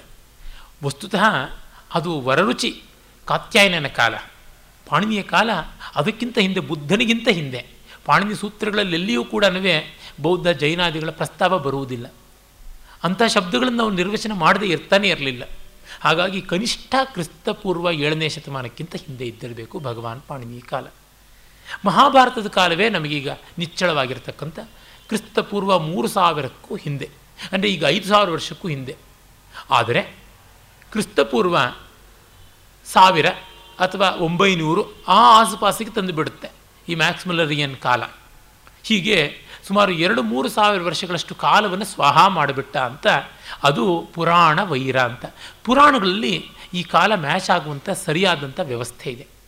ಪಾಪ ವಿಶ್ವನಾಥ್ ಸತ್ಯನಾರಾಯಣರಿದ್ದಾಗ ನಮ್ಮ David Frawley Navaratna S Rajaram Shrikant Talageri, K D ಸೇಟ್ನ, Michel Danino, ಇಂಥವರೆಲ್ಲ ಈ ಒಂದು ವೇದ ಕಾಲದ ವ್ಯವಸ್ಥೆ ಎಂಥದ್ದು, ಈ ಕಾಲ ಯಾವ ರೀತಿಯಾಗಿ ಸರಿಯಾಗಿ ಮಾಡಬೇಕು ಅನ್ನುವಂಥದ್ದನ್ನು ಸಂಶೋಧನೆ ಮಾಡಿರಲಿಲ್ಲ. ವಿಶ್ವನಾಥ್ ಸತ್ಯನಾರಾಯಣ ಅವರು ಹಿಂದೆನೇ ತೀರ್ಕೊಂಡು ಬಿಟ್ರು. ಲೇಟ್ ಸೆವೆಂಟೀಸಲ್ಲೇನೆ, ಸೆವೆಂಟಿ ಏಯ್ಟಲ್ಲೂ ಏನೋ ಅವರು ತೀರ್ಕೊಂಡ್ರು. ಇವೆಲ್ಲ ಈಚೆಗೆ ಒಂದು ಹದಿನೈದು, ಇಪ್ಪತ್ತು ವರ್ಷಗಳಿಂದ ಬಂದಂಥ ಸಂಶೋಧನೆ. ಆದರೆ ಅವರಿಗೆ ಒಂದು ದೃಷ್ಟಿ ಇತ್ತು. ಯಾಕೆ ಪರ್ಗಿಟಲ್ ಮೊದಲಾದವರು ಪುರಾಣಗಳ ಮೂಲಕವಾಗಿ ಇಂಥದ್ದನ್ನು ಸಾಧಿಸಿ ತೋರಿಸಬಹುದು ಅಂದಿದ್ದರು ಈ ಪುರಾಣ ಅಂದರೆ ಪ್ರಾಚೀನತೆ ಅಂತ ಯಾವುದಿದೆ ಆ್ಯಂಟಿಕ್ವಿಟಿ ಅದನ್ನೇ ವೈರ ಮಾಡಿ ಕಾಲವನ್ನೇ ಆಪೋಷಣ ತಗೊಂಡು ಬಿಟ್ಟ ಅಂತ. ಹೊತ್ತು ನಮ್ಮ ತಥಾಕಥಿತ ಬುದ್ಧಿಜೀವಿಗಳು, ತಥಾಕಥಿತ ಸೆಕ್ಯುಲರಿಸ್ಟ್ಗಳು ಮತ್ತು ಲೆಫ್ಟಿಸ್ಟ್ಗಳು ಮ್ಯಾಕ್ಸ್ ಮಿಲ್ಲರ್ ಪ್ರಚೋದಿತರಾದಂಥ ಮಿಷನರಿಗಳು ಅಥವಾ ಮಿಷನರಿಗಳಿಂದ ಪ್ರಚೋದಿತರಾದ ಮ್ಯಾಕ್ಸ್ ಮಿಲ್ಲರ್ ಮೊದಲಾದಂಥವರು, Monier Williams, Weber Goldstucker ಇವರೆಲ್ಲರೂ ಕೂಡ ಠಕ್ಕರು. ಮಾಡಿರುವುದು ಕಾಲವನ್ನು ನುಂಗುವಂಥ ಕೆಲಸ. ಅಂದರೆ ಜಯದ್ರಥನ ಕೆಲಸ. ಜಯದ್ರಥ ಏನು ಮಾಡ್ದ? ದ್ರೌಪದಿಯನ್ನು ಕೆಣಕದ. ಭಾರತೀಯತೆಯನ್ನು ಇವರು ಕೆಣಕಿದ್ದಾರೆ. ದ್ರೌಪದಿಯನ್ನು ಕೆಣಕಿದ್ದಕ್ಕೆ ಭೀಮ ಆಗ ಕೊಲ್ಲಬೇಕು ಕೊಲ್ಲಬೇಕು ಅಂತಲೇ ಮಾಡ್ದ. ಆದರೆ ಅವಿವೇಕಿ ಧರ್ಮರಾಜ ಉಳಿಸಿಬಿಟ್ಟ. ಉಳಿಸಿದ್ರಿಂದ ಅಭಿಮನ್ಯು ಸತ್ತು ಹೋಗ್ಬಿಟ್ಟ ಪಾಂಡವರಿಗೆ ಘೋರವಾದಂಥ ಕಷ್ಟವೇ ಬಂತು. ಭೀಮನ ಮಾತು ಕೇಳಿದ್ದಿದ್ರೆ ಅಲ್ಲೇ ಅವನು ಸತ್ತೋಗ್ಬಿಡ್ತಾ ಇದ್ದ. ಆ ಪಾಪಿ ನಿರ್ಣಾಮ ಆಗ್ತಾ ಇತ್ತು. ಹಾಗಾಗಿ ಈಗ ನಾವು ಧರ್ಮರಾಜನ ಮಾತು ಕೇಳಬಾರ್ದು. ಭೀಮನ ಮಾತು ಕೇಳಬೇಕು. ಅಂದರೆ ಅಭಿಮನ್ಯುವನ್ನು ಉಳಿಸಿಕೊಳ್ಳಬೇಕು ಅಂದರೆ ಪಾಂಡವ ವಂಶ ಮುಂದುವರಿಯಬೇಕಲ್ವ? ಆ ಒಂದು ಬೀಜಾಂಕುರವನ್ನು ಉಳಿಸಿಕೊಳ್ಳಬೇಕು ಅಂತಂದರೆ ಧರ್ಮರಾಜನಂತೆ ಶಾಂತಿ ಶಾಂತಿ ಅಂತ ಅಲ್ಲ. ದುರ್ಜನ ಪರಿಹರ್ತವ್ಯ, ನಾಶ ಮಾಡಬೇಕಾದದ್ದು. ಯೋಸ್ಮಾನ್ ದ್ವೇಷ್ಟಿ ಎಂಚ ವಯಂ ದಿಶ್ಮಃ ಸಹೀನಸ್ತು ಅನ್ನುವ ವೇದವಾಕ್ಯ, ಅದು ನಮಗೆ ಉಪಾದೇಯವಾಗುವಂಥದ್ದು. ಇದೆಲ್ಲ ಕೂಡ ಆ ಕಾಲವನ್ನು ನುಂಗುವ ರೀತಿ ಮೇರು ಪರ್ವತದ ಶೃಂಗಗಳನ್ನು ಮುರಿದಿಕ್ತಾನೆ ಅಂತಂದರೆ ಅದೇ ತಾನೇ ಟೈಮ್ ಸ್ಕೇಲು ಹಿಸ್ಟರಿ ಇರೋದೇನೆ ಟೈಮ್ ಸ್ಕೇಲ್ ಮೇಲೆ. ಆ ಟೈಮ್ ಸ್ಕೇಲನ್ನೇ ಬದಲಾಯಿಸಿಬಿಡ್ತೀವಿ ಅಂತಕ್ಕಂಥದ್ದು. ಇದು ಯಾವ ಮಟ್ಟಕ್ಕೆ ಬಂದಿದೆ ಅನ್ನೋದಕ್ಕೆ ಒಂದು ಉದಾಹರಣೆ ಹೇಳ್ತೀನಿ. ಪುಣೆಯಲ್ಲಿ ದೊಡ್ಡ ವಿದ್ವಾಂಸರಿದ್ದಾರೆ. ವ್ಯಾಕರಣವನ್ನು ಭಾಷ್ಯಾಂತವಾಗಿ ಚೆನ್ನಾಗಿ ಬಲ್ಲಂಥವರು ಎಸ್ ಡಿ ಜೋಶಿ ಅಂತ ಹೇಳಿಬಿಟ್ಟು. ಅವರು ಹ್ಯಾಮ್ಲೆಟ್ನ ಸಂಸ್ಕೃತಕ್ಕೆ ಅನುವಾದ ಮಾಡಿದರು. ವಿಜ್ಞಾನಿದೇವ್ ಅಂತ ಮತ್ತೊಬ್ಬರ ಜೊತೆಗೆ ಸೇರಿ. ತುಂಬ ಸೊಗಸಾದ ಅನುವಾದ ಅದು. ಅಡಾಪ್ಟೇಷನ್ನು ಅದನ್ನು ನಾವೆಲ್ಲ ಸೇರಿ ಮಾಡಿದ್ವಿ. ನಾನೇ ಅದರೊಳಗೆ ಪೊಲೋನಿಯಸ್ ಪಾತ್ರ ಮಾಡಿದ್ದೆ, ಮಂತ್ರಿಯ ಪಾತ್ರವನ್ನು. ನಾಲ್ಕು ಗಂಟೆಗಳ ಕಾಲ ನಾಟಕವನ್ನು ಪುಣೆಯಲ್ಲಿ ಮಾಡಿದ್ವಿ, ಓರಿಯೆಂಟಲ್ ಕಾನ್ಫರೆನ್ಸ್ ಸಂದರ್ಭದಲ್ಲಿ. ಅಷ್ಟು ದೊಡ್ಡ ವಿದ್ವಾಂಸರು ವ್ಯಾಕರಣ ಸೂತ್ರಗಳನ್ನು ಪ್ರತಿಲೋಮ ಕ್ರಮದಿಂದಲೂ ಹೇಳಬಲ್ಲಂಥವ್ರು. ಆ ಮಟ್ಟದ ಕೋವಿದರು ಬೆಂಗಳೂರಿಗೆ ಒಂದು ಸೆಮಿನಾರ್ನ ಇನ್ಯಾಗ್ರೇಟ್ ಮಾಡೋದಕ್ಕೆ ಬಂದಿದ್ದರು ಸ್ಯಾನ್ಸ್ಕ್ರಿಟ್ ಆ್ಯಂಡ್ ಸೆಕ್ಯುಲರಿಸಮ್ ಅಂತ. ಆಗ ಅವರು ಹೇಳಿದ್ದು, ಋಗ್ವೇದದ ಕಾಲ ಸೆವೆನ್ ಹಂಡ್ರೆಡ್ ಬಿ ಸಿ ಅಂತ. ಇನ್ನೂ ಜಗ್ಗಿ ಐನೂರಕ್ಕೂ ಬಂದುಬಿಟ್ರು. ಯಾಕೋ ನಿನ್ನೆ ರಚ, ಋಗ್ವೇದ ರಚನೆ ಆಯಿತು ಅಂತ ಅನ್ನೋದು ಹೇಳಲಿಲ್ಲ ಮತ್ತು ಸಂಸ್ಕೃತ ಎಂದೂ ಕೂಡ ಮಾತನಾಡುವಂಥ ಭಾಷೆ ಆಗಿರಲಿಲ್ಲ ಅಂತ ಕೂಡ ಹೇಳಿದರು. ಮಹಾಭಾಷ್ಯ ಓದಿದವರು ಸಂಸ್ಕೃತ ಎಂದು ಭಾಷಿತ ಭಾಷೆ ಆಗಿರಲಿಲ್ಲ ಅಂತ ಯಾರಾದರೂ ಬುದ್ಧಿ ಇದ್ದವರು ಹೇಳೋದಕ್ಕುಂಟ ಅಲ್ಲಿ ತಾನೇ ತಾನಾಗಿ ಬರುತ್ತೆ ಭಾಷಾ ಅಂತಲೇ ಹೇಳ್ತಾನೆ ಮಹಾಭಾಷ್ಯಕಾರ. ಮಾತಾಡದೆ ಭಾಷಾ ಅಂತ ಬರೋದಿಲ್ಲ. ಭಾಷಾ ಧಾತುವಿಂದ ಬಂದದ್ದು ಭಾಷಾ. ಭಾಷಿತಾ ಇತಿ ಭಾಷಾ, ಭಾಷಂತೆ ಭಾಷಾಮಿತಿ ಅಂತ ನಿರ್ವಚನ ಗೊತ್ತಾಗುತ್ತೆ. ಲೋಕ ಸಾಮಾನ್ಯದಲ್ಲಿ ಬಳಕೆ ಆಗತಕ್ಕಂಥ ಶಬ್ದಗಳು ಮತ್ತೊಂದು ಎಲ್ಲ ಕೂಡ. ಈಗ ಉದಾಹರಣೆಗೆ ವರ್ತಕ ಮಾರ್ಕೊಂಡು ಹೋಗ್ತಾ ಇದ್ದಾನೆ. ಮಕ್ಕಳು ಹೇಳ್ತೀವಿ, ಈಗ ಭಿಕ್ಷೆ ಬೇಡ್ಕೊಂಡು ಯಾರೋ ಹೋಗ್ತಾ ಇದ್ದರೆ ಕವಳ, ತಾಯಿ, ಅಮ್ಮ, ತಾಯಿ ಅಂತೆಲ್ಲ ಹೇಳ್ತಾ ಇದ್ವಿ. ಈ ಕಾಲದಲ್ಲಿ ಯಾರೂ ಕೇಳಿಸೋದಿಲ್ಲ ಬಿಡಿ. ಕವಳ ತಾಯಿನ ಕರಿ ಅಂತೀವಿ. ಅಮ್ಮ ತಾಯಿನ ಕರಿ ಅಂತ ಹೀಗೆ ಹೇಳ್ತಾ ಇದ್ದಿದ್ದು. ಹಾಂ ಏಹಿ ವಣಿಜ ಆಕಾರಯ ಅಂತ. ಹಾಂ ಬಾಪ ಮಾರೋನೆ ಅಂತ ಇದೆಯಲ್ಲ ಅವನ ಕರ್ಕೊಂಡು ಬಾ ಅಂತ ಹೀಗೆ ಮಕ್ಕಳಿಗೆ ಹೇಳ್ತಾ ಇದ್ರು ಅನ್ನುವಂತೆ ಎಲ್ಲ ಬರುತ್ತೆ. ಈ ಥರ ಸಾವಿರಾರು ನಿದರ್ಶನಗಳು ಸಿಗುತ್ತವೆ. ಅಂಥದ್ದು ಗೊತ್ತಿದ್ದು ಕೂಡ ಕೃಷಿಯಲ್ಲಿ ಬೈಗಳಲ್ಲಿ ಹೆಂಡದಂಗಡಿಗಳಲ್ಲಿ ಮಾತಾಡ್ಕೊಳ್ತಾ ಅಂಥ ಶಬ್ದಗಳೆಲ್ಲ ಯಾವುದಿವೆ, ಅವನ್ನೆಲ್ಲ ಪಾಣಿನಿ ಮತ್ತು ಭಗವಾನ್ ಭಾಷ್ಯಕಾರ ಕೊಡುವಾಗ ಸಂಸ್ಕೃತ ಮಾತನಾಡುವ ಭಾಷೆ ಆಗಿರಲಿಲ್ಲ ಅಂತ ಹೇಳಿದ್ರೆ. ಅದಕ್ಕೆ ಮರುದಿವಸ ಅವನ್ನ ಪ್ರತಿರೋಧಿಸಬೇಕು ಅಂತ ನಾವೆಲ್ಲ ದೊಡ್ಡ ವಿದ್ವಾಂಸರಾದಂಥ ಪೂಜನೀಯರು ರಂಗನಾಥ್ ಶರ್ಮರನ್ನು ಕೇಳಿದ್ವಿ. ರಂಗನಾಥ್ ಶರ್ಮರು ಆಗಲಿ ಅಂತ ಅದು ತುಂಬ ವಿವೇಕವಾದದ್ದು ಅಂತ ಅವರು ಆ ಸೆಮಿನಾರಲ್ಲಿ ಪಾರ್ಟಿಸಿಪೇಟ್ ಮಾಡಿದವರು. ಚರ್ಚೆಗೆ ಕೂತ್ಕೊಂಡ್ರು. ಕೂತ್ಕೊಂಡ್ರೆ ರಂಗನಾಥ್ ಶರ್ಮರು ಪಕ್ಕಕ್ಕೆ ತಿರುಗಬೇಕಾಯಿತು. ಅದನ್ನು ಟೆಕನಾರಾಳ್ ಪತ್ರಿಕೆಯಲ್ಲಿ ವರದಿಯಾಗಿತ್ತು. ಸ್ಥಳೀಯ ವಿದ್ವಾಂಸರು ಏನೂ ಮಾಡೋಕ್ಕಾಗಲಿಲ್ಲ. ಅವರು the Dawn from Pune has declared the year of Veda as so and so and Sanskrit was never a spoken language ಅಂತೆಲ್ಲ ರಂಗನಾಥ್ ಶರ್ಮ ಹೇಳಿದ್ರಪ್ಪ ಬೆಳಗ್ಗೆನೇ ಕುಡಿದು ಬಂದಿದ್ದಾನೆ. ಬಾಯಿ ಬಿಟ್ಟರೆ ದುರ್ವಾಸನೆ ಬರ್ತಾ ಇದೆ. ನಾನು ಬಾಯಿ ಕೊಟ್ಟೆ ಮಾತಾಡೋಕ್ಕಾಗ್ತಾ ಇಲ್ವಲ್ಲ ಆತನ ಹತ್ರ. ಅದಕ್ಕೆ ನಾನು ಪಕ್ಕಕ್ಕೆ ತಿರುಗಿದ್ರೆ ಯಾರೂ ಇವನನ್ನು ಫೇಸ್ ಮಾಡೋಕ್ಕಾಗ್ತಾ ಇಲ್ಲ ಅಂತಿದ್ದಾರಲ್ಲ ಅಂತಂದ್ರು. ಅದು ನಿಜ. ಎಸ್ ಡಿ ಜೋಶಿಯವರು ಸರ್ವಕಾಲದಲ್ಲೂ ಪ್ರಮತ್ತರು ಅವರು ಒಮ್ಮೆ ವಿದೇಶದಲ್ಲಿ ಗೋಮಾಂಸ ಹೇಗೆ ತಿಂದೆ ಅನ್ನೋದನ್ನು ಸಾಭಿನಯವಾಗಿ ವರ್ಣನೆ ಮಾಡಿದ್ದನ್ನು ನಾನೇ ನೋಡಿದ್ದೀನಿ. ಹೇಳ್ಕೊಳ್ಳೋಕ್ಕೆ ಪುಣೆಯ ಚಿತ್ಪಾವನ ಬ್ರಾಹ್ಮಣರು. ಇರಲಿ, ಮಾಂಸ ಭಕ್ಷಣ, ಮದ್ಯಪಾನ, ದೋಷವೋ ಅದೋಷವೋ ಅದು ಬೇರೆ ವಿಷಯ. ಅವ್ರ ಜೊತೆಗೆ ಮುಖ ಕೊಟ್ಟು ವಾದ ಮಾಡೋಕ್ಕಾಗದಿರೋದಕ್ಕೆ ಅವರ ಈ ಮದಿರಾ ನಿಗೂರ್ಣಿತ ಅಂತ ಮಧುರೋನ್ಮೀಲಿತವಾದ ಅವಸ್ಥೆ. ಅಂದರೆ ಎಲ್ಲಿಗೆ ಹೋಗ್ತಾ ಇದೆ? ಕಾಲ ಹೇಗೆ ಭಕ್ಷಿತವಾಗಿದೆ, ಇವರೆಲ್ಲ ಕಾಲಕೇಯರೇ ಆಗಿದ್ದಾರೆ ಅಂತ ಗೊತ್ತಾಗುತ್ತೆ. ಮಹಾಕವಿ ಏನೆಲ್ಲ ಧ್ವನಿಗಳನ್ನು ಪದ್ಯದಲ್ಲಿ ಇಡಬಲ್ಲ ಅಂತ ಅನಿಸ್ಬಿಡುತ್ತೆ ಅದನ್ನು ನೋಡಿದ್ರೆ. ಮಂದಾಕಿನ್ಯಾ ಪಯಶೇಷಂ ದಿಗ್ವಾರಣಮದಾವಿಲಂ ಹೇಮಾಂಭೋರುಹ ಸಸ್ಯಾನಾಂ ತದ್ವಾಪ್ಯೋ ಧಾಮ ಸಾಂಪ್ರತಂ. ಮಂದಾಕಿನಿಯ ಜಲ ಇಂಥದ್ದದು ದಿಗ್ದಿಗಂತದಲ್ಲಿ ಇರತಕ್ಕಂಥ ದಿಗ್ಗಜಗಳು ಯಾವುದಿವೆ? ಆ ದಿಗ್ಗಜಗಳ ಮದಧಾರಿಯಿಂದ ಪರಿಶೀಲಿತವಾದದ್ದು, ವಾಸಿತವಾದಂಥ ಮಂದಾಕಿನಿಯ ಜಲ ಮತ್ತು ಆ ಮಂದಾಕಿನಿಯಲ್ಲಿ ಬೆಳೆತಕ್ಕಂಥ ಬಂಗಾರದ ತಾವರೆಗಳೆಲ್ಲ ಈ ಹೊತ್ತು ಅವನ ಬಾವಿ ಒಳಗೆ ಸೇರಿಕೊಂಡಿದೆ ಅಂತ. ನೋಡಿ, ಈಗ ನೀರನ್ನು ಕದ್ದು ಬಿಡ್ತಾರೆ. ನಾವು ಅದನ್ನು ನೋಡ್ತೀವಲ್ವ? ಯಾವುದೋ ಒಂದು ಕೆರೆಯಲ್ಲಿ ಸಿಕ್ಕಾಪಟ್ಟೆ ಬಂದು ನೀರನ್ನು ತುಂಬಿಕೊಂಡು ಹೋಗ್ಬಿಟ್ಟು ಬರೆದು ಮಾಡಿಬಿಡುವಂಥದ್ದು. ಒತ್ತುವರಿಯ ಜಮೀನಲ್ಲದೆ ನುಂಗುವ ನೀರು ಆಗಿಬಿಡ್ತಾ ಇದೆ ಈ ಕಾಲದಲ್ಲಿ ನೋಡ್ತೀವಿ. ಸರ್ಕಾರಕ್ಕೆ ಸಂಬಂಧಪಟ್ಟಂತೆ ಎಷ್ಟೋ ತೊಗೊಂಡ್ಬಿಡ್ತಾರೆ. ತಮಿಳುನಾಡಿಗೆ ಕೆಲವೊಂದು ಎಂ ಪಿಗಳನ್ನು ಕೇಂದ್ರ ಸರ್ಕಾರದ ಯು ಪಿ ಎಯ ಅಲ್ಲಾಡುವ ಕುರ್ಜಿಗೆ ಕಟ್ಟೋದಕ್ಕೆ ನಾರಿನ ಥರ ಬಳಸ್ಕೊಂಡಿದ್ದರಿಂದ ಅವರು ಸೂತ್ರದ ಗೊಂಬೆಯಂತೆ ಆಡಿಸ್ತಾ ಇರ್ತಾರೆ.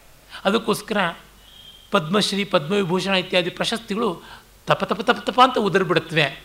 ಮಳೆಗಾಲದಲ್ಲಿ ನೇರಳೆ ಹಣ್ಣು ಉದುರುತ್ತಲ್ಲ ಮರದಿಂದ ಆ ರೀತಿಯಾಗಿ ಅವರಿಗೆ. ಹಾಗೆ ಶಾಸ್ತ್ರೀಯ ಭಾಷೆ ಆಗಬೇಕು ಅಂದರೆ ತಮಿಳು ಆಗೇ ಬಿಡುತ್ತೆ. ಸಂಸ್ಕೃತಕ್ಕಿಂತಲೂ ಮುಂಚೆ ತಮಿಳು ಡಿಕ್ಲೇರ್ ಆಗಿಬಿಡ್ತು. ಆಮೇಲೆ ಕನ್ನಡ ಶಾಸ್ತ್ರೀಯ ಭಾಷೆ ಆಗಬಾರ್ದು ಅಂತ ಕೂಡ ಕಾಲಿಗೆ ಟಾಂಗ್ ಕೊಡ್ತಾರೆ. ಇದೆಲ್ಲ ಹೇಗಾಗುತ್ತೆ? ಕಾವೇರಿ ನೀರನ್ನಂತೂ ಬೇಕಾದಾಗ ಅವರು ನಲ್ಲಿ ತಿರುಗಿಸ್ಕೊಂಡು ಹೊರಟೋಗ್ಬಿಡ್ತಾರೆ. ಇವರು ಪೈಪ್ಲೈನ್ ಹಾಕಿದ್ದು ಹಾಕಿದ್ದೆ. ಅಣೆಕಟ್ಟು ಕಟ್ಟೋದು, ಅವರು ನೀರನ್ನು ತಿರುಗಿಕೊಳ್ಳೋದು. ಹೊಗೇನ ಕಲ್ಲಿಗೂ ಹೋಗ್ತಾರೆ, ಎಲ್ಲಿಗೂ ಹೋಗ್ತಾರೆ. ಹೊಗೇನೂ ಹಾಕ್ತಾರೆ, ಕಲ್ಲು ಹಾಕ್ತಾರೆ. ಈ ರೀತಿಯಾಗಿಯೇ ತಾರಕಾಸುರ ಮಾಡಿಕೊಂಡಿರೋಂಥದ್ದು ದೇವಗಂಗೆಯನ್ನು ತನ್ನ ಬಾವಿಗೆ ತಿರುಗಿಸ್ಕೊಂಡು ಬಿಟ್ಟಿದ್ದಾನೆ. ಬಹಳ ಮಾರ್ಮಿಕವಾಗಿದೆ ಕವಿಯ ಒಂದು ದೃಷ್ಟಿ. ಭುವನಾಲೋಕನ ಪ್ರೀತಿ ಸ್ವರ್ಗಿಭಿರ್ನಾನುಭೂಯತೆ ಖಿಲೀಭೂತೆ ವಿಮಾನಾನಾಂ ತದಾ ಪಾತಭಯಾತ್ಪತಿ. ಮತ್ತು ನೋಡಿ ಈ ದಿಕ್ಪಾಲಕರಿಗೆ ಅವರವರ ದಿಕ್ಕುಗಳು, ಆ ದಿಕ್ಕಿನಲ್ಲಿರ್ತಕ್ಕಂಥ ಜನಜೀವನ ಅದನ್ನು ನೋಡೋದಕ್ಕೂ ಕೂಡ ಅವಕಾಶವಾಗೋಲ್ಲ. ಯಾಕೆಂದರೆ ಅವರ ವಿಮಾನಗಳಿಗೆ ಅಲ್ಲಿ ಸಂಚಾರಕ್ಕೆ ಅವಕಾಶ ಕೊಡ್ತಾ ಇಲ್ಲ ಇವನು. ದಾರಿಯಲ್ಲೇ ಅವುಗಳನ್ನು ತಡೆದು ಬಿಡ್ತಾನೆ ಅಂತ. ನಾವು ಹೇಳ್ತೀವಲ್ಲ, ಏರ್ ಸ್ಪೇಸ್ ಅಂತ. ಏರ್ ಸ್ಪೇಸ್ ಕೊಡ್ತಾ ಇಲ್ಲ ಇವನು, ತಾರಕಾಸುರ. ಅದರಿಂದ ಅವರು ಎಲ್ಲೂ ಹೋಗೋದಕ್ಕೆ ವೀಸಾ ಇಲ್ಲ, ಪಾಸ್ಪೋರ್ಟ್ ಇಲ್ಲ, ಎಂಥದ್ದು ಸಿಗ್ತಾ ಇಲ್ಲ. ಆ ರೀತಿ ಸ್ತಬ್ಧತೆ ಬಂದುಬಿಟ್ಟಿದೆ ಅನ್ನೋದನ್ನು ಕವಿ ಹೇಳ್ತಾ ಇದ್ದಾನೆ. ಅಂದರೆ ಯಾರಿಗೂ ಯಾವುದೂ ಚಟುವಟಿಕೆ ಇಲ್ಲ. ಇಂಥದ್ದು ತಾರಕಾಸುರ ಕೊಟ್ಟಂಥ ತೊಂದರೆ ಅನ್ನುವುದನ್ನು ಕವಿ ಹೇಳ್ತಾನೆ. ಒಂದು ಕಡೆ ಬಹಳ ಸುಂದರವಾಗಿ, ರಮಣೀಯವಾಗಿ, ಪೌರಾಣಿಕವಾಗಿ ಹೇಳುತ್ತಲೇ ಸಾಂಪ್ರತವನ್ನು ಧ್ವನಿಸಬಲ್ಲಂಥ ಶಕ್ತಿ ಇದು ಮಹಾಕವಿ ಇದು. ಕಾಳಿದಾಸ ಏನು ಈ ಕಾಲದ ಸಮಸ್ಯೆಗಳನ್ನು ಕಂಡಿದ್ದಾನ? ಆದರೆ ಆ ಸಮಸ್ಯೆಯ ಹಿನ್ನೆಲೆಯಲ್ಲಿ ನಾವು ನೋಡಿದರೆ ಅದು ಸ್ಫುರಿಸುವಂತೆ ಮಾಡುವುದು. ಧ್ವನಿಯ ವಿಶೇಷ ಅದೇನೆ. ಯಜ್ವಭಿಸ್ಸಂಭೃತಂ ಹವ್ಯಂ ವಿತತೇಶ್ವಧ್ವರೇಶು ಸಹ ಜಾತವೇದೋ ಮುಖಾನ್ಮಾಯಿ ಮಿಷತಾಂ ಅಚ್ಚಿನತ್ತಿನಃ. ಯಜ್ಞ ಯಾಗಗಳನ್ನು ಮಾಡಿ ಹವಿಸ್ಸನ್ನು ಕೊಡುವಾಗ ಅಗ್ನಿ ಅವನು ತನ್ನ ಕೈಗೆ ತಗೊಂಡು ನಮ್ಮ ಬಾಯಿಗೆ ಹಾಕೋದ್ರೊಳಗೆ ಮಧ್ಯದಲ್ಲೇ ಕಿತ್ಕೊಂಡು ಹೊರಟೋಗ್ಬಿಡ್ತಾ ಇದ್ದಾನೆ ಅಂತ.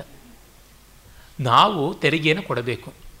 ತೆರಿಗೆ ಕೊಟ್ಟು ಅದು ಸರ್ಕಾರಕ್ಕೆ ಸೇರಿ ಸರ್ಕಾರ ಮತ್ತೆ ಅದನ್ನು ಲೋಕೋಪಯೋಗಿ ಆದ ರೀತಿಯಲ್ಲಿ ಮಾಡಬೇಕು.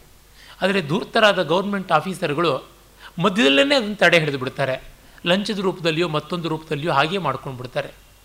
ಈಗಷ್ಟೇ ರಾಮಸ್ವಾಮಿಯವರು ಹೇಳ್ತಾ ಇದ್ದರು ಸುಬ್ರಹ್ಮಣ್ಯ ಕ್ಷೇತ್ರಕ್ಕೆ ಮುಜರಾಯಿಂದ ಬರ್ತಕ್ಕಂಥ ಪ್ರತಿಯೊಬ್ಬ ಅಧಿಕಾರಿಯೂ ಅಧಿಕಾರಾವಧಿಯಲ್ಲಿ ಆ ಹತ್ತಾರು ಲಕ್ಷಗಳನ್ನು ಗಂಟಿಟ್ಕೊಂಡೇ ಅಲ್ಲಿಂದ ಹೊರಡೋದು ಅಂತ.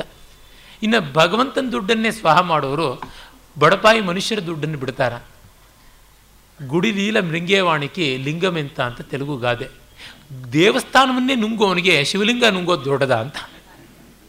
ಈ ಪರಿಸ್ಥಿತಿ ಇವನು ಬೆಂಕಿಗೆ ಹಾಕಿದ ಆಹುತಿಯನ್ನೇ ನುಂಗು ಬಿಡ್ತಾರೆ ಬೆಂಕಿಗೆ ಬಿದ್ದದ್ದನ್ನು ಯಾರೂ ಮತ್ತೆ ಕಿತ್ಕೊಳ್ಳೋಕ್ಕಾಗೋಲ್ಲ ಅಂತ. ಅದನ್ನೇ ನುಂಗಬಲ್ಲ ಅವನಿಗೆ ಇನ್ಯಾವುದನ್ನು ನುಂಗೋಕ್ಕಾಗೋಲ್ಲ. ಆ ರೀತಿಯಾದಂಥ ಸ್ಥಿತಿ ಇದೆ ಅನ್ನುವಂಥದ್ದು. ಉಚ್ಚೈರುಚ್ಚೈ ಉಚ್ಚೈರುಚ್ಚೈ ಶ್ರವಾಸ್ತೇನ ಹಯರತ್ನಮಹಾರಿಚ ದೇಹಬದ್ಧಮಿವೇಂದ್ರಸ್ಯ ಚಿರಕಾಲಾರ್ಜಿತಂ ಯಶಃ. ದೇವಾಶ್ವ ಉಚ್ಚೈಶ್ರವಸ್ಸು ಬೆಳ್ಳಗೆ ಇರ್ತಕ್ಕಂಥದ್ದು. ಅದನ್ನು ಅವನು ತಂದಿಟ್ಕೊಂಡು ಬಿಟ್ಟಿದ್ದಾನೆ. ಎಲ್ಲರ ವೆಹಿಕಲನ್ನು ಸೀಸ್ ಮಾಡಿಕೊಂಡಿದ್ದಾನೆ. ಈ ಮಿನಿಸ್ಟ್ರುಗಳು ತಮ್ಮ ತಮ್ಮ ವಾಹನಗಳನ್ನು ಬಳಸದೆ ಸರ್ಕಾರಿ ವಾಹನವನ್ನೇ ಕೆಮ್ಮಿದರೆ, ಸೀನಿದರೆ ಎಲ್ಲದಕ್ಕೂ ಬಳಸ್ತಾರಲ್ಲ. ಅವಕಾಶ ಇದ್ದಿದ್ರೆ ಟಾಯ್ಲೆಟನ್ನು ದೂರ ಕಟ್ಟಿಸ್ಕೊಂಡು ಅದಕ್ಕೂ ಕೂಡ ಸರ್ಕಾರಿ ವೆಹಿಕಲಲ್ಲೇ ಹೋಗಿ ಬರ್ತಾ ಇದ್ದರು ಏನೋ. ಅವಸರ ಒಂದು ಮಾತ್ರ ಅದನ್ನು ತಡೆದಿದೆ ಅಂತ ಅನಿಸುತ್ತೆ. ಅವಸರ ಅನ್ನೋದಕ್ಕೆ ಸಂಸ್ಕೃತದ ಅರ್ಥ ನೀಡ್. ಅರೆ, ಇಲ್ಲಿ ಕನ್ನಡದ ಅರ್ಥ ವಿವಕ್ಷಿತವಾದದ್ದು. ಆ ಮಟ್ಟಕ್ಕೆ ಅವರ ದುರಾಚಾರ ಬಂದಿರುವಂಥದ್ದನ್ನು ಕಾಣಬಲ್ಲೆವು ನಾವು. ಉಚ್ಚೈಶ್ರವಸ್ಸು ಬೆಳ್ಳಗಿರ್ತಕ್ಕಂಥ ದೇವಾಶ್ವ, ಅದು ಕೀರ್ತಿಗೆ ಸಮೀಕೃತ. ಕೀರ್ತಿ ಬೆಳ್ಳಗಿರುತ್ತೆ ಅಂತ ಕವಿ ಸಮಯ. ಇಂದ್ರನ ಕೀರ್ತಿಯನ್ನೇ ಸೆರೆ ಇಟ್ಟುಕೊಂಡಂತೆ ಉಚ್ಚೈಶ್ರವಸ್ಸನ್ನು ಇವನು ಸೆರೆ ಇಟ್ಟುಕೊಂಡು ಬಿಟ್ಟಿದ್ದಾನೆ ಅಂತ ಹೇಳ್ಬಿಟ್ಟು, ಮೊಬಿಲಿಟಿಯೇ ಇಲ್ಲದಂತೆ ಮಾಡಿದ್ದಾನೆ ಅನ್ನುವಂಥದ್ದು ಅಲ್ಲಿ ಗೋಚರವಾಗತಕ್ಕಂಥದ್ದು. ನಮ್ಮಲ್ಲಿ ನೋಡಿ ಇದೆಲ್ಲ ಎಂಥದ್ದು? ಮೊನ್ನೆ ತಾನೇ ಬಿ ಜೆ ಪಿಯ ಒಂದು ಆರ್ಡರ್ಗೆ ವಿರುದ್ಧವಾಗಿ ಯು ಪಿ ಎ ತಂದುಕೊಟ್ಟಂತಹ ಗೊತ್ತುವಳಿ ಯಾವುದಿದೆ, ಅಣುಬಂಧ, ಅದಕ್ಕೆ ವೋಟ್ ಮಾಡುವಂಥದ್ದು ಅಥವಾ ಸುಮ್ಮನೆ ನಿಲ್ತಕ್ಕಂಥದ್ದು ಒಂದು ಚಮತ್ಕಾರ ಮಾಡಿದ ಮನೋರಮಾ ಮಧ್ವರಾಜ್ ಅವರು, ನಾನೀಗ ರಾಜೀನಾಮೆ ಕೊಟ್ಟಿದ್ದೀನಿ ಅಂತಂದರು. ಅದರ ಮೇಲೆ ಇನ್ನು ಎರಡು ತಿಂಗಳಾದ ಮೇಲೆ ದೆಹಲಿಯ ಮನೆ ಖಾಲಿ ಮಾಡ್ತೀನಿ ಅಂತ. ಎರಡು ತಿಂಗಳವರೆಗೂ ಯಾತಕ್ಕಿರಬೇಕು? ಇಲ್ಲಿ ಓನರು ಮನೆಯನ್ನು ಬಿಡಬೇಕು ಅನ್ನೋ ದಿವಸಕ್ಕೆ ಬಿಡದೇ ಇದ್ದರೆ ಒಂದು ದಿವಸ ಆದರೆ ಬಾಡಿಗೆ ಎಕ್ಸ್ಟ್ರಾ ಅಂತ ಕೇಳ್ತಾನೆ. ಆಟೋದಲ್ಲಿ ಐವತ್ತು ಪೈಸಾ ಕಡಿಮೆ ಆದರೆ ನಾವು ಐವತ್ತು ಪೈಸಾ ಕೊಟ್ಟು ಒಂದು ರೂಪಾಯಿ ಅಂತ ಮಾಡ್ಕೊಂಡು ಹೋಗ್ತೀವಿ. ಹೀಗಿರುವಾಗ ದೆಹಲಿಯಂಥ ಜಾಗದಲ್ಲಿ ಎರಡು ತಿಂಗಳು ಒಂದು ಬಂಗಲೆಯನ್ನು ಇಟ್ಕೊಂಡಿರ್ತೀವಿ ಅಂದರೆ ಅದು ಎರಡು ತಿಂಗಳು ಅಂತ ಪೇಪರಲ್ಲಿ ನಿರ್ಲಜ್ಜೆಯಾಗಿ ಹೇಳಿರೋದು ಆ ಮಹಾತಾಯಿ. ಇನ್ನು ಎಷ್ಟು ತಿಂಗಳು ಇರ್ತಾರೋ ಗೊತ್ತಿಲ್ಲ. ನಮ್ಮ ಮಂತ್ರಿ ಮಹೋದಯರುಗಳೆಲ್ಲ ಅವರವರ ಕ್ವಾರ್ಟರ್ಸ್ಗಳಿಂದ ಬಿಟ್ಟು ಹೋಗಬೇಕು ಅಂತಂದರೆ ಅವರು ಮಾತ್ರ ಹೋಗೋದಿಲ್ಲ. ಒಂದು ಮರವನ್ನು ಕಿತ್ತರೆ ಆ ಬೇರಿಗೆ ಮಣ್ಣು ಕೂಡ ಅಂಟಿಕೊಂಡು ಬಂದು ಬೀಳುತ್ತಲ್ಲ. ಹಾಗೆ ಅವರು ಮನೆ ಬಿಡುವಾಗ ಅಲ್ಲಿ ಕರ್ಟನ್ನು, ಕಾರ್ಪೆಟ್ಟು, ಫರ್ನಿಚರ್ ಮೊದಲುಕೊಂಡು ಎಲ್ಲವನ್ನೂ ಸುರುಟ್ಕೊಂಡು ಹೊರಟೋಗ್ತಾನೆ. ಅದು ನೋಡ್ತಲೇ ಇದ್ದೀವಿ ನಾವು. ಮತ್ತೆ ಮತ್ತೆ ಅದನ್ನು ತಂದಿಡಬೇಕು. ನೀಲಂ ಸಂಜೀವ ರೆಡ್ಡಿಯಿಂದ ಮೊದಲುಗೊಂಡು ನಡೆದಿರ್ತಕ್ಕಂಥದ್ದು ಶಂಕರದಾಳ ಶರ್ಮವರೆಗೂ ನಡೆದಿರ್ತಕ್ಕಂಥದ್ದು ಕಥೆ. ಪಾಪ ಅಬ್ದುಲ್ ಕಲಾಂ ಒಬ್ಬರು ಅಪವಾದಾಸ್ಪದ ಅಂತ ಅನ್ಬೋದು. ಗುಲ್ಜಾರ್ ಲಾಲ್ ನಂದ ಮತ್ತು ಲಾಲ್ ಬಹದ್ದೂರ್ ಶಾಸ್ತ್ರಿ ಅಂಥವರು ಅಲ್ಲಿ ನಮಗೆ ಕಾಣಿಸ್ತಕ್ಕಂಥದ್ದು. ಲಾಲ್ ಬಹದ್ದೂರ್ ಶಾಸ್ತ್ರಿಗಳಂತೂ ಸರ್ಕಾರಿಯ ಖರ್ಚಿನಿಂದ ನ್ಯೂಸ್ ಪೇಪರ್ ತರಿಸಿದ್ರೆ ಆ ನ್ಯೂಸ್ ಪೇಪರನ್ನ ಹಳೆ ಪೇಪರ್ಗೆ ಹಾಕಿ ಆ ದುಡ್ಡನ್ನು ಸರ್ಕಾರಕ್ಕೆ ಕ್ರಮಿಟ್ ಮಾಡಿಸ್ತಾ ಇದ್ದವರು ಪ್ರಧಾನಮಂತ್ರಿ ಆಗಿದ್ದಾಗ.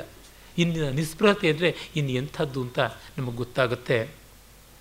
ಅಂಗಿ ಹರಿದಿದ್ದರೆ ವೇಸ್ಟ್ ಕೋಟ್ ಹಾಕ್ಕೋತೀನಿ, ಅದರಿಂದ ಹರಿದಿದ್ರೂ ಪರವಾಗಿಲ್ಲ ಅಂತ ಹೋಗ್ತಾ ಇದ್ದವರಂತೆ. ಇರಲಿ. ಇವನು ಇಂದ್ರ ಕೀರ್ತಿಯನ್ನು ಅಪಹರಣ ಮಾಡಿದಂತೆ ಉಚ್ಚೈಶ್ರವಸನ್ನು ಅಪಹರಣ ಮಾಡಿದ್ದ, ತಸ್ಮಿನ್ನುಪಾಯ ಸರ್ವೇನ ಕ್ರೂರೇ ಪ್ರತಿಹತ ಕ್ರಿಯಾ ವೀರ್ಯವಂತ್ಯೌಷಧೀನ್ ವೀರ್ಯವಂತ್ಯೌಷಧಿ, ಔಷಧಾನೀವ ವಿಕಾರೆ ಸಾನ್ನಿಪಾತಿಕೆ. ಅವನ ಎದುರಿಗೆ ನಮ್ಮ ಎಲ್ಲ ಉಪಾಯಗಳು ವ್ಯರ್ಥವಾಗಿಬಿಟ್ಟಿವೆ. ಪ್ರತಿಹತ ಕ್ರಿಯಾ ಉಪಾಯ ಯಾಕೆ? ಕ್ರೂರೇ ತಸ್ಮಿನ್ ಅವನು ಬಹಳ ಕ್ರೂರ. ಅವನೆದುರಿಗೆ ನಮ್ಮ ಉಪಾಯಗಳೆಲ್ಲ ನಿಷ್ಪ್ರಯೋಜಕವಾಗಿವೆ.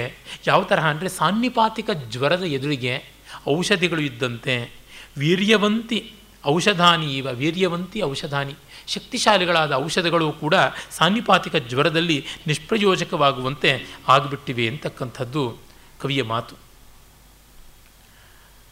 ಸನ್ನಿಪಾತ ಜ್ವರ ಅಷ್ಟು ತೀವ್ರವಾದದ್ದು, ಅದು ಇದ್ದು ಕಾಡಿಸುವಂಥದ್ದು ಔಷಧ ಕ್ರಿಯೆ ಕಷ್ಟ ಅಂತ ಹೇಳಿಬಿಟ್ಟಿದ್ರು ಶಾಸ್ತ್ರಜ್ಞರ ಅಭಿಪ್ರಾಯ. ಸಾಮಾನ್ಯವಾಗಿ ಮಲ್ಲಿನಾಥ ವಾಗ್ಭಟನನ್ನು ಈ ಥರ ಸಂದರ್ಭಗಳಲ್ಲಿ ಉಲ್ಲೇಖ ಮಾಡಬೇಕು. ಇಲ್ಲಿ ಮಾಡಿಲ್ಲ. ವಾಗ್ಭಟನ ಅಭಿಪ್ರಾಯ ಏನಿದೆಯೋ ನನಗೆ ಗೊತ್ತಿಲ್ಲ. ಸಾನ್ನಿಪಾತಿಕ ಜ್ವರಕ್ಕೆ ಏನಾದರೂ ಪರಿಹಾರ ಇದೆಯೇನಪ್ಪ? ಹಾಂ? ಹಾಂ ಉಪವಾಸ ಮಾಡಿದ್ರೆ ಆಗುತ್ತದೆ ಅಂತ. ಕೃಚ್ಛ್ರ ಸಾಧ್ಯ ಅಂತಂದರೆ, ಅಥವಾ ಕಷ್ಟದಿಂದ ಸಾಧ್ಯ ಅಂತಲೂ ಅರ್ಥ ಮಾಡ್ಬೋದು. ಕೃಚ್ಛ್ರ ಅನ್ನೋದಕ್ಕೆ ಕಷ್ಟ ಅಂತಲೂ ಇದೆ. ಅಲ್ಲಿ ವಿವಕ್ಷಿತವಾದ ಅಭಿಪ್ರಾಯ ಯಾವುದು? ಹಾಂ ಉಪವಾಸನೂ ಕಷ್ಟ. ಕಷ್ಟ ಸಾಧ್ಯವಾದದ್ದು ಪರಿಹಾರ ಅಂತ ಕಾಳಿದಾಸನ ಆಯುರ್ವೇದ ಜ್ಞಾನ ಇಲ್ಲಿ ಸ್ಪಷ್ಟವಾಗಿ ಗೋಚರವಾಗುತ್ತದೆ. ಸಾಧ್ಯ ಇದೆ, ಆದರೆ ಬಹಳ ಕಷ್ಟ ಅಂತ. ನೋಡಿ, ಕವಿ ಎಂಥದ್ದೋ ಒಂದು ಬಳಸ್ತಾ ಇಲ್ಲ ಹೋಲಿಕೆಗೆ. ಕಾಳಿದಾಸನ ವಿದ್ವತ್ತಿಯನ್ನು ಈ ಉಪಮೆಗಳಲ್ಲಿ ನಾವು ಕಾಣಬೇಕು. ರಘುವಂಶದ ಉಪಮೆಗಳನ್ನು ಓದಿಬಿಟ್ರೆ ಸಾಕು ಅವನು ಎಂಥ ಪಂಡಿತ ಅಂತ ಗೋಚರವಾಗುತ್ತೆ. ಕುಮಾರ ಸಂಭವದಲ್ಲಿ ಅಷ್ಟಾಗಿ ಬರೋಲ್ಲ, ಆದರೆ ಕೆಲವು ಬಂದಂಥವು ತುಂಬ ಚೆನ್ನಾಗಿವೆ. ಈಗಷ್ಟೇ ನೋಡಿದ್ವಲ್ಲ ನಾವು, ಉತ್ಸರ್ಗದ ಎದುರು ಅಪವಾದ ಎಷ್ಟು ವಿಜೃಂಭಿಸುತ್ತೆ ಅಂತ, ಹಾಗೆಯೇ ಇದು ಕೂಡ. ಜಯಾಶ ಯತ್ರ ಚಾಸ್ಮಾಕಂ ಪ್ರತಿಘಾತೋತ್ತಿ ತತ್ವಿಷ ಹರಿಚಕ್ರೇಣ ತೇನಾಸ್ಯ ಕಂಠೆ ನಿಷ್ಕಮಿವ, ಕಂಠೆ ನಿಷ್ಕಮಿವಾರ್ಪಿತಂ. ಇನ್ನು ನಮ್ಮ ಜಯದ ಆಶೆ ಕೂಡ ವ್ಯರ್ಥವಾಗಿದೆ. ಅಂಥ ಮಹಾವಿಷ್ಣುವಿನ ಚಕ್ರವೇ ಅವನ ಕೊರಳಿಗೆ ಒಂದು ಅಲಂಕಾರ ಆಗಿಬಿಟ್ಟಿದೆ. ನಿಷ್ಕ ಅಂದರೆ ಗೋಲ್ಡ್ ಕಾಯಿನ್ ಒಂದು ಬಂಗಾರದ ಕಾಯಿನ್ ಪೆಂಡೆಂಟ್ ಮಾಡ್ಕೊಳ್ತೀವಲ್ಲ, ಆ ಥರ ಚಕ್ರ ಕೂಡ ಅವನ ಕೊರಳಿಗೆ ಕಂಠಾಭರಣ ಆಗಿಬಿಟ್ಟಿದೆ. ಕಂಠಕರ್ತನ ಕಂಠ ವಿಲುಂಠನವಾದ ಚಕ್ರಕ್ಕೂ ಕಂಠಭೂಷಣವಾಗುವಂಥ ಸ್ಥಿತಿ ಬಂತು ಅಂದರೆ ಇನ್ನು ಏನು ಹೇಳಬಹುದು? ಹಾಗಾಗಿ ತದೀಯಾಸ್ತೋಯದೇಶ್ವದ್ಯ ಪುಷ್ಕರಾವರ್ತಕಾದಿಷು. ಅಭ್ಯಸ್ಯಂತಿ ತಟಾಘಾತಂ ನಿರ್ಜಿತೈರಾವತ ನಿರ್ಜಿತೈರಾವತ ಗಜಾ ಇನ್ನು ಐರಾವತವನ್ನು ಗೆಲ್ಲಬಲ್ಲಂಥ ಅವನ ಒಂದು ಆನೆಗಳು ಯಾವುದಿವೆ? ಅವು ಪುಷ್ಕರ ಆವರ್ತಕ ಮೊದಲಾದ ಪ್ರಳಯದ ಮೋಡಗಳ ಜೊತೆಯಲ್ಲಿ ಘರ್ಷಣೆ ಮಾಡ್ತಾ ಇವೆ. ಅವುಗಳು ಮತ್ತು ಆ ಒಂದು ಪ್ರಳಯ ಕಾಲದಲ್ಲಿ ಸಮುದ್ರ ಏಳುತ್ತಲ್ಲ ಆ ಒಂದು ಸ್ಥಿತಿಯನ್ನು ರೂಪಣ ಮಾಡಬಲ್ಲವು. ಅವುಗಳೆಲ್ಲವೂ ಇವನ ಆನೆಗಳಿಗೆ ಎಕ್ಸರ್ಸೈಸ್ ಮಾಡೋದಕ್ಕೆ ಪರಿಕರವಾಗಿಬಿಟ್ಟಿವೆ ಅಂತ. ಪ್ರಳಯವೂ ಕೂಡ ಇವನೆದುರಿಗೆ ಏನೂ ಮಾಡೋಕ್ಕಾಗದೆ ಇರುವಂಥ ಸ್ಥಿತಿಯನ್ನು ಪಡ್ಕೊಂಡಿವೆ ಅಂತ. ಹೀಗಾಗಿ ತದಿಚ್ಛಾಮೋ ವಿಭೋ ಸೃಷ್ಟುಂ ಸೇನಾನ್ಯಂ ತಸ್ಯ ಶಾಂತಯೇ ಕರ್ಮಬಂಧಚ್ಛಿದಂ ಧರ್ಮಂ ಭವಸ್ಯೇವ ಮುಮುಕ್ಷವ ಮುಮುಕ್ಷವ. ನಮಗೆ ಒಬ್ಬ ಸೇನಾಪತಿ ಬೇಕು. ಸೇನಾನ್ಯಂ, ಸೇನಾನಿಯನ್ನು ನಾವು ಬಯಸ್ತಾ ಇದ್ದೀವಿ. ಅವನನ್ನು ನಾಶ ಮಾಡೋದಕ್ಕೆ ಅದು ಹೇಗೆ ಅಂದರೆ ಮುಮುಕ್ಷುಗಳು ಭವದ ಕರ್ಮಬಂಧವನ್ನು ಛೇದ ಮಾಡುವಂಥ ಧರ್ಮವನ್ನು ಇಚ್ಛೆ ಪಡುವಂತೆ ಅಂತ. ಹುಟ್ಟನ್ನು ಸಂಪೂರ್ಣವಾಗಿ ನಾಶ ಮಾಡತಕ್ಕಂಥ ಧರ್ಮ ಯಾವುದು? ಮೋಕ್ಷ ಧರ್ಮ. ಆ ಮೋಕ್ಷ ಧರ್ಮವನ್ನು ನಮಗೆ ಮುಮುಕ್ಷುಗಳಾದವರಿಗೆ ಉಪದೇಶ ಮಾಡುವುದು ಹೇಗೋ ಆ ರೀತಿಯಲ್ಲಿ ನಮಗೊಬ್ಬ ಸೇನಾಪತಿಯನ್ನು ಕೊಡುವಂತ. ಇಲ್ಲಿ ಅದ್ಭುತವಾದಂಥ ಉಪಮೆಯನ್ನು ಕೊಟ್ಟಿದ್ದಾನೆ ಕವಿ. ಎಷ್ಟು ಚೆನ್ನಾಗಿದೆ ಅಂತಂದರೆ ಈ ಸೇನಾನಿಯ ಕೆಲಸ ಕ್ಷಾತ್ರ.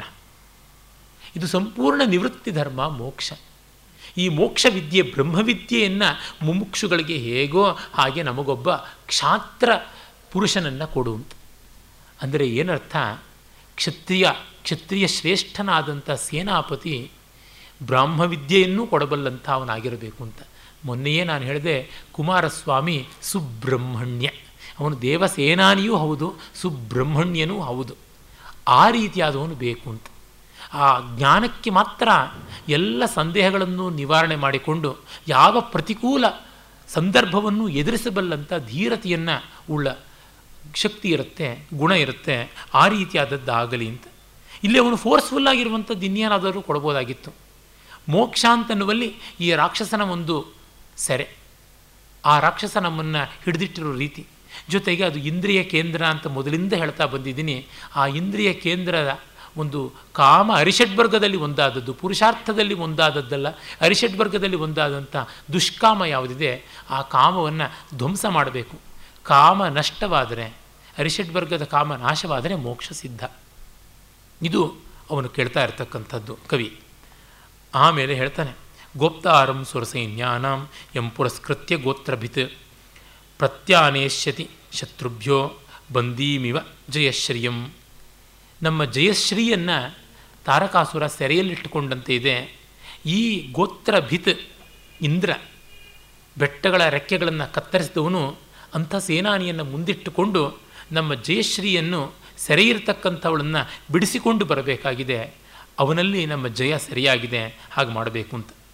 ಆಗ ನೋಡಿ, ಬೃಹಸ್ಪತಿಯ ಮಾತು ಎಷ್ಟು ಚೆನ್ನಾಗಿದೆ. ಬೃಹಸ್ಪತಿ ಏನು ಹೇಳಬಲ್ಲನೋ ಅಂಥ ರೀತಿಯಲ್ಲಿ ಹೇಳಿದ್ದಾನೆ.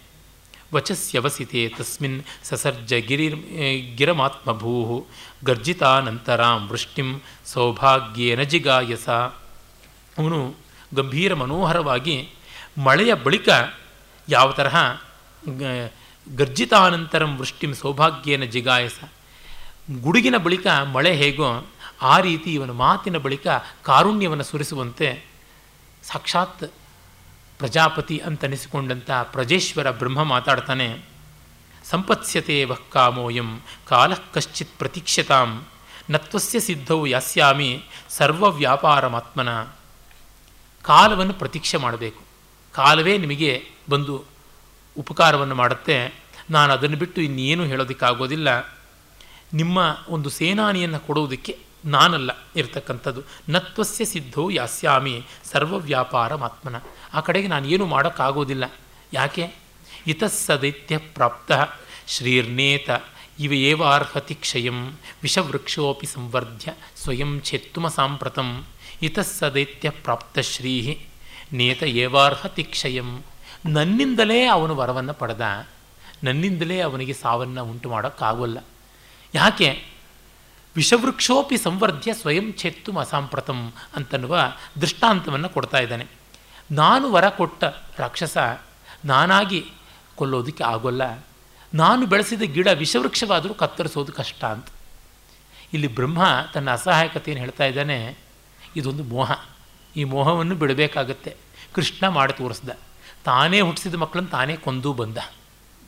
ದುಷ್ಟರಾದರೆ ಬಿಡಬಾರ್ದು ಅಂತ. ನರಕಾಸುರ ಅಂತ ದುಷ್ಟ. ತಾಯಿಂದಲೇ ಸಾವು ಅಂತ ಅಂದುಕೊಂಡು ವರ ಕೇಳಿದ್ದು. ಯಾಕೆಂದರೆ ಎಂಥ ಕೆಟ್ಟ ಮಗನನ್ನು ತಾಯಿ ಕೊಲ್ಲೋಲ್ಲ ಕೊಲ್ಲಲ್ಲ ಅಂತ. ಅದಕ್ಕೆ ಕೃಷ್ಣ ಸತ್ಯಭಾಮೆಯಾಗಿ ಹುಟ್ಟಿದ ಭೂದೇವಿಯಿಂದಲೇ ಕೊಲಿಸ್ದ ಇದು ತತ್ವ. ವೃತ್ರಂ ತೇನೇದಮೇವ ಪ್ರಾಂಗ್ ಮಯಾ ಚಾಸ್ಮೈ ಪ್ರತಿಶ್ರುತಂ ವರೇಣ ಶಮಿತಂ ಲೋಕಾನಲಂ ದಗ್ಧುಂ ಹಿ ತತ್ತಪ. ಈ ವೃತ್ತರ ಯಾವನಿದ್ದ ಹಿಂದೆ ಅವನಿಗೆ ಅವನ ಒಂದು ವರವೇ ಮುಳುವಾಯ್ತಲ್ಲ. ಹೇಗೆ ಅವನೆಲ್ಲವೂ ವರ ತಗೊಂಡು ಪರಾಕ್ರಮಿಯಾಗಿ ಮುಂದೆ ಬಂದದ್ದು ಕಡೆಗೆ ಅವನೇ ಸತ್ತನಲ್ಲ. ಆ ರೀತಿ ನಿಮಗೂ ಕೂಡ ಇವನ ಸಾವು ಬರುತ್ತದೆ. ಬೇಗ ಯೋಚನೆ ಮಾಡಬೇಡಿ. ಸಂಯುಗೆ ಸಾಯುಗೀನಂ ತದ್ ತಂ ಉದ್ಯತಂ ಪ್ರಸಹೇತಕಃ. ಅಂಶಾದ್ರತೆ ನಿಷಿಕ್ತಸ್ಯ ನೀಲಲೋಹಿತ ರೇತಸಃ ಇವನಾದರೆ ಯಾರಿಂದಲೂ ದುರ್ಭೇದ್ಯನಾದವನು, ಅವಧ್ಯನಾದವನು ಕೇವಲ ನೀಲಲೋಹಿತನಿಂದಲೇ ಅವನ ಸಂತಾನದಿಂದಲೇ ನೀಲಲೋಹಿತ ಸಹ ಶಿವನ ಒಂದು ಶಕ್ತಿಯಿಂದಲೇ ಇವನು ಸಾಯಬೇಕಾದದ್ದು. ಇನ್ಯಾರಿಂದಲೂ ಅಲ್ಲ. ಆದರೆ ಶಿವ ಈಗ ಸಂತಾನದ ಕಡೆಗೆ ಇಲ್ಲ. ಅವನು ಪ್ರವೃತ್ತಿ ಧರ್ಮದಲ್ಲಿಲ್ಲ, ನಿವೃತ್ತಿ ಧರ್ಮದಲ್ಲಿದ್ದಾನೆ, ತಪಸ್ಸಿನಲ್ಲಿದ್ದಾನೆ. ಸಹಿದೇವ ಪರಂ ಜ್ಯೋತಿ ತಮಃ ಪಾರೇ ವ್ಯವಸ್ಥಿತಂ ಪರಿಚ್ಛಿನ್ನ ಪ್ರಭಾವರ್ಧಿ ನಮಯ ನಚ ವಿಷ್ಣುನ. ಅವನಿಂಥ ತಪಸ್ಸಿನಲ್ಲಿದ್ದಾನೆ ಅಂತಂದರೆ ಅದನ್ನು ಅಲ್ಲಾಡಿಸೋದಕ್ಕೆ ನನಗಾಗಲಿ ವಿಷ್ಣುವಿಗಾಗಲಿ ಆಗ್ತಾ ಇಲ್ಲ. ಅಷ್ಟು ಗಾಢವಾಗಿ ತನ್ನೊಳಗೆ ತಾನು ಲೀನನಾಗಿ ಬಿಟ್ಟಿದ್ದಾನೆ ತಮಸ್ಸಿಗೆ ಮೀರಿದಂತಹ ತಮಃಪಾರೆ ಪರಂ ಜ್ಯೋತಿ. ಕತ್ತಲೆಯನ್ನು ಮೀರಿದ ಆತ್ಮಜ್ಯೋತಿಯಲ್ಲಿ ಮಗ್ನನಾಗಿದ್ದಾನೆ. ಅವನನ್ನು ಹೊರಗೆಳೆಯೋದಕ್ಕೆ ಯಾರಿಗೂ ಆಗುವುದಿಲ್ಲ ಅಂತ. ಇಲ್ಲಿ ನೋಡಿ, ಪುರುಷನನ್ನು ಪ್ರವೃತ್ತಿಗೆ ತೊಡಗಿಸುವುದಕ್ಕೆ ಪ್ರಕೃತಿಗೆ ಮಾತ್ರ ಶಕ್ತಿ ಇದೆ. ಇನ್ನು ಪುರುಷಾಂತರಕ್ಕೆ ಇಲ್ಲ ಅನ್ನುವಂಥದ್ದು. ಮಹಾದೇವನನ್ನು ಲೋಕದ ಕಡೆಗೆ ಅಭಿಮುಖನನ್ನಾಗಿ ಮಾಡಿಸೋದಕ್ಕೆ ಮಹಾದೇವಿಗೆ ಶಕ್ತಿ, ಇನ್ನು ಬೇರೆಯವರಿಗೆ ಅಲ್ಲ ಅನ್ನುವುದು. ಉಮಾರೂಪೇಣ ತೇ ಯೂಯಂ ಸಂಯಮಸ್ತಿಮಿತಂ ಮನಃ, ಶಂಭೋರ್ ಯತಧ್ವಂ ಆಕೃಷ್ಟುಂ ಅಯಸ್ಕಾಂತೇನ ಲೋಹವತ್. ಕಬ್ಬಿಣವನ್ನು ಅಯಸ್ಕಾಂತದಿಂದ ಹೇಗೆ ಸೆಳೆಯಬಹುದೋ ಹಾಗೆ ಉಮೆಯಿಂದಲೇ ಸಾಧ್ಯ ಅಂತ. ಇಲ್ಲಿ ನೋಡಿ ಪಾರ್ವತಿ ಎನ್ನುವ ಹೆಸರು ಹೇಳ್ತಾ ಇಲ್ಲ ಕವಿ. ಉಮಾ ಅಂತಿದ್ದಾನೆ. ಮುಂದೆಂದೋ ಈ ಹೆಸರು ಬಂದದ್ದು. ಅವಳು ತಪಸ್ಸಿಗೆ ಹೋದಾಗ, ಉಹ್, ಮಾ ಅಂತ ತಾಯಿ ಹೇಳಿದ್ರಿಂದ ಉಮಾ ಅಂತ ಬಂತು ಅಂತ ನಿನ್ನೆಯೇ ನಾನು ಹೇಳಿದೆ. ಆದರೆ ಬ್ರಹ್ಮ ಮುಂದೆ ಅವಳಿಗೆ ಬರುವಂಥ ಹೆಸರನ್ನು ಈಗಲೇ ಹೇಳ್ತಿದ್ದಾನೆ ಅಂದರೆ ಏನರ್ಥ? ತಪಸ್ಸಿಗೆ ಹೋಗುವ ಸ್ಥಿತಿಗೆ ಬಂದಂಥ ಪಾರ್ವತಿಯಿಂದ ಅವನು ಆಕರ್ಷಿತನಾಗ್ತಾನೆ ಹೊರತು ಬೇರೆಯಿಂದ ಅಲ್ಲ ಅಂತ ಕವಿಯ ಸೂಚನೆ. ಆದರೆ ಇವರು ಎಂಥ ಪೆದ್ದರು ದೇವತೆಗಳು. ಪಾರ್ವತಿಯೇ ಅವನನ್ನು ಆಕರ್ಷಣೆ ಮಾಡ್ತಾಳೆ ಅಂದ್ಕೊಂಡ್ರು. ಪಾರ್ವತಿ ಅಲ್ಲ, ಶಿವನನ್ನು ಆಕರ್ಷಿಸುವುದು ಉಮಾ. ಉಮಾ ಮಹೇಶ್ವರರ ಮದುವೆಯೇ ಹೊರತು ಪಾರ್ವತಿ ಪರಮೇಶ್ವರರ ಮದುವೆ ಅಲ್ಲ. ಪಾರ್ವತಿ ಯಾರು? ಬೆಟ್ಟದ ಮಗಳು, ಪಾರ್ಥಿವಳು. ಅಲಂಕಾರ, ಸೌಂದರ್ಯ ಅದರಲ್ಲಿ ಇರ್ತಕ್ಕಂಥದ್ದು. ನಾನು ಮೊನ್ನೆಯಿಂದ ಅದನ್ನೆಲ್ಲ ವಿವರಿಸಿದ ಕಾರಣ ಮತ್ತೆ ಹೇಳಬೇಕಾಗಿಲ್ಲ. ತಪಸ್ಸಿನಿಂದ ಶಿವನನ್ನು ಪಡ್ಕೊಳ್ತೀನಿ ಅಂತ ತನ್ನ ದೇಹರಂಗಕ್ಕಿಂತ ಆತ್ಮರಂಗ ಮುಖ್ಯ. ನಿನ್ನಿಂದ ರೂಪಂ ಹೃದಯೇನ ಪಾರ್ವತಿ ಆಗಬೇಕು. ಆಗ ಅವಳು ಉಮೆ. ಅಂಥ ಸ್ಥಿತಿ ಬರಬೇಕು, ಅದು ಆಗಲಿಲ್ಲ. ಆ ಒಂದು ಸೂಚನೆಯನ್ನು ಮರೆತೇ ಬಿಟ್ಟು ದೇವತೆಗಳು ಮನ್ಮತ ಹೋದರೆ ಆಗುತ್ತೆ ಅಂತ ಅಂದ್ಕೊಂಡ್ಬಿಟ್ರು. ಉಭೇ ಏವ ಕ್ಷಮೆ ಓಢುಂ ಉಭಯೋರ್ಬೀಜಮಾಹಿತಂ ಸವಾ ಶಂಭೋಸ್ತದೀಯಾವ ಮೂರ್ತಿರ್ಜಲಮಯೀ ಮಮ ಶಿವನ ತೇಜಸ್ಸನ್ನು ತಾಳೋದಕ್ಕೆ ನನ್ನದೇ ಮತ್ತೊಂದು ಮೂರ್ತಿಯಾದ ಜಲಕ್ಕೆ ಗಂಗೆಗಾಗಬಲ್ಲದು ಮತ್ತೊಂದಾದಂಥ ಪಾರ್ವತಿಗಾಗಬಲ್ಲದು ಅಂತ ಮತ್ತೆ ಶಕ್ತಿಯನ್ನೇ ಹೇಳ್ತಾ ಇದ್ದಾನೆ, ಅರ್ಥ ಮಾಡಿಕೊಳ್ತಾ ಇಲ್ಲ. ಇವನು, ಅದರಿಂದಲೇ ಇವನಿಗೆ ದ್ವೈಮಾತುರ ಅನ್ನುವಂಥ ಹೆಸರಿದೆ ಸುಬ್ರಹ್ಮಣ್ಯನಿಗೆ, ಮತ್ತು ಕಾರ್ತಿಕೇಯ ಅನ್ನುವ ಹೆಸರಿದೆ, ಗಾಂಗೇಯ ಅನ್ನುವ ಹೆಸರಿದೆ, ಗಂಗೆಯ ಮಗ ಅಂತ, ಗಂಗೆಯಲ್ಲಿ ಶರವಣದಲ್ಲಿ ಹುಟ್ಟಿದವನು ಅಂತೆಲ್ಲ. ಅದು ಅರ್ಥ ಮಾಡಿಕೊಳ್ಳಲಿಲ್ಲ ದೇವತೆಗಳು, ಆತುರರಾಗ್ಬಿಟ್ರು. ಯಾಕೆ? ಸ್ಥಾನ ಮತ್ತೆ ಬರಬೇಕು ಅಂತ. ಬಿ ಜೆ ಪಿ ಸರ್ಕಾರ ಸ್ಥಾನ ಭದ್ರ ಮಾಡಿಕೊಳ್ಬೇಕು ಅಂತ ನೀನು ಬಾ, ತಾನು ಬಾ, ಅವನು ಬಾ, ಇವನು ಬಾ ಅಂತ ಎಲ್ಲವನ್ನೂ ಸೆಳ್ಕೊಂಡು ಬಿಡ್ತಾ ಇದ್ದಾರೆ. ಮುಂದೆ ಬೈ ಎಲೆಕ್ಷನ್ನಲ್ಲಿ ಇದೆ. What they have buyed purchased will be fake or true ಇದು ನಿಜವಾಗಲೂ ಕರೆಯುವ ಹಸುವ, ಗೊಡ್ಡ ಹಸುವ ಅಂತ ಮುಂದೆ ಗೊತ್ತಾಗುವಂಥದ್ದಲ್ವ? ಕಮಲ ಅರಳುತ್ತೋ, ಮುದುಡುತ್ತೋ ಗೊತ್ತಿಲ್ಲ. ಆ ರೀತಿಯಾದಂಥ ಸ್ಥಿತಿ. ತಸ್ಯ ಆತ್ಮ ಶಿತಿಕಂಠಸ್ಯ ಸೇನಾಪತ್ಯಮುಪೇತ್ಯವ ಮೋಕ್ಷತೆ ಸುರಬಂಧೀನಾಂ ವೇಣೀ ವೀರ್ಯ ವಿಭೂತಿಭಿ ವೇಣೀರ್ವೀರ್ಯ ವಿಭೂತಿಭಿ ಆಗ ಶಿತಿಕಂಠನ ಮಗ, ವಿಷಕಂಠನಾದಂಥ ಶಿವನ ಮಗ ನಿಮಗೆ ಸೇನಾನಿಯಾಗಿ ಬಂದ ಮೇಲೆ ನಿಮ್ಮ ಸುರ ಸುಂದರಿಯರು ಯಾರು ಸೆರೆಯಲ್ಲಿದ್ದಾರೆ ಅವರ ಏಕವೇಣಿಯನ್ನು ಅವರ ಜಡೆಗಟ್ಟಿದ ಮುಡಿಯನ್ನು ತನ್ನ ಪರಾಕ್ರಮ ವಿಭೂತಿಯಿಂದ, ಪರಾಕ್ರಮ ವಿಶೇಷದಿಂದ ಬಿಡಿಸ್ತಾನೆ. ಅಲ್ಲಿವರೆಗೂ ಆಗುವಂಥದ್ದಲ್ಲ ಅಂಥೇಳಿ ಇತಿ ವ್ಯಾಹೃತ್ಯ ವಿಭುಧಾನ್ ವಿಶ್ವಯೋನಿಸ್ತಿರೋದಧೆ ಬ್ರಹ್ಮ ಸತ್ಯಲೋಕದಲ್ಲೇ ಕಾಣದಂತೆ ಆಗಿಬಿಟ್ಟ. ಮನಸ್ಯಾಹಿತ ಕರ್ತವ್ಯಾಸ್ತೇಪಿ ದೇವಾದಿವಂಯಯು ಹಾಂ ಇನ್ನು ನಮಗೆ ಒಂದು ಕೆಲಸ ಬಂತು. ಶಿವನನ್ನು ಅಲ್ಲಾಡಿಸಬೇಕು. ಆ ಕೆಲಸ ಬಂದಿದೆ. ಅದನ್ನು ಮಾಡಬೇಕು ಅಂತ ಹೋಗ್ತಾರೆ. ತತ್ರ ನಿಶ್ಚಿತ್ಯ ಕಂದರ್ಪಂ. ಅಗಮತ್ಪಾಕಶಾಸನ ಮನಸಾ ಕಾರ್ಯ ಸಂಸಿದ್ಧೌ ತ್ವರಾದ್ವಿಗುಣರಂಹಸ ತತ್ಕ್ಷಣವೇ ಶಿವನಿಗೆ ಕಾಮ ಮಾಡಬಲ್ಲ ಅಂತ ಅನ್ನಿಸ್ತು ಬ್ರಹ್ಮಾನೇ ಹೇಳಿದ್ದಾನೆ, ನನಗೂ ಆಗೋಲ್ಲ, ವಿಷ್ಣುವಿಗೂ ಆಗೋಲ್ಲ. ಅದು ಕೇವಲ ಉಮೆಗೆ ಆಗುತ್ತೆ ಅಂತಂದರೆ ವಿಷ್ಣುವಿನ ಮಗನ ಕೈನಲ್ಲಾಗುತ್ತೆ ಅಂತ ಇವರು ಅಂದ್ಕೊಂಡ್ಬಿಟ್ರು. ಅಂದರೆ ಹೆಜ್ಜೆ ಹೆಜ್ಜೆಗೂ ತಪ್ಪು ಮಾಡ್ತಕ್ಕಂಥದ್ದು. ಅದರಿಂದ ಕಾಮನು ಸುಟ್ಟು ಬೂದಿಯಾದ ಅಂತ. ಅಕಾಲದಲ್ಲಿ ಕಾಯನ್ನು ಹಣ್ಣು ಮಾಡೋಕ್ಕೆ ಹೋದರೆ ಕಾಯ ಸಿಪ್ಪೆ ಮಾತ್ರ ಮಾಗಿರುತ್ತೆ, ಒಳಗಡೆ ಹುಳಿ ಹಾಗೇ ಇರುತ್ತೆ. ಈಗ ನೋಡಿ ಮಾಲಿನಿ ಛಂದಸ್ಸು ಮತ್ತೆ ಬಂದಿದೆ ಸರ್ಗಾಂತ್ಯಕ್ಕೆ. ಅಥಸ ಲಲಿತ ಯೋಷಿತ್ ಭ್ರೂಲತಾಚಾರು ಶೃಂಗಂ ರತಿವಲಯ ಪದಾಂಕೆ ಚಾಪಮಾಸಜ್ಯ ಕಂಠೆ ಸಹಚರ ಮಧುಹಸ್ತನ್ಯಸ್ತಚೂತಾಂಕುರಾಸ್ತ್ರ ಶತಮಖ ಮುಪತಸ್ಥೆ ಪ್ರಾಂಜಲಿ ಪುಷ್ಪಧನ್ವಾ. ಮನ್ವತ ಬಂದ ರೀತಿಯನ್ನು ಹೇಳ್ತಾ ಇದ್ದಾನೆ ಕವಿ. ಮೊದಲನೇ ಸರ್ಗದ ಕೊನೆಯಲ್ಲಿ ತಪಸ್ವಿಯಾದ ಶಿವನನ್ನು ಪರಿಚರ್ಯ ಮಾಡ್ತಾ ಇದ್ದ ಪಾರ್ವತಿಯ ವರ್ಣನೆ ಮಾಡಿದ್ದಾನೆ ಕವಿ. ನೋಡಿ, ಅಲ್ಲೇ ಬಂತಲ್ಲ, ಅವಚಿತ ಬಲಿಪುಷ್ಪ ವೇದಿ ಸಮ್ಮಾರ್ಗ ದಕ್ಷ ಅಂತ. ಅಲ್ಲಿ ಪಾರ್ವತಿ ಹೇಗೆ ಶಿವನ ಹತ್ರ ನಡ್ಕೊಳ್ತಾ ಇದ್ರು ಅಂತ ವರ್ಣನೆ ಮಾಡಿದ್ದು, ಇಲ್ಲಿ ಮನ್ವತ ಹೇಗೆ ಇಂದ್ರನ ಹತ್ರ ಬಂದ ಅಂತ ಅದೇ ಛಂದಸ್ಸಲ್ಲಿ ವರ್ಣನೆ ಮಾಡ್ತಾ ಇದ್ದಾನೆ. ಏನಂದರೆ, ಅಲ್ಲಿ ಪಾರ್ವತಿ ಆ್ಯಕ್ಟ್ ಯಾವುದಿದೆ? ಅದು ಎಂಥದ್ದು? ಇಲ್ಲಿ ಮನ್ಮಥನ ಆ್ಯಕ್ಟ್ ಯಾವುದಿದೆ? ಅದು ಎಂಥದ್ದು? ಇವೆರಡೂ ಒಟ್ಟಿಗೆ ಸೇರೋದು ಮೂರನೇ ಸರ್ಗ. ಅಥಸ ಲಲಿತ ಯೋಷಿತ್ ಭ್ರೂಲತಾ ಚಾರು ಶೃಂಗಂ. ಸುಂದರಿಯರ ಹುಬ್ಬಿನ ಹಾಗಿರುವ ಬಿಲ್ಲನ್ನು ಹಿಡ್ಕೊಂಡು, ರತಿವಲಯ ಪದಾಂಕೆ ಚಾಪಮಾಸಜ್ಜೆ ಕಂಠೆ. ಮತ್ತು, ರತಿಯ ಒಂದು ಬಳೆಯ ಹಾಗಿರ್ತಕ್ಕಂಥ ಬಿಲ್ಲು ಅದು ಆ ಬಳೆಯ ಬಾಗಿನ ಹಾಗಿರ್ತಕ್ಕಂಥ ಬಿಲ್ಲು.